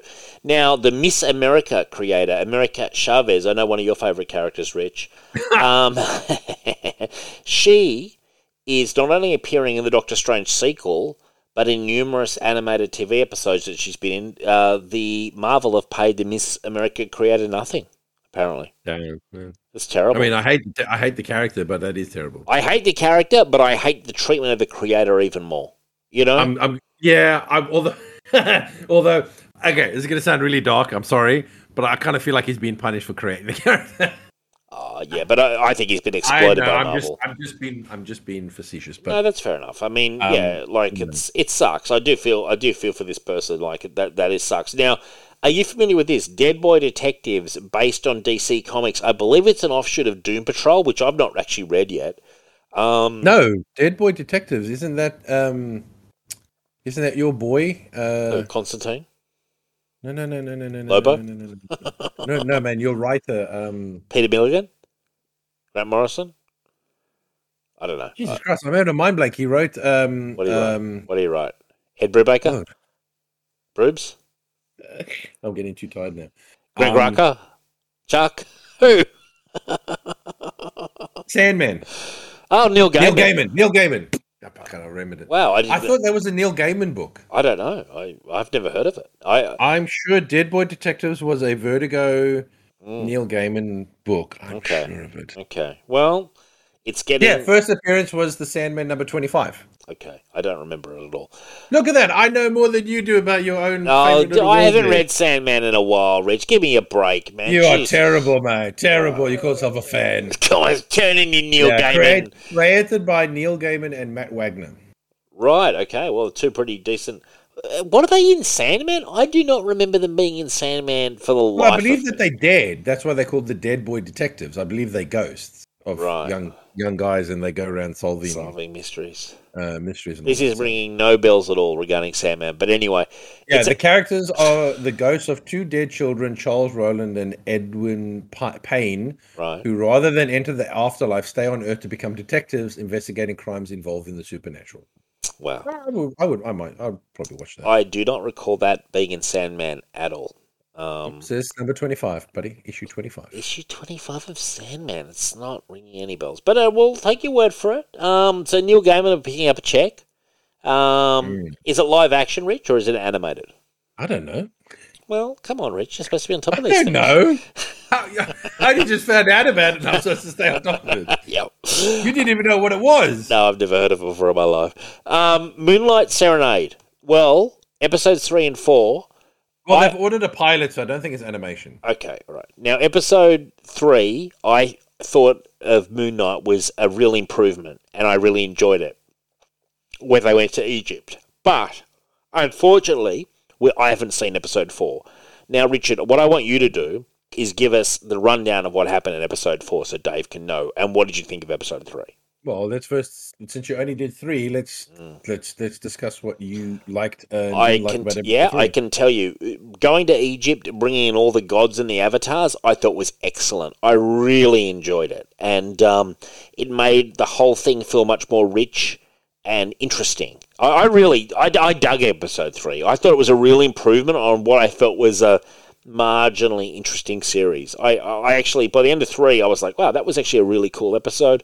We saw some Moon Knight. I'm still not a huge fan of this Steven Grant character, just constantly. And I'm sorry, I said this to Ray. I don't think him talking into fucking mirrors to his other personalities or identities or whatever is like that great. Like, you know, people are like, oh wow, they're really handling the aspect of having multiple personalities and identities is really well. I'm like, are they? He's talking in a mirror to himself. Like this is fucking cheesy, in my opinion. Well, I, I, my understanding was is that usually, like the other personalities, not all of them know about each other. Mm. what in real You life? know. Well, I, I, my understanding is that someone who has like multiple personalities or whatever is that a lot of times they don't know about the other, like they don't know Yeah. what the other personality does because Right. they just like disappear. Really? It, so that would be so much more. That sounds so fucking interesting to explore, but they're not Yeah, exploring but- it. but it, it's used as a cheap tool Yeah. so that that ha- they can have the Steven character solve Yeah, puzzle. that's what that's that what I said to Ray. I think it's being used super fucking cheesily and cheaply. I don't think it's anything like groundbreaking. This So, feels um, super No, I thought the interesting the, the issue the sorry the issue the episode was very interesting, and I I believe that there's a third, much darker personality hiding in there. Okay. Uh, because remember, he's blacking out Yeah, yeah, and yeah. he's yeah. eating those guys, and then he's like, "Steven, what are you doing?" Steven's like, "That's not me." Well, like a Now- ra- like a rabid Moon Knight or something. yeah, like a so I feel like these so either like Khonshu was taking over his body, or there's a third personality in there that they're not is he that they Can- haven't been made aware of. Can yet. I ask a question? And again, I don't mean to offend anybody uh, at all because I honestly don't know. I in the comics, I know that they've made him mentally ill. Is he actually mentally ill in this um, show, or is it because of Khonshu that he's got these other personalities? Do do we know that? Like you, you we know, don't we we don't know now. I think it's possible that he is mentally ill, right? and I think it's got to do with um, probably his guilt uh, for his wife and the, the the death of her father, uh-huh. and and his life as a mercenary. I think he may have maybe you know snapped. Right. from- so he's got no guilt trauma and like stuff. But blah. we don't know. It could be that he made a deal with Khonshu that that Khonshu gives him a second idea. You know Is what I mean? Or real? create- I don't know. Is Like, it don't know. real? Is it real though that people can have this? Like, is that a real thing? That that people aren't just like it's not like I'm sitting here and I feel the temptation to be someone radically different. Could I literally feel like I flip a switch and think I'm like John and doing all this crazy, you know, different life, and then suddenly I wake up in a room So and I'm like, you know, uh, if I believe if that happens, that would happen like subconsciously. Mm. You wouldn't even know. Like how it starts in the in the thing where he goes to sleep, Mm. and then he wakes up and like things have happened. Mm. Um, so you, I believe that the other personality regresses while the other one takes over. Uh, but the the other one, I I believe it takes. uh, It's not like this where they're like take over, take. it doesn't work like that. Like, and again, you don't really. talk to the Yeah, look, I mean, I don't mean to be too critical of the show because I know they've got to get through the episodes and they've got to have these devices. I just didn't feel it was doing anything that revolutionary. I thought it was pretty. Well, I mean, to be fair, it's like basically Stanley saying, oh, "Oh, you know, Daredevil's for like blind kids." And it's like, yeah, but he's not really blind. Like, like he he, he has sonar. He can pretty much fucking, yeah, you know. exactly. Yeah. No, he's not. He's not like hundred percent blind, blind. Like, you No, know he's not like? So- Mr. Magoo or someone. yeah. So um, I'll tell you what I didn't like about um, the third episode. Mm. So when they get all the the the gods together, Yeah, I and love that. Khonshu goes, that guy's trying to find this god that you've Yeah, hidden away and entombed, and they go, "Are you?" And he goes, "No, I'm not." Oh well, there you have it, Khonshu. yeah, yeah, yeah. He's yeah. not doing anything. And it's like, are you fucking kidding me? I do like, like- Ethan Hawke. I think Ethan Hawke's very Oh no, it. is brilliant. But what pissed me off, and Mm. I don't know if it was just lazy writing, Probably was Rich. but the fact that he's like accusing this guy of trying to like unearth a god that's been hidden away, Mm. that that the other gods seem to either fear or can't let loose. He's telling you this guy's trying to get this fucking god, and you just go, "Are you doing that?" And he goes, "I'm not." And then they go, "Well, that's good enough for us." And I'm like, ah, "Oh, that pisses me off." I just feel like that's lazy writing. I just feel like, oh, um, but uh, yes, otherwise it's pretty good. And the fourth episode is really good. It gave me um, the mummy vibes. Cool. Um, the, the, yeah, you know, okay. because it was it's called the Tomb, and they actually find the tomb of Alexander. So you the Great. Alexander the Great. Mm. Oh, He's wow! buried in a pyramid. Sign me up for that. You know, I love Alexander the Great. Um, I won't spoil too much. Do you There's see the ghost of Alexander or anything? I'm not going to spoil much because I know that you like that. So I love that um, shit. Yeah, you, okay. you'll enjoy that. And Wow. um, so it Great, basically, g- g- greatest man who's ever lived, Alexander the Great. Uh, yeah, he would agree with you. I'm gonna, I'm gonna take a fucking shot across the bow. Greatest man who ever lived. And look, that's Better than Caesar. wow. We're very slow. We're slow down, Rich. Well, um, you Slow just said Greatest, the greatest ru- greatest ruler ever, Julius Caesar. Oh, that. Oh, Greatest oh, you man. just said man. You No, just said greatest man. conqueror, greatest conqueror. Like he he was an inspiration. He did it all. He did it all from Greece to India. Alexander the Great. Thank you very much. I think he might beat your boy. I'm afraid, Who? Caesar. It's tough to beat Caesar, my friend. But I think he does. It's tough to beat old Caesar. Um, it's a it's a good episode. This one, uh, you find out some more about um Mark and the and uh, I must be honest. I'm not really that in. I I, I find the wife uninteresting. I fucking don't can't stand the wife, and I wish it I was did- I- Marlene, who I love. Marlene. Mm. There's no Marlene, and there's no Frenchie that I've seen Yeah, so I far. don't find. Yeah, I don't find her very compelling. Um, I find her don't massively I don't- I don't uncompelling. find her- yeah, I don't find her acting that that great either. I Um, Ray knows I love Marlene, big buxom blonde Marlene. I'm a big fan. She's nowhere to be But, seen in uh, the series. Ethan Hawke is definitely the standout of the show. Like Yeah, I think he's agreed. just quietly outdoing everyone, and nothing. And he's not even doing it in like any bombastic. No, Um, you'll. Get, I don't want to spoil things for you, but there's a. Um, so Mark gets shot, yeah, and then he wakes up and he's in a mental hospital. okay, And uh, the Ethan Hawke character is the doctor there.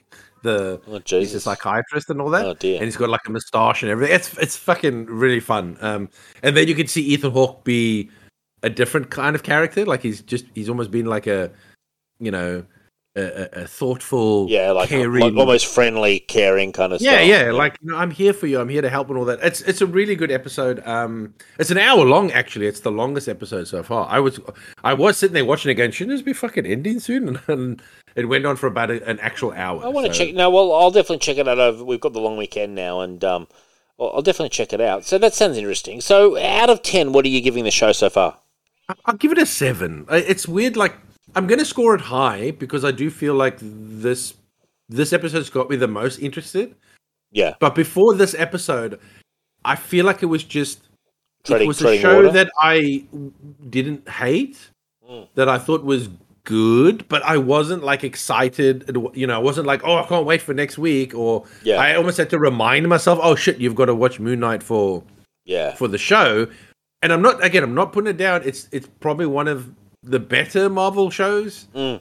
that I that I have watched, but it's still not like I still like it might become must see TV now with this after this episode because I feel like this one was the strongest episode. Okay. This one was the best episode uh, because now they're going back into the you're crazy Yeah. aspect. Yeah, yeah. Was the whole? Did you just dream the whole thing? Um, Well, that's the So- that, that's what Ethan Hawke's playing on, isn't it? I guess he's playing on Mark Spector. well, we'll have to see one. because I don't know if it's Ethan Hawke doing that Mm. because when he gets shot, he falls into this water. And I don't know if maybe he's transported to like the afterlife or purgatory or I, I again I don't know because it, it you know it kind of ends there. right. Um, but now I'm interested. Whereas I, I would be honest with you, if I just go the first three episodes, I would probably score it maybe like five or five, Yeah. Maybe six if I'm being generous. But this this episode, I, I'd bump it up to seven. Okay. Uh, are you disappointed that it's only six episodes? Uh, probably a little bit now that I feel like I've Yeah, you, know that, that, that I've you know I've kind of been you know, you've only got me excited by episode four. That's that's what I'm thinking. Yeah, and there's only two You more to go. Yeah, so I mean, look, uh, hopefully you can end strong with those two episodes, and then I'll feel at least okay. Well, I got half, you know, Exactly. from four, five, and six, but um, we'll see. As I said, uh, the first and oh my god, I'm sorry, I I I, I can't stand um, uh, Oscar Isaac's uh, uh, English accent. I just think it's terrible. Yeah, I'm not a huge fan of it either. It's it's cheesy. It's it's it's definitely sounds like someone who wasn't coached, who just said, "I think I know what English people sound like." yeah, sounds like he, I can do a Cockney accent kind of thing. Yeah. Yeah, because that's the problem. His English accent feels like it's not distinct. You know what I mean? Like it feels like it's it's it's different things that he's heard Yeah. from different like dialects and accents. I agree. But I agree I, but I don't think he's he yeah because he doesn't sound like he's from London or or or like or like Newcastle or Liverpool. You know what I mean? He doesn't. Yeah. There's no. It'd be funny if he did sound. a, a Liverpudlian accent, like "Oh, Ringo Starr." Well, you know, if he had actually bothered to maybe get coaching, they could have like yeah pointed him towards a a, um, a, a good accent. Yeah, I know. Uh, well, happy news. We've we've talked about creators getting screwed. Jon Bogdanove, uh, who we know from the '90s Superman run, he was very big in the '90s. Remember Superman with the long hair, Rich? Um, The he- mullet Superman. Yeah, mullet Superman. He sold his Death of Superman artwork for over half a million dollars US, which is good to see. Yeah, I mean, good for him. He held on to it. Obviously, there's been some price, you well, know. you have to help. You you would have had to have held on to that. I mean, that was a that was a fucking monumental Mm. um thing in comics. So I mean, yeah. I mean, if you threw that away, I think you'd you'd, you'd have to. Oh no, good, good luck to the guy because, like, I think he did a very distinctive Superman in the nineties.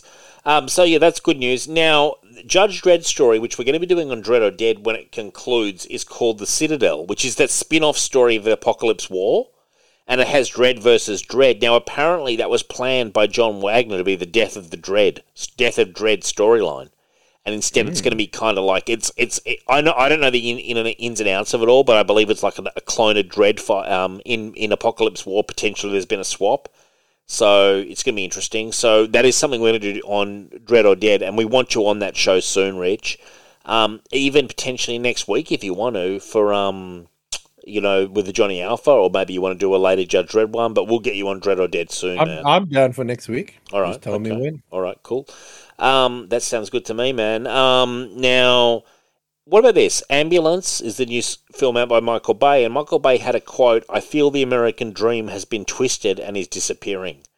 Uh, And I mean, a lot of his films are fairly heavy on the patriotism. Um, yeah, that's been a. I don't. I don't disagree with that. I don't do disagree with think I- that- I agree with I, I do think that a lot of people see the America, especially in America, uh, Mm. which is funny. I think a lot of people in America see the um, the American dream now as somehow evil or, Wow. or problematic, Yeah. or you know, um, yeah. Sad. yeah. I, I do. I do. I do agree with him. I do feel like there is far less patriotism in America these days. There's certainly a Um, lot of patriots, but there's there's there's also a lot of people who hate the flag. You know, unfortunately. Yeah, but I mean, I feel like more so now. You know what I mean? Like, Mm. Yeah. yes, you had like your hippies and Yeah, those movements in like the the the the you know the sixties Yeah. and, and, and stuff and all that. But I feel like there's way more people now. I would Oh. probably, I would even dare say half the country probably hates the country. Wow, that's sad, isn't it, man? That's I think so. I think it's terrible. I think it's absolutely shocking.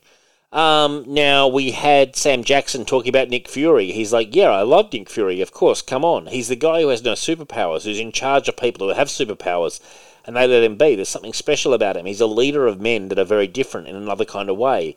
It's very satisfying to be part of a world that I admired for so long when I was a kid. I still buy comic books. I still go to comic book stores. I still read them. To, but to be able to be that character in that, it's the same as when I was doing Afro Samurai or any of those comic book characters. It means something to be part of the cultural canon that people revere and that they respect in another way. I think it's very well said from Sam Jackson there. You know? Like, I mean, you know, it's he he's he's just basically saying he likes the character, but he's digging in a bit deeper. You know what I mean? Like he, he he's like, this is a cool character.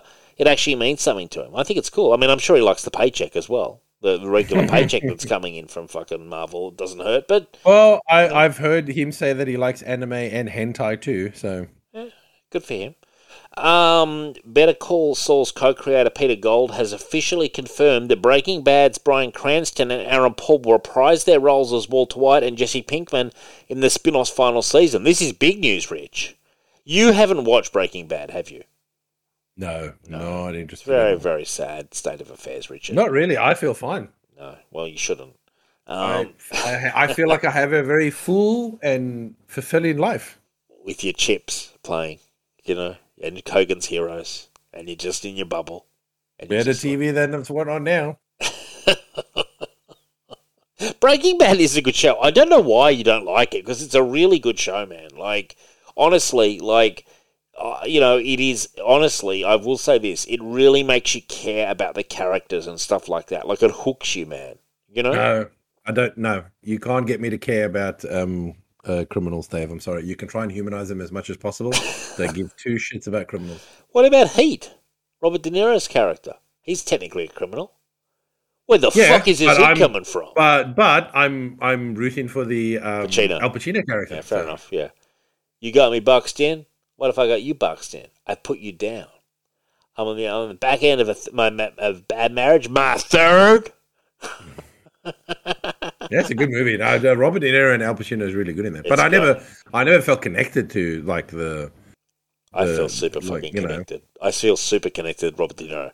I don't know. I, here's the thing. I guess you know, and and this is uh, this is sort of why I have an issue with like like this whole like people wanting to deconstruct heroes and Sure, you know as as um um sure. You like him uh, like back Miller, Miller likes to say, you know, oh, I want to bring them down to the dirt, you know, with so they can live with us and all that. I'm like, I don't want my heroes living with me in the dirt. Like, Sure. life is dirty. Life is shitty. It's it's dark. There's bad people in it. There's shitty people. You know what I mean? Like, Yeah, but, I but don't, vig- I don't need vigilantes. to watch that. But vigilantes operate in the grime, man. Like yeah, but you're again, Punisher, you, those guys. yeah, but that's your thing, Dave. yeah, it sure is. You're the you're the vigilante guy. I'm Yeah, not. I'm not that big of a Punisher fan or Yeah, it's sad. or, or or anything like Very that. sad I mean, state of affairs. don't get, don't get me wrong. I mean, I like a, a good action movie, and you know, again, a lot of those revolve. What about Death Wish? You spoke about Death Wish, the rape scene and stuff, like in Death Wish 1 and 2.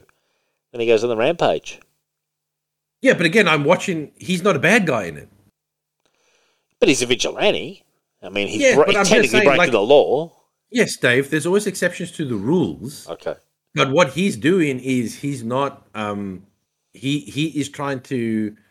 Bring He's not, he's not cooking meth. He's not cooking meth like Exactly, he's not cooking Yeah. meth and selling it to poor fucking schmucks in the in the street, getting them hooked on crap and all that just so he can make money. Like I'm, Sure. I'm sorry, like it's why I never connected with the Sopranos. I don't fucking care if he's talking to a psychiatrist. Yeah. Like I'm sorry, you're a fucking mafioso. Like I'm, I I'm sorry. I I don't hear care about you. You go by the book, Rich. I liked it about you. Go by the book, my friend. Like I said, I grew up watching Chips, uh, A Team, you know, Knight Rider. I love it when a plan like, comes together. I'm sorry, I just I woke up watching Heroes, and I Magnum just prefer PI. to see good people. yeah. Yeah, fuck it, Magna PI. What MacGyver. about what? I'm going to give you something that might blow your mind. What about Ocean's Eleven? Okay, they're pulling a heist in that in both the original and the George Clooney remake. Does that does that worry you or not? Because it's more comedic. It's a bit more comedic, but it's also um, they're not hurting. Um, Yeah, they're robbing the good casino. guy? They're robbing the casino kind of thing. yeah, like it's it's it's slightly bad guys against worse guys. What about Goodfellas or Casino? No, no. Can you watch those movies though? Is what I'm saying. I have watched them. I didn't enjoy them. Okay. So you you are very much like I think when they I think when they put you I'm in not enamored. By, I'm not in, enamored by like that mafia world. I'm just really not. I'm that, that that lifestyle does not appeal to me in any shape or form. Sure, I understand. I understand. You know, you're a product. And also, I just. I don't like to romanticize criminals too much. Like if it's a bit of a comedy, okay, fine, whatever. It's a comedy. It's not. It's you know, it's it's a bit of fluff. But if you're trying to do something serious, like it's a serious, dramatic thing, Sure. we really want you to connect with this criminal, Now I don't. Go. Carlito's Way, Scarface. No, again, I have seen it, but um, again, I didn't enjoy it. Like I'm a political refugee. I come from Cuba. Are you a homosexual? What the fuck? Who the fuck is this guy? It's so funny to me that he's played two different mafioso guys. Al. Yeah. Yeah, because he's Godfather. played, um, Godfather. yeah, the Godfather, and then he's also played Scarface. Like he's played Yeah. two fucking crime lords. I love it's hilarious. Scarface. I love Scarface. I think it's great. when he puts his face in the. Like I'll be honest with you, I. I got some enjoyment out of Scarface just because of how stupid it was. Yeah. you know, like it's, so a bit over the top. It's so over the top. It's it's almost a comedy. Yeah, no, it is. It's it's it's so close to the line that it's crazy. It really is nuts. You know, like when he has that like mountain of fucking Yeah, blowing. He just puts his face on his it. desk, and then he's like screaming like the like the the the the, the rifle is his penis. Yeah, You know, It's like, like- holding it there, going "Say hello to my little friend." Like that's become like such a fucking meme. And what about when um, Michelle Pfeiffer comes in goes, "Your womb's polluted." That movie's almost a comedy. Uh, so I mean, gold. I can love understand why people like that, just because it's so ridiculous. It's a lot of fun for for a movie that could be so dark. It's actually a lot of fun.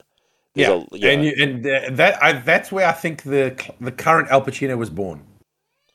oh yeah, yeah, sure. You know Yeah, that that over, the top, Al Pacino, that whoa, like he was born with Scarface because his, his his Michael Corleone character is far more reserved and like serious. Serpico, threatening. Serpico, Dog's Day Afternoon. You do see a more over the top Al Pacino. Uh, he's But very. did they, were they after Scarface or before? both of them were before. Oh, okay. Both Maybe them were those ones, and then it culminated with Dog, Scarface. and Dog Day never went back. Afternoon. Dog Day Afternoon is a is I, I I think it's a ten out of ten movie. I love that movie. It's so good. It's um. Have you seen it? I have. Um, Yeah. I, I also like because that was It's based there's on a another true story. movie. Yeah, the another movie I like is uh, Inside Man. That's a good film. That's Yeah, a good film. like, I Denzel do like- Washington. but- you know? But I'll be honest with you, I do have, even though I'm not like big on criminals, I will be honest. The only exception I have, the weakness I have, is a good heist movie. Oh yeah, of course, man. You know, of course, dude. Well, at the end of the day, dude, it's, it's just stories, man. It's just stories, dude. Yeah. But to be fair, usually a heist movie is, as I said, it's bad guys against worse guys. Usually, Exactly. a a heist movie. So you know that's why I. It's my little like sort of like caveat where I'm like I can enjoy a heist movie because they they generally doing it against worse criminals. I agree. Uh, now, the Batman came out on streaming. Um, Michelle was quite excited. We're going to watch it. It's on, out on HBO Max, Hulu, Um, everywhere else. You've seen it before, so try not to fall asleep or throw I'm back out. pretty confident I will fall asleep on the second viewing. Like, just the thought of it, I'm like, ugh, like, just oh my god. That's why I said you could you could make a three hour movie, right? Um, but make it a three hour movie that's rewatchable. yeah, Man, that's that's gonna take some skill because I'll be honest with you, I can watch, I can rewatch Lord of the Rings, the extended edition, sure. I can every time because I love it. But I, I just don't have it in me to rewatch this Batman movie. I just, I'm, or, or the Zack Snyder Hmm, fucking no. Justice I just, I'm sorry, I'm like, you did not make an entertaining. Well, it was it was the Batman for me. It was decent enough, but it's also just one tone, and I sometimes one tone movies for me get very dull. You know, like it's just a long film, very padded. Lot And of to be stuff fair, at least with cut. Lord of the Rings, you're following different characters. Exactly. There's a lot it's more not- it's storyline. Sort of cast and all that sort of stuff. Well, so. all I know is, Richard, when they say at the start of Batman, when they mention the seawall, and something in my brain said that'll come back up, and then it, three hours later comes back up, and I'm Of like, course, well that's the rule. Something you introduce Yeah, in the first act has to has to. I, pay off in the I third know, but like sometimes it's so on the nose as well that you're like, Hey, oh, most of the time it's on the nose, Yeah, it's like- like, of course, yes. Thank, thank you, Chekhov, saying the rifle above the fireplace had to be shown at some point in the storyline. Like, thank you to all the screenwriters who know that rule because then it becomes very predictable sometimes. Uh, now, I don't think it's. I think it's law now. I don't think it's a rule. I think it's law. yeah, exactly. I saw you. You know that Beckendale test thing where they say, "Can a woman?" Bechdel. Yeah. Test. There was some recent thing. I think it was like might have been Lord of the Rings or, or The Hobbit or something, and they said it failed the test, and I was just like, oh well, you know, cancel culture. Did it fail the test? Uh, I I don't know if it was Hobbit, but it was a movie like that, like a very I don't remember. I don't remember two women even talking in The Hobbit together. well. That's why it fails the test. No, no, no, no. The Bechdel test is that They've got to two women, two and- women have and- to have a conversation and Yeah. not involve men, and not be talking about a man. Yeah. So, it, but if But I don't remember two female characters no, actually. no, no, having but, but it, no, but if it, if if two female characters don't even have a conversation, it still fails the test. That's the whole point of it. Oh, is, have they added that onto the Bechdel test? I Because believe don't that's that always been part of a- the test. Yeah. Oh, is it? Okay. So a lot of films in in history, like overall, don't e- fail the test because two female characters don't even talk. So that's that's I I think as well. It's got to do something with the plot because I, I'm kind of like if a, if a woman pulls up at a McDonald's and the cashier is a chick and she's like, "I want a Big Mac," does it pass the test? I don't know. I don't know if I don't know the test that well actually. Like, but um, you you know what I mean. If they if they're talking very inconsequentially, uh, like you know, is is such and such in, in their office? I don't know, but Mhm.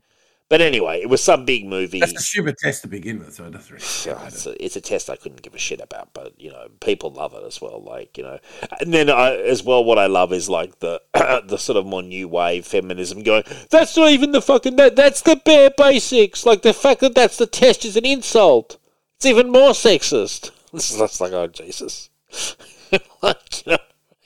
Like, don't- don't feel you should pat yourselves that hard on the back because you passed that test, because that's the bare minimum of what we require. Haven't you heard these people? Like, they get really incensed.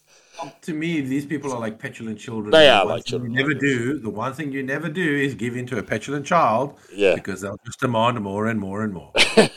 but, but like they're so crazily mad about it, and oh, you feel like saying, "I hate the test to start with," you know. It's a stupid test. It's a stupid test. Some people should write whatever the fuck they want. It's their characters. yeah, it's You don't. just- You don't like. I'm sorry. I'll watch something and I can say, okay, I enjoyed it or I didn't enjoy it or I thought the writing was poor or the writing was strong. That's fine. But at the end of the day, I'm not going to create some test Yeah, some that crap other test. people have to fucking meet Yeah. for their work of fiction. I'm sorry. I, I that's unacceptable. Like, Well, I tell you what does pass the test. I will judge it whether it's good or bad. I tell you what does pass the test: uh, the De Bourne series, because it's a female lead character, and she has plenty of conversations with other females through all three books that often do not revolve around men at all. So there you go. You know, The, the- technically, do they talk about other women though? Do they talk about other partners? what do you mean? Well, put it this way: if the Bechdel test is for straight, technically straight people, because if a woman can't be talking about a man, Sure. but if your character is lesbian, She's if she's talking about bisexual. other women, does she she's then fail the test or what? She's Well, bisexual. but it doesn't Um, matter. She's talking about. Uh, She's talking no, but she, there, she, there's in the in the books, in the three books, there's instances, many instances, where she's talking to other female characters about things other than like romantic or anything. You know what I mean? Does she ever talk to them about rom- about something romantic? Ever? Well, Like yeah, she's got partners. Well, and you failed. You failed. Sorry, mate. You failed. No, that's not the test. The test is the test, and I know the test because I remember reading about it. The test, i- i- you only have to have one instance of it, of it, of it happening to pass the test. That's why the test is very ironic because it's such a low bar. That's the point of the test, and the point of the test is then to point out that Hollywood can't even meet this very low bar. That's the point of the test. Okay, yeah, but but okay, no, no. But my point is, like, okay, so this is my problem with the Bechdel test, right? So it says here, uh, it asks whether uh, a work features at least two women Mm. who talk to each other about something other than a man. But now my question is, we've got far more sexualities now. Mm. So does the Bechdel test need to be expanded? Does it mean that if two female characters who are lesbian get together, they can't talk about another lesbian character in know. like? If they like, I that's think my they point. can. Like, I think or they is it can. only is it only geared towards It's men? a feminist test, man, so I think they can talk about other women. Basically. Oh, then it's a then they're still talking about romantic shit. yeah, but the, man it's a woman. feminist text, man. So like the feminist test, so they're allowed to talk about other women, man. because it's feminist.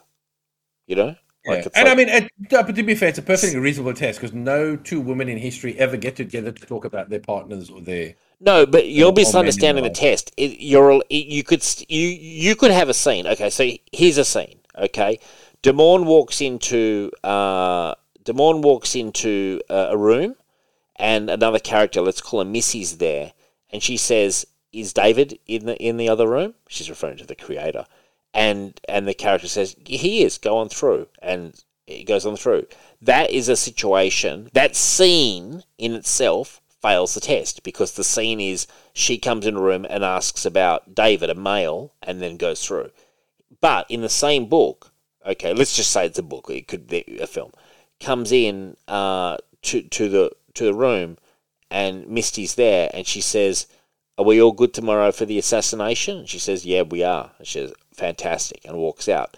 That scene passes the test, and you only have to pass the test once in the work to pass the Bechdel test. So your work only has to that, that that's the test. That's the whole point of the test that it's a low bar test. And it's it's also meant to be ironic that that, that Hollywood can't uh, meet the test. That's all part of the test. I know enough to know that that's true. I'm not saying I agree with it or that I think it's all a bit stupid, but that is the test. So you don't have to meet you don't have to pass the test in every scene. You only have to pass the test once to pass the test. That's that's the That's point really that's fucking dumb. dude it's it, it all came from a comic book and it was a satirical conversation in a comic book it was never intended to be uh, like uh, this huge thing it became in culture it was a scene in a comic book basically that this woman wrote in, in, in sort of like a um in a feminist comic comic book between It's two called Dykes to watch out for. yeah, so that that was the whole point of it, man. It was always like very ironic. Yeah, so in essence, Rich, that's just a very long description and uh, about the Bechdel A test, which yeah, which we can all hopefully move on and never hear about again. Would be nice. Um, Nick Cage. Uh, speaking on uh, Ask Me Anything session on Reddit, responded to a question of whether he would reprise his role as Johnny Blaze if Marvel Studios asked. I would really need to see what they had in mind before answering that, replied Cage. The actor did not respond to any other questions, asking him to elaborate on what he would want from the role. Let me guess, a lot of money. Um, you know, I mean, he, it could conceivably happen that he might cameo. That wouldn't.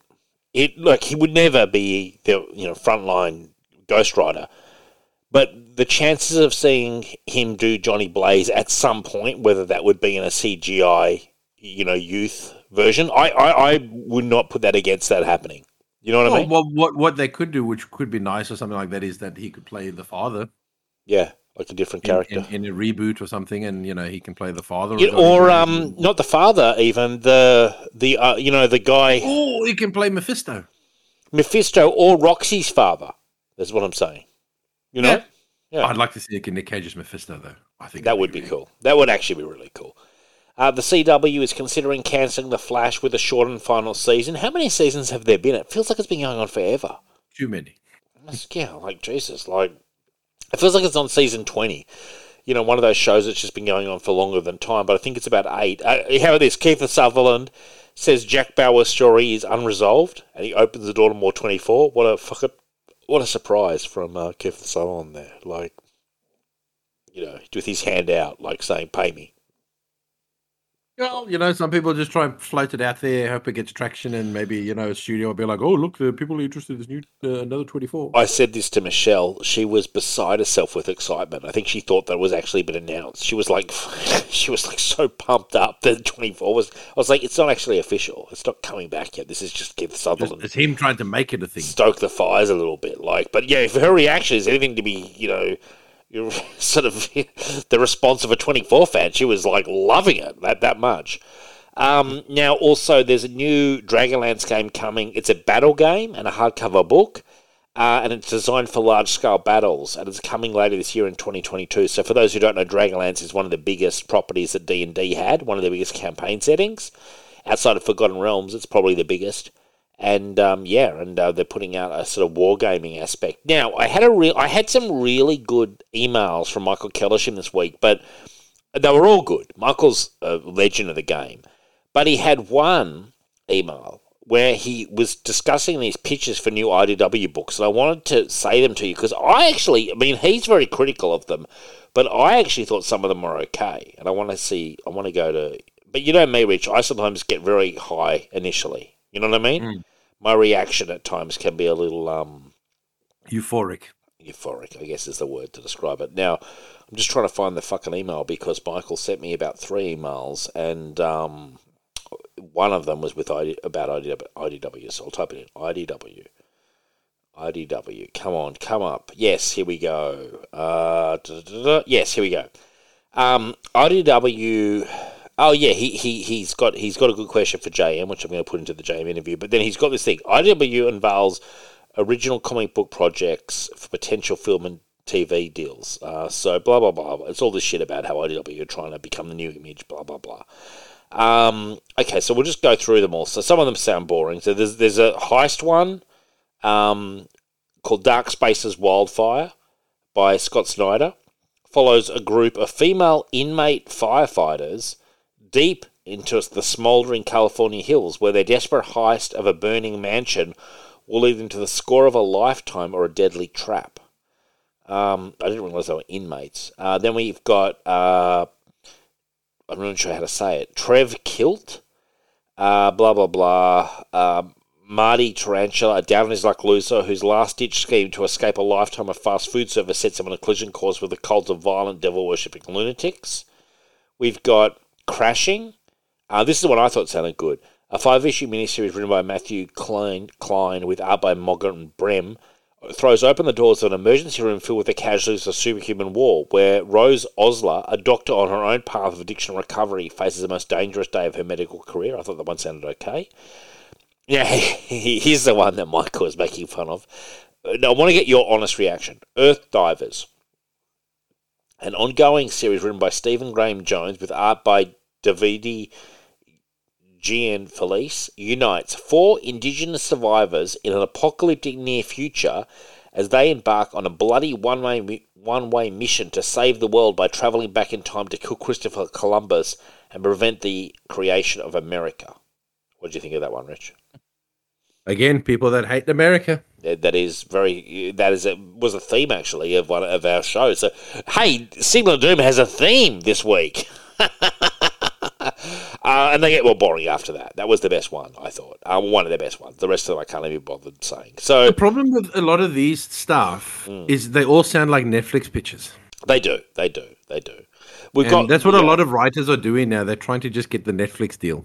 They're Yeah. trying to get the streaming deal, and that's the you know a lot of the shit is just that's what they're doing. They're all trying to write stories that they think would be easy enough to make, Yeah, like um you know because again I, they all sound a bit boring to me. Like in terms of like, there's nothing really super special about any of them. no, Like Generic. you know, yeah, yeah, it's generic, like almost TV show yeah, Uh, uh, yeah, it's it's yeah, it's. uh, I'll put it there. They just sound like Netflix pitches. They just sound like shows that would come on Netflix. What, what do you think about this one? The Sin Bin, written by Robbie Thompson, with art by Molly Murakami, hits the road uh, with washed-up hockey player Dale Dukes Dukaneski, who moonlights as a monster hunter during away games with his daughter Kat in tow, hoping to find her mother's killer. Like that does feel like you're putting together about two or three different pictures into one, doesn't it? Like it just sounds so. but it's the it's the only one so far that sounds the most comic booky. Yeah. Then we've got this one, The Hunger and the Dusk, a 12-issue storyline written by G. Willow Wilson. We know her from Captain, oh no, Ms. Marvel, sorry. With art by Chris Wildgoose, upends an age-old conflict between humans and orcs by introducing a new deadlier species. Fragile alliances form and unexpected romances blossom as former enemies wade into battle to save their two races. Do you like the one, Rich?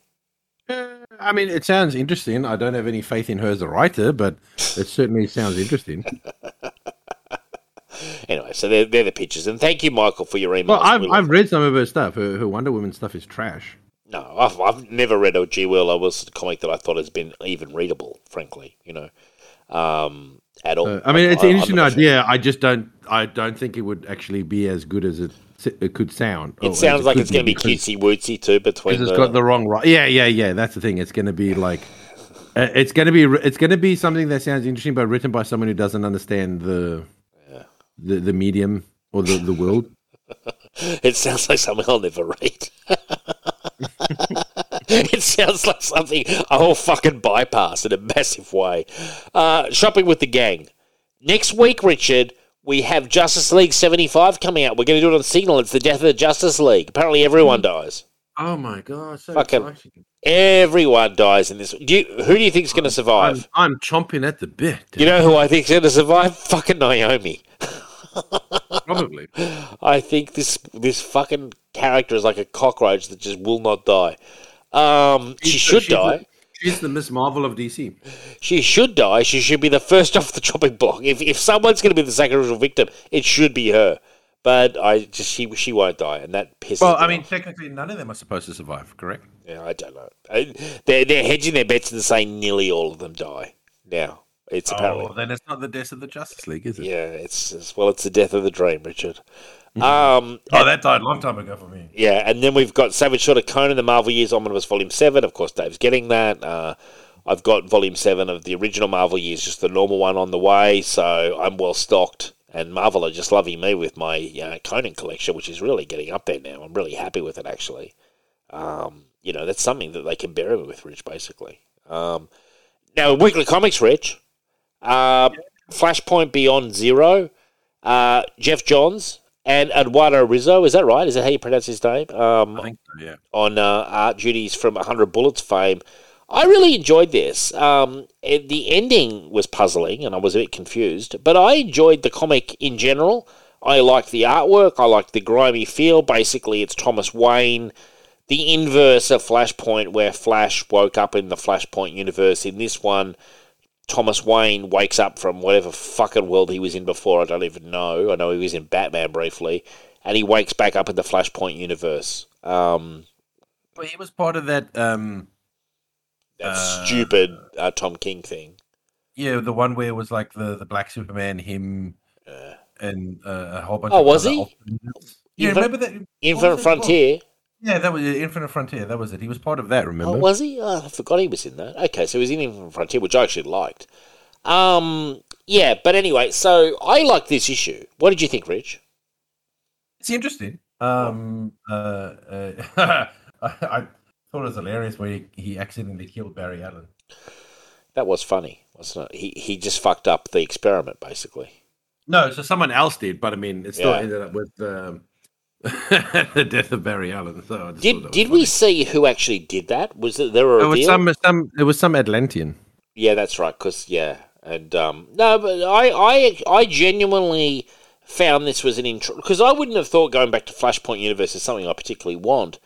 But when I read it, I was like, yeah, I, I, I dug it. Now at the end, Rich, was that one of the Time Masters? That kid was there because I, I loved all the illusions, the meta illusions to DC, like everything matters and five G averted, all that kind of stuff. I thought that was kind of clever. What did you Yeah, think if of all that only stuff? if only it was true. well, it has been what I said averted for like- now. It has been averted. No, for now. no, no. But my point is, to to Geoff Johns, that is true. Yeah. That's Geoff Johns' words. That doesn't necessarily mean that's a DC's words. Like Yeah. that's that's not their belief. No. Um, yeah. Postponed, more likely. Uh, but it's interesting because it, it, it, it looks like um, Reverse Flash might be alive as well. really? Because well, remember there was a moment where um, after Harvey Dent dies, Yes. and um, because it looks like Thomas Wayne is going to take Harvey Dent's kid probably as like his sidekick or something. He's maybe going to be the Robin. right. Yeah. Um, there's like a speedster that like rushes past and says, yes. need, like need to talk to you, Wayne, or something like that. Yeah, that was And confusing. They don't reveal who it is, so I'm I'm sure it's going to be probably like Reverse Flash is still going to be alive. Or and something. could Reverse Flash be good in this reality? Well, probably not, but I mean, okay. Um, just maybe with the death of Barry Allen in that, and I don't know, like maybe they'll they'll be um unlikely unlikely allies, allies. or some shit or Uneasy, like uneasy, and unlikely allies. Yeah, and it looks like Batman is is going to do is stupid enough that he's going to make the same mistake as Flash. Mm. He's going to try and save his dad, Yeah. And and like even like the like the time kid there, like you know part of the yeah the time master. He's like, yeah, you're to fuck things up. How do you know that? What do you mean? How do you know that Batman? You mean save his son? No, Bruce Wayne Mm. is trying to save Thomas Wayne. Is he? Yeah, How do you know that? Because I read the issue, Dave. Oh, was that not Thomas Wayne at the end? No, that was Batman. The Batman. Oh, see, that's why I got confused. Yeah, the guy that's reading, the, that's oh. standing there Oh. with the board and, and all that. That's actual Bruce Wayne, Batman in our. Oh, I thought that was Thomas reality. Wayne Batman. No. I was so that's what that's why I said can we talk about the end because I didn't understand that. I was like, the Time Masters are in the Flashpoint universe, but you're No, there's, saying two, oh, there's two stories going on. There's Oh, the the, the right. Thomas Wayne story and the Bruce Wayne story. Thomas Wayne is trying to fucking undo the whole thing and save his son. Right. And at the same time, Bruce Wayne of of the of the proper timeline or the prime Mm. timeline, whatever you call it, is trying to save his dad. I see, right.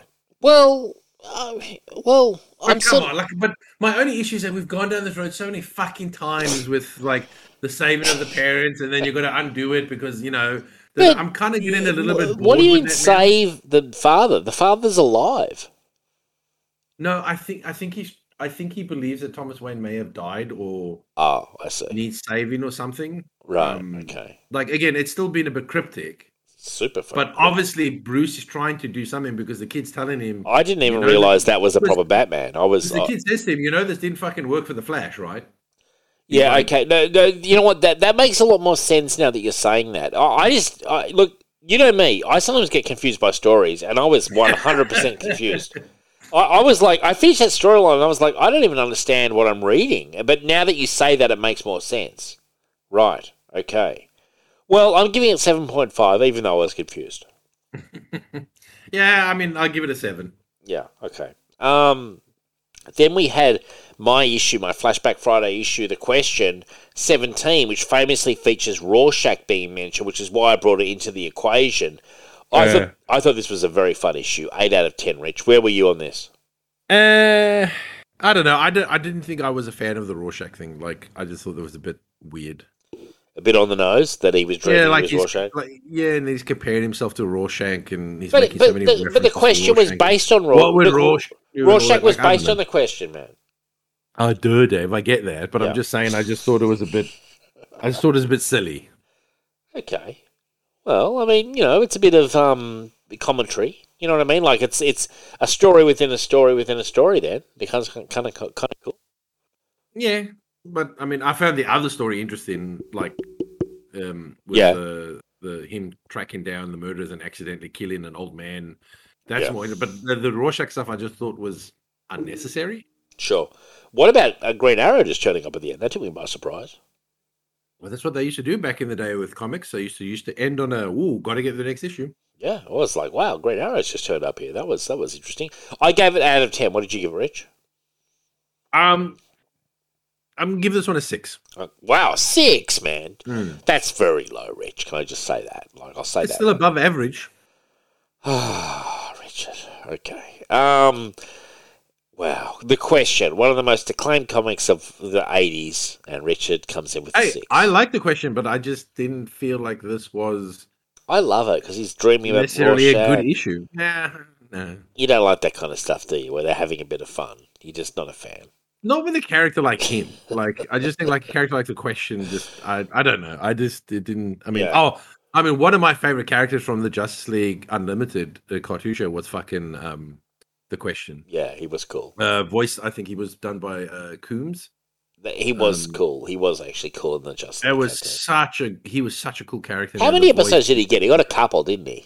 Oh, he got a few. I think he's at least five. I think he may have been at least five. It was in Justice League Unlimited, I think, wasn't it? Yeah, yeah, just like Yeah. Unlimited. He even had a bit of a romance with Huntress and all that sort of stuff. Yeah, was really that was a good fucking show. I, the other day, I was watching uh, one of those shows. Um, Jeff- Jeffrey Combs, I think. it was name. a Lobo one, and and I actually texted you and said this was such a good show. You know, like it's so much better than a lot of the comics they put out now. You know, Oh God, no! That Justice League, uh, uh, especially Justice League Unlimited. yeah, Like I felt like there was. I mean, the Justice League show was good, you know, where they had the two parters every yeah, time. yeah, yeah. But Justice League Unlimited, I think, is when they just hit their stride. And I agree. Once they, once they opened it up to more characters, Mm. you know, making the world larger. Oh God, that was just that was so entertaining to watch every every week. It was a great, great show, man. Um, yeah. So you, you gave it you gave it a six, very low score, and I'm glad I gave yeah, it. well, Yeah. sorry. I'm not happy. It's gonna it's gonna happen occasionally. I'm not happy with you, but just so Wait till know. you get to the Lobo one.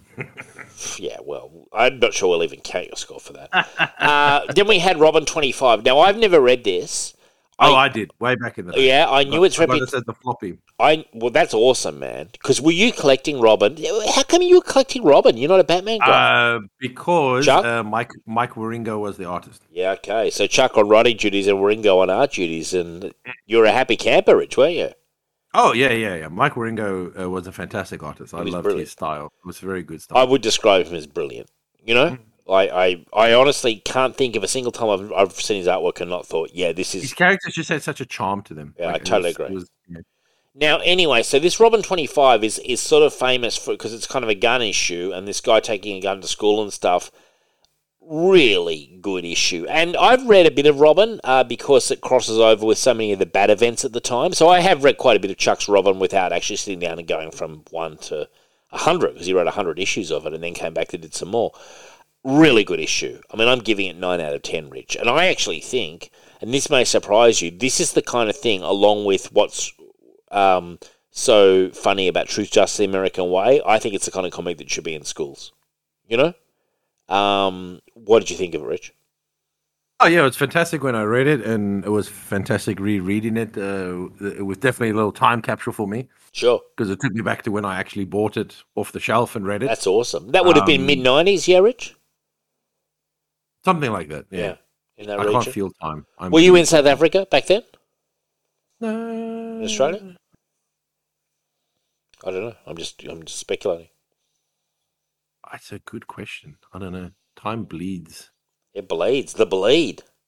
But anyway, Yeah, so I'm, yeah, I'm, I'm terrible. I'm that person where I think something that happened like two years ago actually happened like seven years ago. Really? Wow. That's cool. Um, I, I can actually tell you because I'll have a look when it, if it was if it came out in in the nineties, I would have been in South Africa. it definitely came out in the nineties. It was yeah, Yeah. it was the mid nineties, like when it came out. Yeah, for sure. So I would have bought this in South Africa. cool. So what are you giving it, Rich? Oh, it's an eight out of ten for me. Okay, cool. Well, that's that's a, suddenly you're getting back on my good graces with these scores. Um, then we had Lobo Convention Special. I knew you were going to hate this issue. I love this. I before you slam this issue, can I say this? It's satirical. It's funny. It's poking fun at the industry, having a laugh at itself. Alan Grant and the, and Kevin O'Neill, a 2000 AD artist that I love. I had such a good time with this one, and I purposely put it in the show. And I genuinely feel this is a very strong Lobo issue. I'm giving it 8.5 out of 10. What are you giving it, Rich? Six out of ten. Now, why the six, my friend? Why? So because, and I understand that comedy is subjective. sure. Uh, and I, I am a Giffen fan. Yeah. But it I'm was Alan, a- Alan Grant who wrote it. Wasn't it Giffen? No, it was Alan Grant who wrote it with Kevin O'Neill. Uh, Giffen is the creator of Lobo, though, yeah. Oh, okay. Yeah. Um. Sorry, I thought he may have read. Uh, I'm just not a massive fan of wacky humor. Sure. Which is Like plenty I just I like dry humor. I like smart. You know, like smart humor. Mm, Um. Like my perfect wackiness would be again like the Justice League International and all that. sure. Um. But I just I'm not. I just don't find this over the top fucking wacky zany stuff. I just don't find it funny. It doesn't resonate with me. Art is fantastic. The, the, the- I got no issues with the art. The art is brilliant. It's very 2000 AD. Yeah. I love that. You know, it's very stylistic. I love. It. I just, I just don't find that, Yeah. that. That's just not my type of humor. I just, it doesn't land with me. I don't chuckle. I What don't. would you describe it as? I, I, it's almost satirical, really. It's almost like a Mad Magazine kind of thing. Yeah, yeah, yeah. It's yeah. It's um. it- it's even probably even more over the top than Mad Magazine. Yeah. Honestly. Yeah. Um. It's just very wacky. It's just like. I again, love it. tries to hit you over the head with comedy. I know. It's not subtle. It's not it's subtle. just yeah it's it's just not i it's just yeah it's not it, it's i can't score it high just because i just don't get that's I, like fair it just doesn't resonate comedically with me That's cool. Yeah. No, it's interesting. I just thought I'd put it in there because I know it's it's so way out there. i'm i'm having a look Hmm. it says it was written by keith giffen Oh, was it really? Okay. Wow. Because I remember seeing that in the. I thought I read that in the, the Okay. titles when I read it. Wow. but I thought Alan Grant wrote Yeah. that, but okay. No, that was Keith Giffen. And again, it hurts me to say that because again, I am a, you know, I am a JM Giffen fan with the stuff that they've done. I think, uh, but again, I don't think with Giffen that JM sort of goes into that territory. yeah. Yeah. Like, you know, they maybe JM helps ground. He gets pretty wacky on Ambush Bug, uh, Keith Giffen. Yeah, You know, left left to his own devices, he can get pretty wacky. I think. Uh, it's it's both of them. It's Alan Grant and Keith Giffen. Oh well, there you go. So we're both right. Yeah, so which which actually is early on in Alan Grant's run on Lobo. Keith Giffen was often um, doing the story, and Alan Grant would do the scripts. And then as time wore on, Alan Grant. By the time the Lobo ongoing came on, Alan Grant was doing the whole thing. So early on, they were they were a tandem act on Lobo in a lot of those one-offs and specials and stuff. Because remember, Lobo blew up really big in the in, in the early '90s, really big for a while, and, and so they were together on a lot of that stuff. And then as it went on, and he did the Lobo ongoing, Alan Grant was doing it um, himself. It's yeah, it's so funny to me how the inception of Lobo. It's like Deadpool. yes, The inception of Lobo is so different to what Lobo became. yeah. Well, he was a, he was a satire on the grim and gritty, and you know, big guns and all that well, stuff. he no no he became that.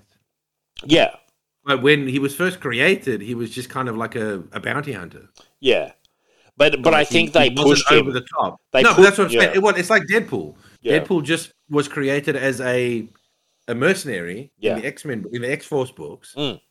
And then he became this, you know, um, fourth, you know, wall breaking, Exactly. wacky, goofball character, and that's the same as Lobo. Like Lobo started off as just almost like your generic bounty hunter from space type of character, Yeah. and then obviously they went and said, let's do something more with this character and all that. But again, I like Lobo when he's a bit more. I like him when he's a bit more serious. Sure. Like, um, um, like if like I like it when Lobo's more like Slain from 2000 AD. Oh, what a great character he is. Yes. You know what I mean? Like that's Love my favorite Lobo. This the wacky comedic. You're back you on my you're back on my good side, Rich, with the with a Slain reference. Yeah, like I said, I just it's the comedy. I just it doesn't resonate. with Oh no, dude! It, like, don't get me wrong. I'm not sitting here like laughing, you know, rolling on the ground laughing. I just like it because it's so wacky, and it's a bit of fun. And I like Lobo as a character, and I get what you're saying. Sometimes he, I don't think he's ever particularly grounded, but he's not always as wacky. This comic is wacky. I can literally ends with the convention center getting, you know, bombed, and um, all sorts of crap going on. But it's also in Joke City. Like there's so many in jokes in it. Oh god, yeah, so many. Like you know, it's just it's it's wall to wall with kind of in jokes from about creators and stuff. So, and then finally, we had the first two issues of Way of the Rat, uh, the Chuck Dixon comic. Um, I love this comic, Rich, uh, and I, and that's why I put it into the into the thing because I wanted to ask Chuck some some Way of the Rat questions. Have you ever read it before? Was this your first exposure? Yeah, I wasn't really big into the cross gen Mm. stuff. Um, because I think cross gen came out when I was still in South Africa and it wasn't really um readily available. Yeah, yeah. Um, and, and so it's uh, yeah, it's just one of those things I never really got Got into. uh got into was that sort of um uh those comics. By the way, just looking at the Lobo cover, I do love the cover of that convention special, which takes off all the different um, comics of the time. Like it's got the Batman number one, but it's got the main man, it's got action frags, and it's got Lobo with the Superman costume holding up the stuff. Like I do like that that they're doing the the sort of like um, you know the the the, the parodies of the original comics. It's cool, I think. But um, so yeah, Way the Rat, Rich. You, you, you so this was your first exposure. Yes, like I I I knew of it Mm.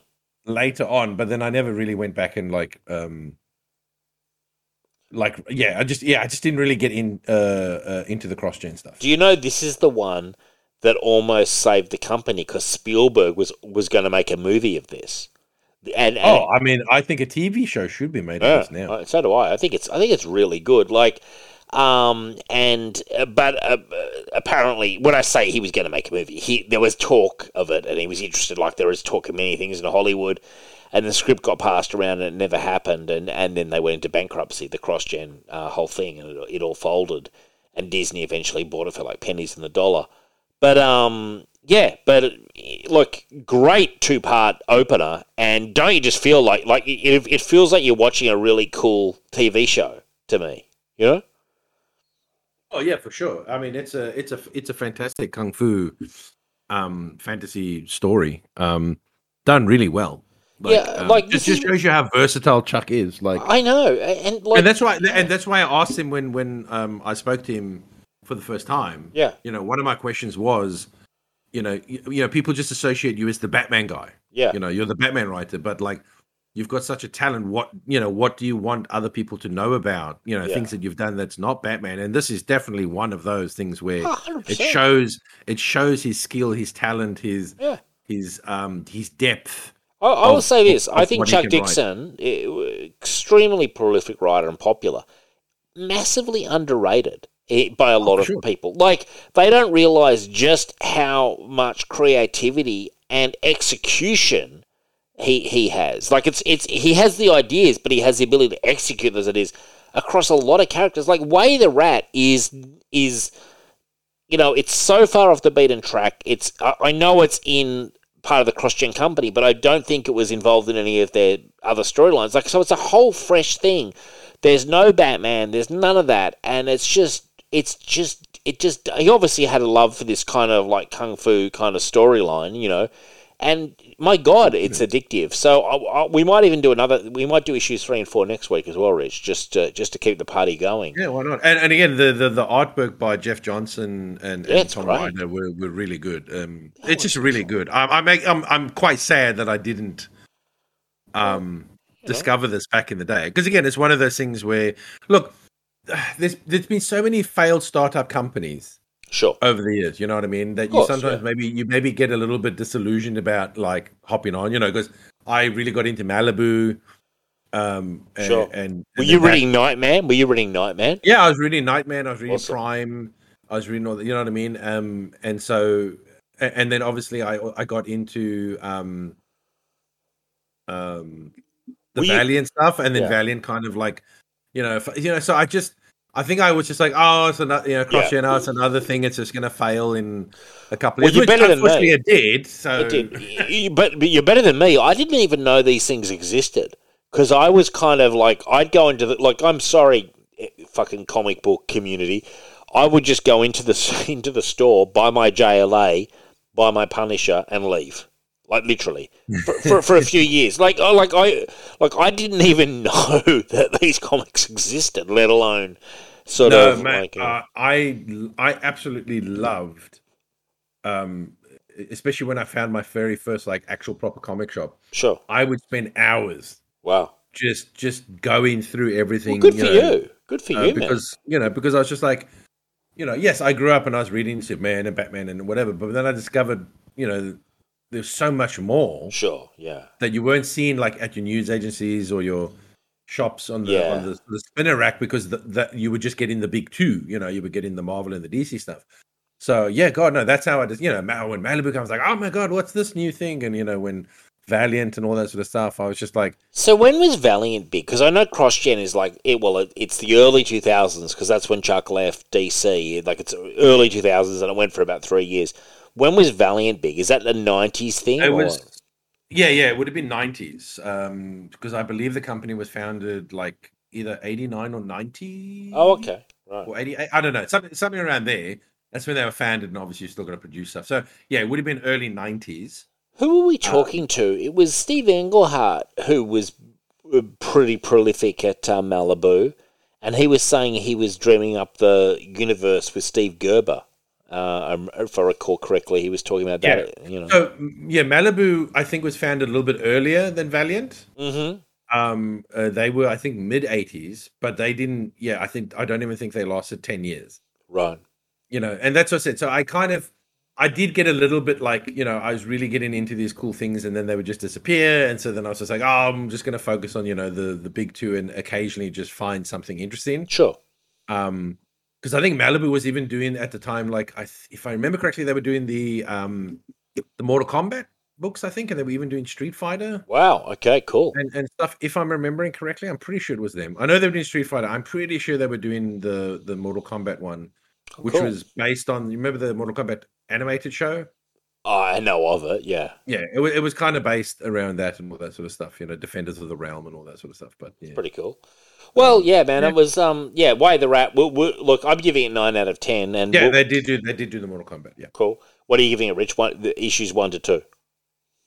Oh, it's a. Um, I'll, I'll give it a 0.5 and give it an 8.5. I like it. Now, see, I'm using the you're using the scoring system well now, Rich. I'm very very pleased I'm with just that. I'm just more uh, uh, not as prolific with my 0.5s as you.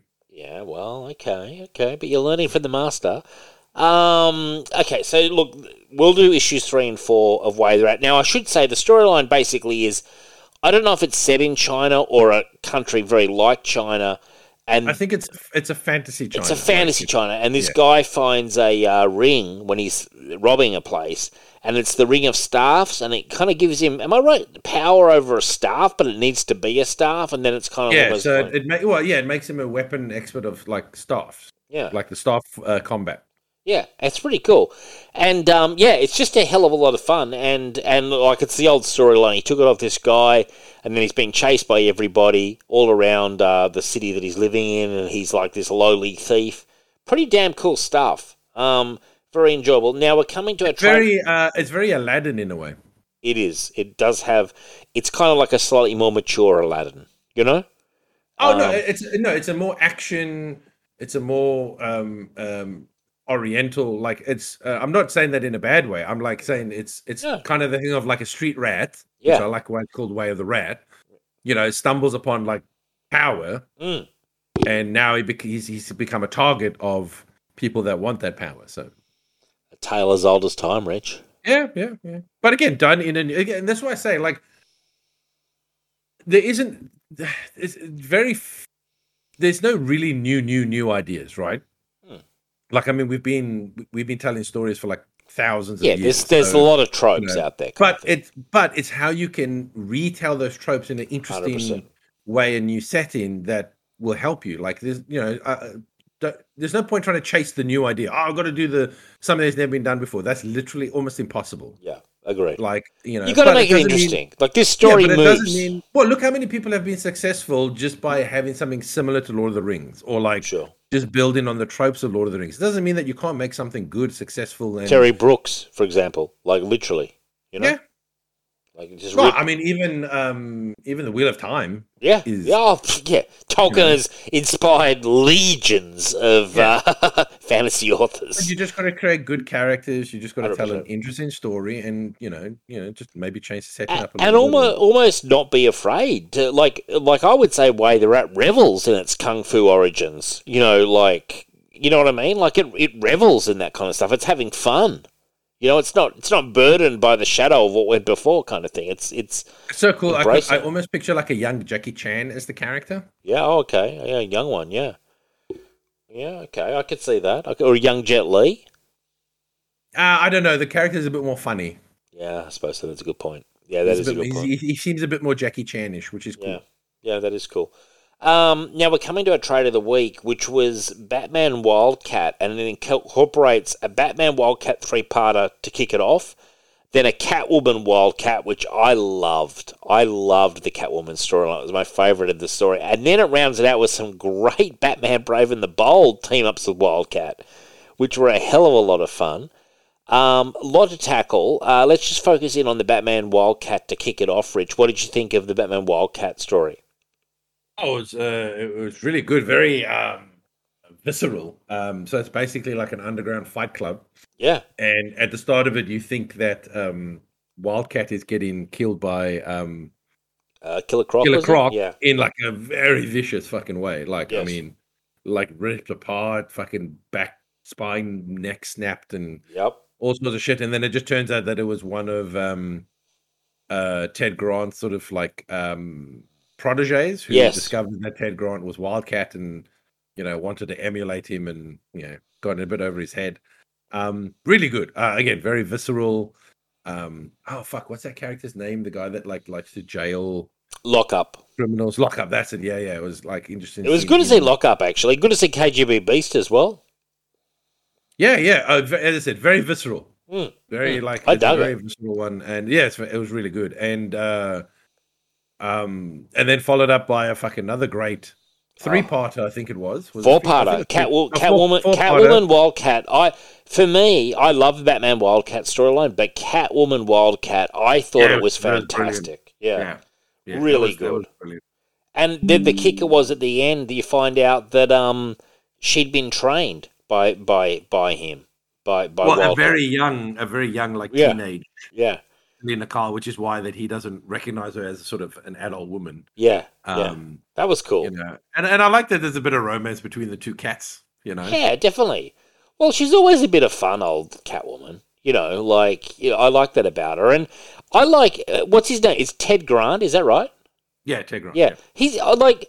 I've only read him in bits and pieces, but I always like him. I think he's a cool character. Oh, he's a great character. I, I, he's a character I wish they would actually do something with. Like, if you're going to take a character from the definitely. the Justice Society, who could, I think, do well in his own book, Mm, you know, because it's hard to do Green Lantern because you know there is the already, you know, the Green Lantern Corps, sure, and it's really hard to do Flash because obviously there is so many flashes. flashes and stuff and all that. But I just think like Ted Grant, like this old Yeah, boxer, the you champ. know, you know, he's he's he's like he's not a martial arts expert like like Bruce Wayne or anything like that. He's just like this really like gutsy,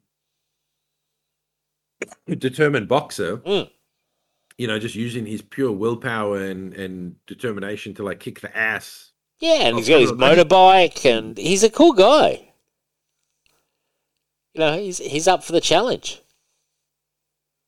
Oh yeah, I I, I completely agree. I, I just I love him as a character. I just think I wish they would do something with him. I love the artwork as well. The same artist worked on uh, Batman Wildcat and Catwoman Wildcat, and I love the artwork as well. I thought it was really good and really like I like that Catwoman that's played up as sexy, but she's smart as well. Like it's it, it it's a sexy, fun comic. And I don't think that's something that a lot of people can do. And again, it just shows Chuck's versatility because this is a million miles away from Way of the Rat. It's a, it's its own adventure. Um, I actually think there's there's a distinction between Batman Wildcat and, and Catwoman Wildcat. They're, they're two different adventures, and Ted Grant is obviously the, the you know the stable core of it, but um, really enjoyable. uh, Can I say? And how funny was it in the fourth issue where Catwoman's dressing up in like camouflage outfit? Did you notice that? Yeah, I did not even even with my fucking faulty um, uh, iPad. tablet at the moment. Yeah, uh, for a second I was like, "What's going on with the colorization?" And then I realized she was wearing like a camouflage outfit. Um, yeah, look, those two stories in themselves, I'm going to mark very highly. I'm going to give eight out of ten to Batman Wildcat. I'm going to give nine out of ten to Catwoman Wildcat, which I really enjoyed. I, I really thought it was a lot of fun. I love it when Chuck does a really good Catwoman, and um, he did quite a bit of Catwoman in the '90s. I think he described himself to me. He was kind of their pinch hitter. He'd come in. Well, that's and, the weird know, thing. I think Chuck Dixon is actually really good at writing women. I think there's a lot Oh, yeah. of definitely. current writers who could maybe learn a few lessons Yeah. uh, from Chuck on actually how to write interesting female characters. Because again, he does it with Catwoman. He does it with um, Renee Montoya. uh, yeah, and but uh, also with like Birds of Prey. Yeah. Like, yes. you know, Birds can of Prey. Like yes. I, I, you know, I think he writes female characters I'm interested in reading about. definitely. Definitely. Oh yeah, hundred percent. I mean, he like. I'm not even going to dredge the memory banks at this late hour, but we've mentioned Renee Montoya, Birds of Prey, Catwoman. I mean, he wrote plenty of these issues, and that's that's scraping the surface, you know. as well um, from Robin and all that. So Yeah. What about um? st- excuse me, um, uh, what's the name? Um, spoiler. Yeah. I just did that. Oh, did you? Sorry, I didn't Like hear you. spoiler from Robin. Oh, and here I'm going. What's the name? I was trying to think of a real name. Stephanie Brown. I think. yeah, is, Stephanie yeah. Brown. Yeah, yeah. Yeah, yeah. Well, you know what? I, look, far be it from me to critique a master's work, but I think he writes the female characters as kind of real people, um, just like the male. So it's not like it's this huge difference. It, you, you know what I mean? Like it, it, it feels natural, is what I'm trying to say. Yeah, that, yeah, that's what I'm saying. He writes he writes female characters, and they don't, you know, they're not fucking whining about shit or Yeah. You know, the whole woe is me bullshit and and you know, they just uh strong female characters, but it's not represented in actual like physical even though they are physical. I mean they kick ass. Mm. But that's not what makes him strong woman. What makes him strong woman is their their character and their personality. Yeah, yeah, you're And, right. You know, no, you're 100. That, percent that is, you know, it's the same. A, a- a- a strong character doesn't mean that they're big and powerful or they can kick ass. Mm. It means that they are like uh, well established, defined characters You got it. that you that, you connect with or that you that can handle themselves in a situation. And I don't mean just like physically. I mean morally. I mean you know like ethically and all that. Like that's like a strong character.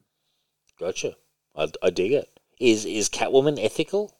Sort of. She's got some. No, no, I'm not saying they have to present everything. I'm just saying that's like things that can make a character I, strong, I agree not, with you. not. I was strength. just having a bit of fun But she does actually have because She she, could she have run does. off with the money, I, but uh, instead uh, she turns around. Yep. As a Catwoman fan, I can tell you she does have her own uh, little system that she works on. Actually, she's definitely not completely immoral. Um, she just has a different set of standards that she. Well, again, she's a criminal that that in, in, in a lot of the time steals from other criminals that's right. Or or corrupt people or you know um, shady business. And people she all has Like, a- she, she- doesn't, she doesn't uh, steal from the poor mum and pop. You know, And uh, she has a love. She has a love of strays, cats, and people. Um, yeah, that, that that I don't like. Cats now. she does. I, I that doesn't resonate with me. Cats, you. Okay, well, whatever. But um, then also we we we we we've sung Chuck's praises enough on Batman Wildcat. You should pick it up. Um, but I do want to draw attention to Zany Bob Haney in the in the second or the the last third of the book. It's all his brave and the bold adventures with Batman, and they were a hell of a lot of fun. Some of them with Jim Aparo on art. Oh yeah, when when when Jim Aparo's an artist, you know it's always going to be good. I love it. I, I'm a, such a huge Jim Aparo fan. You know, one of the first um, Jim Aparos I saw was the Death in the Family. The the you know because he did that. Like that would have been towards the end of his career, um, and I was just like, man, this is great artwork. You know, like. Um, yeah, but like I, I enjoyed these man, and I love the way Batman back in the seventies back then was like right on. And he's like, "Come on, champ, get up," and all this. Like he's, I, you know, will tell you this: Jim Aparo, I think, is uh, it has inspired a lot of artists, and two of them that I can name is Hmm. definitely uh, uh, Neal Adams sure, and um, um, uh, uh, Alan Davis. sure. well, two great Davies, like- artists. Yeah, but there's I can tell by their art that I think they were heavily influenced by um by Jim Aparo's art. Hmm. Like it, there- there's a lot of similarities in Would Jim Aparo have come up roughly around the same time as Neal Adams? Maybe slightly before?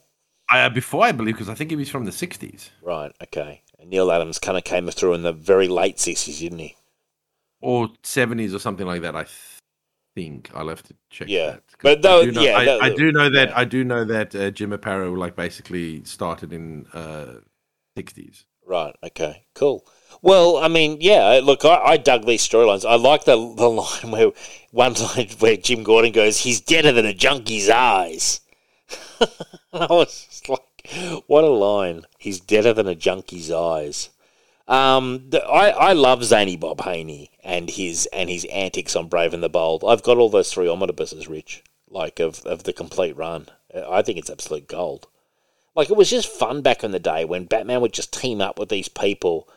And I love this Batman. He's like he's not really as much a creature of the night. Like at one point he's in a courtroom testifying.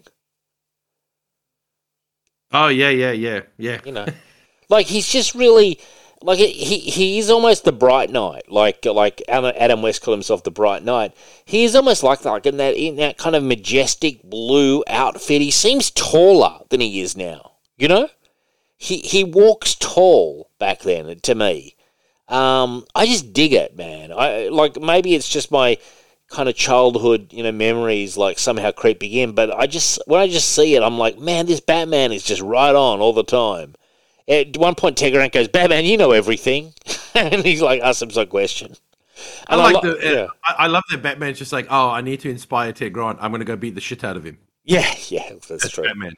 And what about the scene where um the at the end the Joker makes them put on the gloves the Roman gloves, and they're like fucking wailing away at each other. Oh yeah, yeah. Oh, that dog one was a weird story. That that, That was the funny. dog with the antibodies or Yeah, something. yeah, that, they're was, chasing the dog around. that was pretty fucking funny. That Yeah. was a really wacky one. that was a wacky one, but it was fun.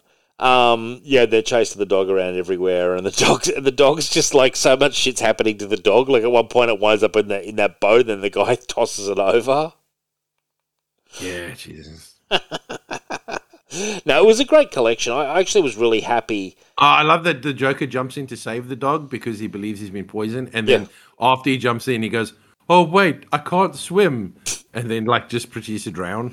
I'm like, well, I mean, he gets saved, but I mean, like, I just love that he jumps in the water and then remembers, Yeah. oh, that's right, I can't swim. Well, I was looking to see if his skin was going to change color, but but it didn't. It didn't seem to anyway. Um, because there's that whole thing: is it makeup or is it his natural skin? Because um, I, I don't know. I believe it's supposed to be his his actual skin, but I mean, well, why in Death of the Family is he? Do you see the scene with him with the normal skin? do you? Yeah, in Death But, of the oh, but you've got to also you've got to be careful though because unfortunately back in those days there was a um there were color issues where things would sometimes be colored incorrectly Mm. Um because it was like um Yeah, uh, but Death of the almost like- it Family was the eighties, man. no but no no no but um so um a lot of ink and and coloring in those days wasn't like done by hand Right. uh, it was almost like done on a printer in a thing Mm-hmm. and like you kind of selected the colors and then it like printed it in a sense Okay. um Comics were a lot more primitive colors. I remember in the eighties, like, and we're Yeah, talking like why it's 80s. why so many times Green Lantern's boots were accidentally colored white. right. What color Because are they they? would- Green. Yeah, they're supposed to be green, Uh-huh. but in so many you can see you can find so many issues Yeah. of of his boots white because they chose the wrong they put the wrong color Wow. when they were doing the printing. Yeah. Yeah. So you know th- that's what I'm saying. You've got to be sometimes a bit careful with something like that because it could just be that they fucked up. It could be. The, the the the color selection and all that sort of stuff when they were when they were doing that, and it just happened to be like, you know, like when they accidentally had the red in um Harrison Ford's eyes in Yes. that shot, but then really was like, ah, leave it at all.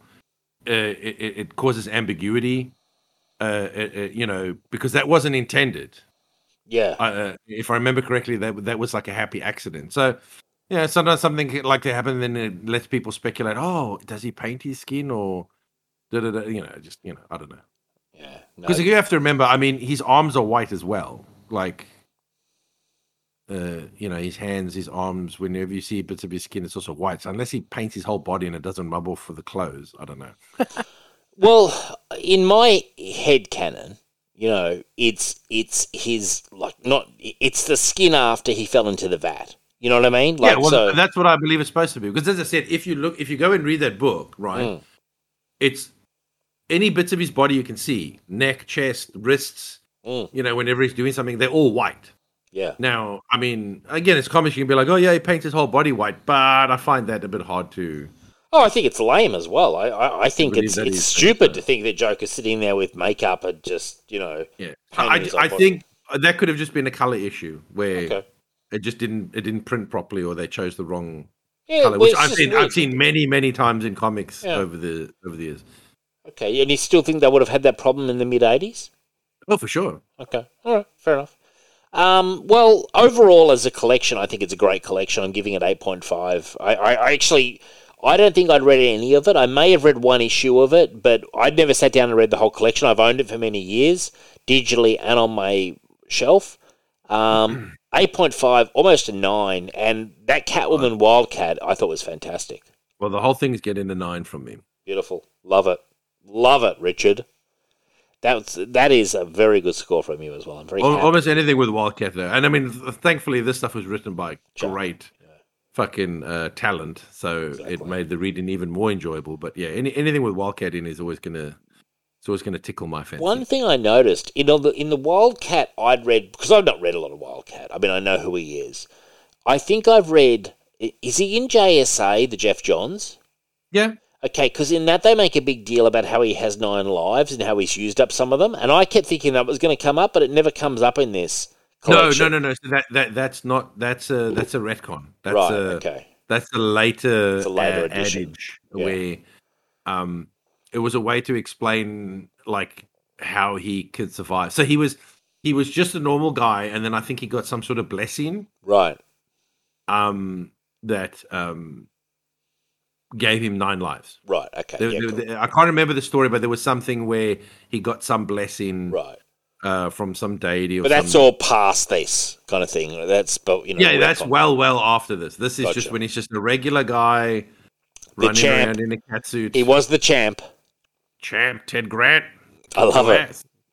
It's great stuff, man. I, I absolutely. In fact, I'm going to upgrade my score to a nine.